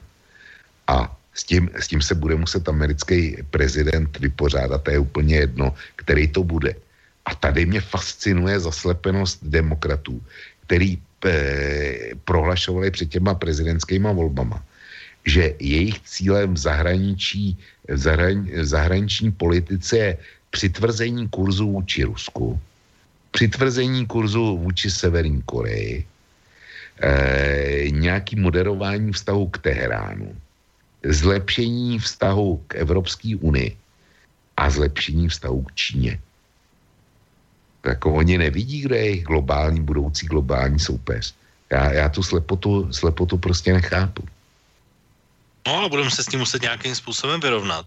Já jenom protože bychom tohle mohli rozebírat dlouho, tak uh, jenom se zastavím u některých věcí. Jak by se vlastně mohly tyhle protichudné zájmy třeba v kauze nebo v případě třeba Iránu, protože Donald Trump vypověděl vlastně tu smlouvu z éry Hillary Clinton jako ministrině zahraničí a prezidentství Baracka Obamy, tak eh, je vlastně vůbec šance a protože Donald Trump eh, vlastně teď tenhle týden by měl zahájit eh, nové sankce na Irán, které by mu vlastně měly bránit prodávat ropu a tak dále, ale Teherán se mu doslova vysmál, že jí stejně přes jeho sankce prodávat bude a, a že mu Donald Trump vlastně do toho nemá co mluvit. Uh, je to vlastně tak, co, a zase, co říkal Donald Trump třeba v zahraniční politice, a ten zvuk teda nemám, ale je to z jeho vystoupení, kde on říkal, že vlastně jakoby, tak jak tam byla prezentovaná ta ekonomika, že všechno šlape a tak a on říkal, že vlastně Amerika je respektovaná znova, uh, tak uh, vnímáš třeba tohle, že by se dalo nějakým způsobem vyřešit a třeba zase tř- můžeme i komentovat to, co předcházelo těm volbám, to znamená ty iránské sankce, teďko ty nové. Uh, ty Eh, no, fungují od 1. listopadu. Eh, já jsem zaznamenal jako to prohlášení iránského prezidenta zrovna tak jako ty, že, že jako sankce nemají žádný dopad a žádný význam. Ona to není pravda. Jo. Není to pravda, Irán ty sankce bez zesporu pocítí. Mě překvapila jedna věc, že, že sedm zemí bylo výjimuto z toho sankčního seznamu amerického a smějí zatím e, iránskou ropu nakupovat. Je to Čína, mezi, tě, mezi tou sedmičkou je Čína, Indie, Japonsko, což jsou mimořádně teda důležitý země. A taky Turecko, e, které jsou ty zbylí tři, nevím. A není to v podstatě ani důležitý momentálně, ale že vůbec tahle výjimka existuje, to je jedna, jedna podivnost. Druhá podivnost je, že Eh, evropský spojenci prohlásili, že těch sankcí se nebudou držet a že vyvíjejí plat, eh, s Čínou a s Ruskem jako nezávislý platební systém, který by zaručoval, zaručoval Iránu přístup na finanční trhy. Chtějí to udělat, ale udělat to zatím nedokázali. A je faktem, že velké evropské firmy nechali iránský kontrakty iránskýma kontraktama. A i přesto, že Evropská unie eh, vydala zákaz podřizovat se americkým sankcím, tak prostě Irán, Irán opustili. A to není jenom tak. A já jsem zvědavý, jakým spoje, prostě pokud bude Čína nebude respektovat americké sankce, tak, eh, tak nemají smysl. To je, to je obrovská díra. A jsem zvědavý, jestli se jí Trumpovi povede, povede zacpat. A mně přijde kontraproduktivní, jestli je chce Irán k něčemu donutit, tak mně přijde, přijde naprosto podivnou taktikou, když současně vede, vede válku s Čínou. Jo. A teďko ten Trump chce Irán eh, donutit ke dvěma věcem. Když byla uzavřena ta smlouva s Iránem, tak já jsem to samozřejmě eh, tenkrát komentoval na kose. A v tom článku jsem, jsem jednoznačně konstatoval, že ta smlouva je špatná. A přesně z těch důvodů, který uvádí Donald Trump, a rozebíral jsem tam proč. A myslím si to do dneška. Nicméně stejně špatný je, když je podepsaná smlouva a ta je potom vypovězena. To je prostě zanáší absolutní prvek nejistoty v mezinárodních vztazích. že podepsaná smlouva najednou přestane platit z rozhodnutí někoho. Špatně. V dnešním světě, v dnešním světě dvakrát špatně. A e, Trumpovi, pokud vím, vadí dvě věci. Iránský raketový program a potom expanze, expanze Iránu do okolního světa, kde, kde prostě on e, začíná tlačit na spojence Spojených států, e, na celý ten šítský blok, e, teda sunnický blok plus Izrael. U nás je vnímaná Saudská Arábie, a já říkám naprosto po právu, velmi špatně. Egypt je naproti tomu vnímán, vnímán jako, jako spořádaná země a země, s kterou se dá v arabském světě i v e, našich zeměpisných šířkách. Jenomže dneska začalo velké cvičení e, těch sunnických, e, sunnických států, které jsou na tom Blízkém východě. To znamená, to znamená stá, státy Perského, Perského zálivu a Arabského poloostrova s výjimkou Iráku, Sýrie a Libanonu, což je což je e, blok Teheránu, ale všechny ty státy, které tam jsou, ty, ty e, Omámy a Katary a takovýhle, plus, plus samozřejmě Saudská Arábie, plus Jordánsko, plus Egypt, jejich armády začaly obrovský spoje, e, spojený cvičení. Jo. Čili to ukazuje, že tady, tady se formují dva, dva vojenské bloky na Blízkém východě. A Izrael, Izrael je třetí síla. A k čemu, k čemu tohle může vést? Jedině k nějakému dalšímu, dalšímu konfliktu. Jo, čili čili eh, Donald Trump bude na, te, na, na Irán tlačit a já si myslím, že to je dobře. A jestliže tady chápán, chápána Saudská Arábie jako naprosto tmářský režim a režim, který podporuje terorismus, což sdílím, tak Irán ale pro mě představuje úplně to samý jenomže v šítském vydání. A já nemám, e, u mě neexistuje rozdíl mezi šítským e, muslimským teroristou a sunnickým muslimským teroristou. Pro mě je to jenom terorista. Hmm, to si ten vlastně napsali do toho článku, že no, očekává, ne, očekává, že rostoucí tlak Bílého domu na Irán s cílem přinutit ho k podepsání nové pro Teherán daleko více omezující smlouvy. Myslíš, že může Donald Trump v tomhle uspět? Nebo že se Teherán už nechá jako dotlačit do, do stavu, že by podepsal ještě něco více omezujícího, když vlastně teď nemá nic, co by ho omezovalo de facto. No tak e, jako z mého hlediska o tom rozhodne Čína. Jestliže, jestli, jestliže Trump donutí Čínu k tomu, aby se připojila eh, k embargu, k embargu na Irán, tak si myslím, že, že v konečném důsledku ty sankce uspějou a Irán, Irán ustoupí. Dobrá, tak eh, já tady jenom zase vstoupím do toho dotazem posluchače, eh, který je na mě teda přímo osobně a evidentně ten dotaz je někde z České republiky, protože eh, tady posluchač Porta mi píše, že si dělám legraci s tím, že jsem, co jsem řekl o 51% voličů Zemana, že opak je pravdou. Pravdě to se naráží na to, že jsem říkal, že Miloš Zeman svých 51% používá k přilevání oleje do ohně. A to je mimochodem jeho autentický výrok, takže on má rád, že když může někoho naštvat a, a tak, takže, takže ne, úplně nerozumím tomu, co by asi posluchač myslel, nebo co je opak pravdou a samozřejmě je to ne. i tak, to tě, to tě vysvětlím, že, že olej do ohně přilívá, přilívá ten druhý tábor. Podle jo, takhle. Jo, no tak samozřejmě, jak říkám, on, on si nenechá nic líbit také a nedaruje mu nic. Na druhou stranu, a sice to nepatří úplně k americkým volbám, ale uh, jenom odbočím. Uh, teď se vlastně stala, když ty jsi zmiňoval na konci toho, co jsi říkal Čínu, tak teď se stala jedna taková nepříjemnost Miloši Zemanovi, že zemřel na, na, cestě, na cestě lékař, který ho doprovázel. Tři dní o tom bylo úplné ticho v uh, českém enteru a když se to teda provalilo takovým velice podivným způsobem, tak uh, Jiří Ovčáček, všichni ty, kteří chtěli nějaké informace, tak oz, označil za hyeny, za svině, uh, za... No, Mariana Jurečku za prase uh, a dokonce 30 minut bojkotoval server i dnes na jeho otázky.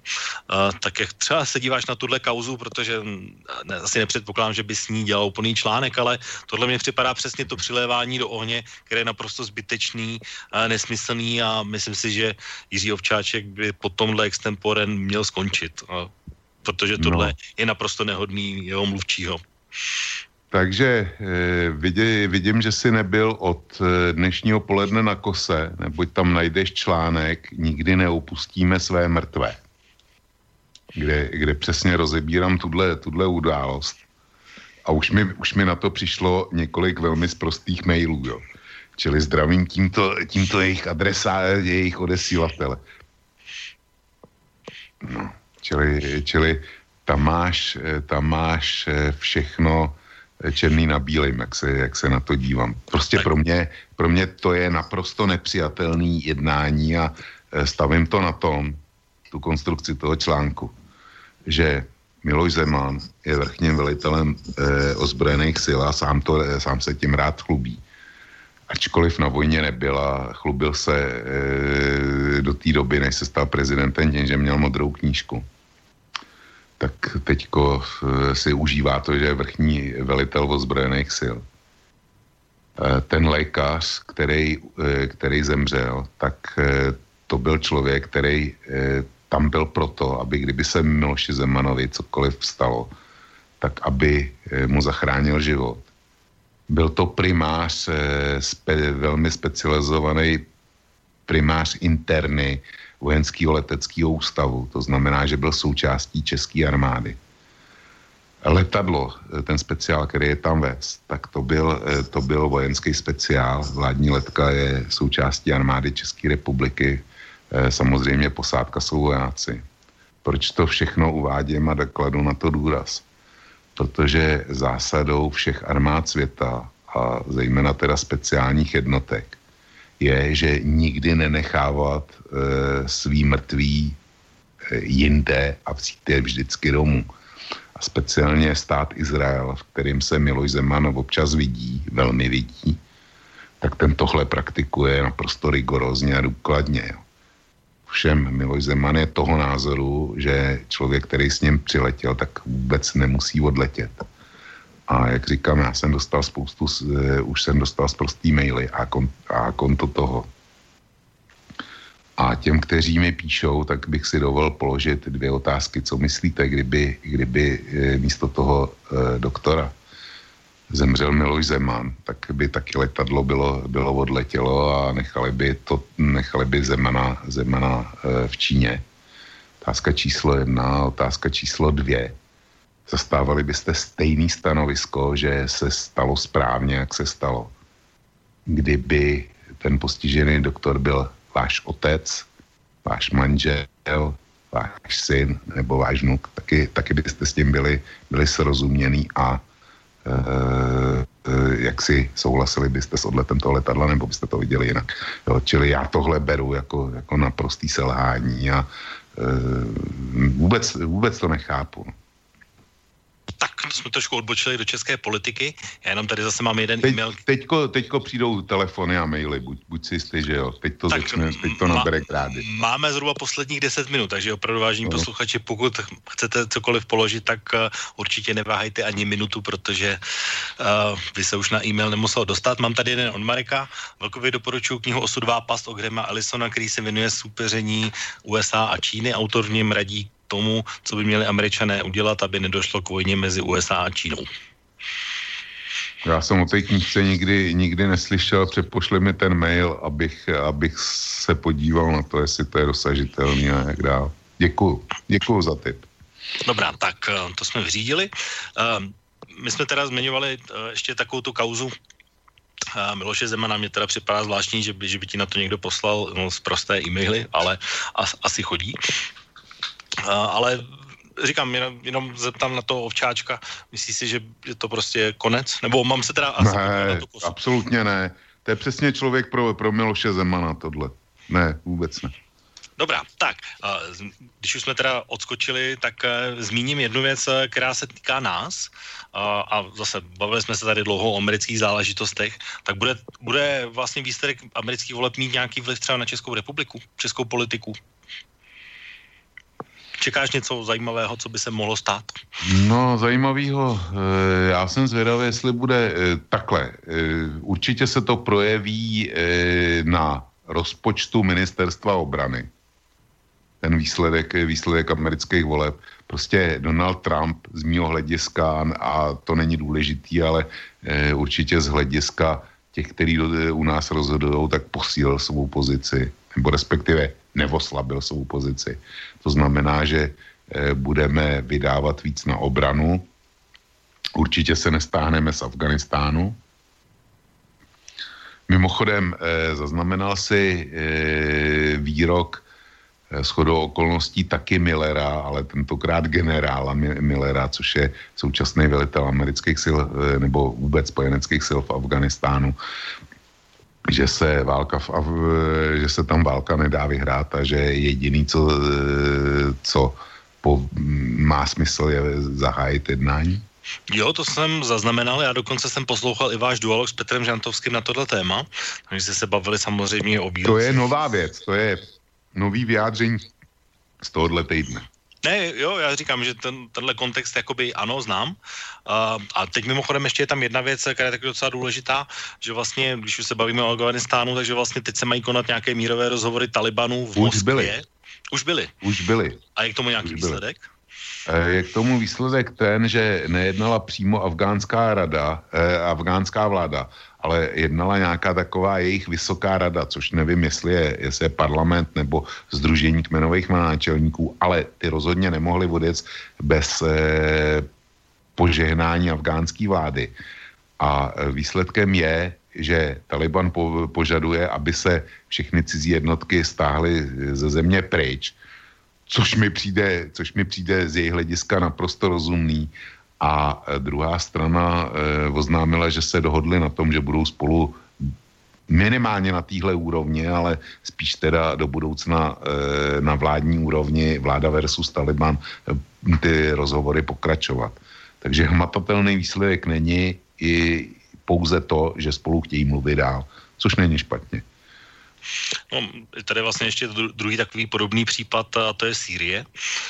Tady vlastně, už jsme se taky o tom bavili několikrát, tak tam vlastně už se to vlastně taky dostalo trošku z rukou Donalda Trumpa, už tam vlastně vládnou úplně jiné poměry, než, než by se asi hmm. Donald Trump představoval. Ne tak úplně, protože tohle, tohle souvisí, souvisí s e, Iránem, protože Donald Trump konstatoval, že nestáhne americké jednotky ze Sýrie do té doby, dokud, eh, dokud tam budou Iránci. A stažení amerických jednotek ze Sýrie je předpoklad k tomu, aby eh, Assad mohl obnovit územní celistvost. Pak je tam samozřejmě ještě další problém, to jsou kurdské milice versus, versus Turecko to je, to je další problém, ale já si neumím představit ukončení e, syrského konfliktu, aniž by byl vyřešený Idlíb a aniž by e, Damašek obnovil kontrolu nad celým územím, e, to znamená i těch, e, těch částí Sýrie, kde jsou američani. Čili to souvisí se vším. A pak, jsou, pak budou určitě další dopady na nás. A ty jsou v hospodářské oblasti protože eh, spor Spojený státy, nerovnováha mezi Spojenými státy a Evropskou unii vůbec eh, není, není vyřešená.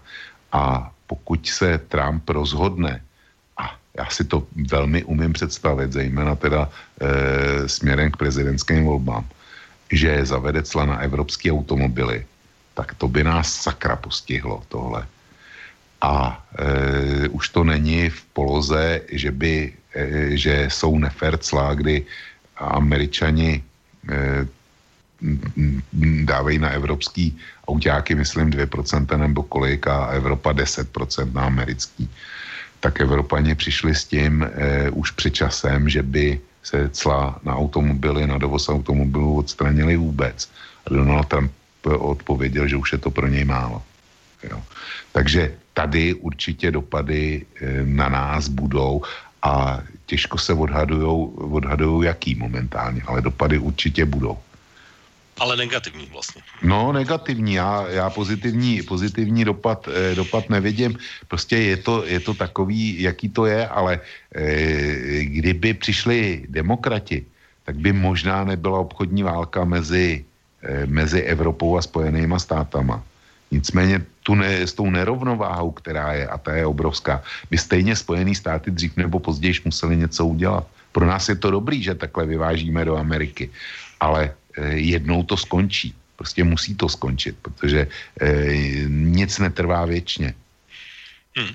Tak protože už se opravdu blížíme pomalu ke konci, tak uh, asi možná úplně poslední otázku, kterou bych měl, a už jsem ji teda položil a možná se k ní vrátíme, protože jsme ji nedořešili úplně do detailu, tak když by si měl vsadit, já jsem totiž udělal jednu věc, že jsem si výsledky těchto voleb dosadil do uh, těch jednotlivých států podle těch guvernérů a v takovém tom mixu, co bych očekával.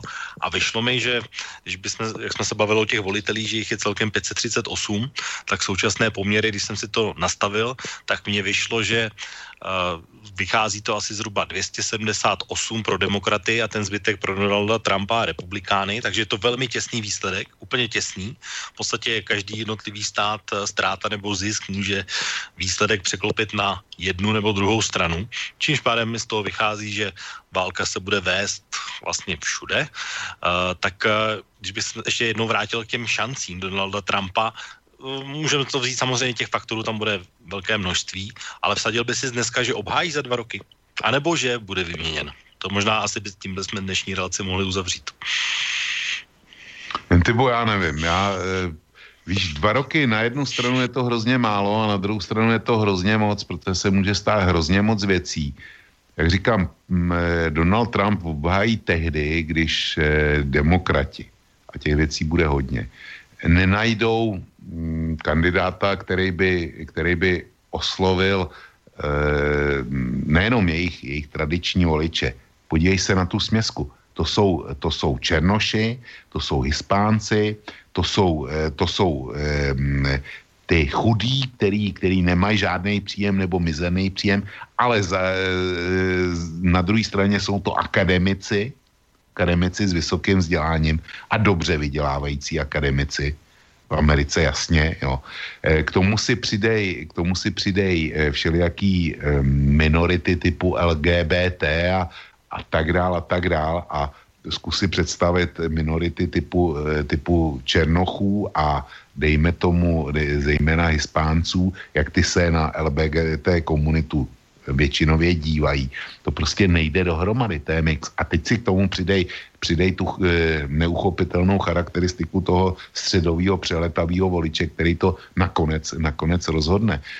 E, to, to Donald Trump to má snažší s tou svou volickou základnou. Ta, ta je daleko víc kompaktní a čili říkám, bude to zase záviset od osoby kandidáta, bude to záviset v každém případě od ekonomické situace, konkrétně ekonomické situace.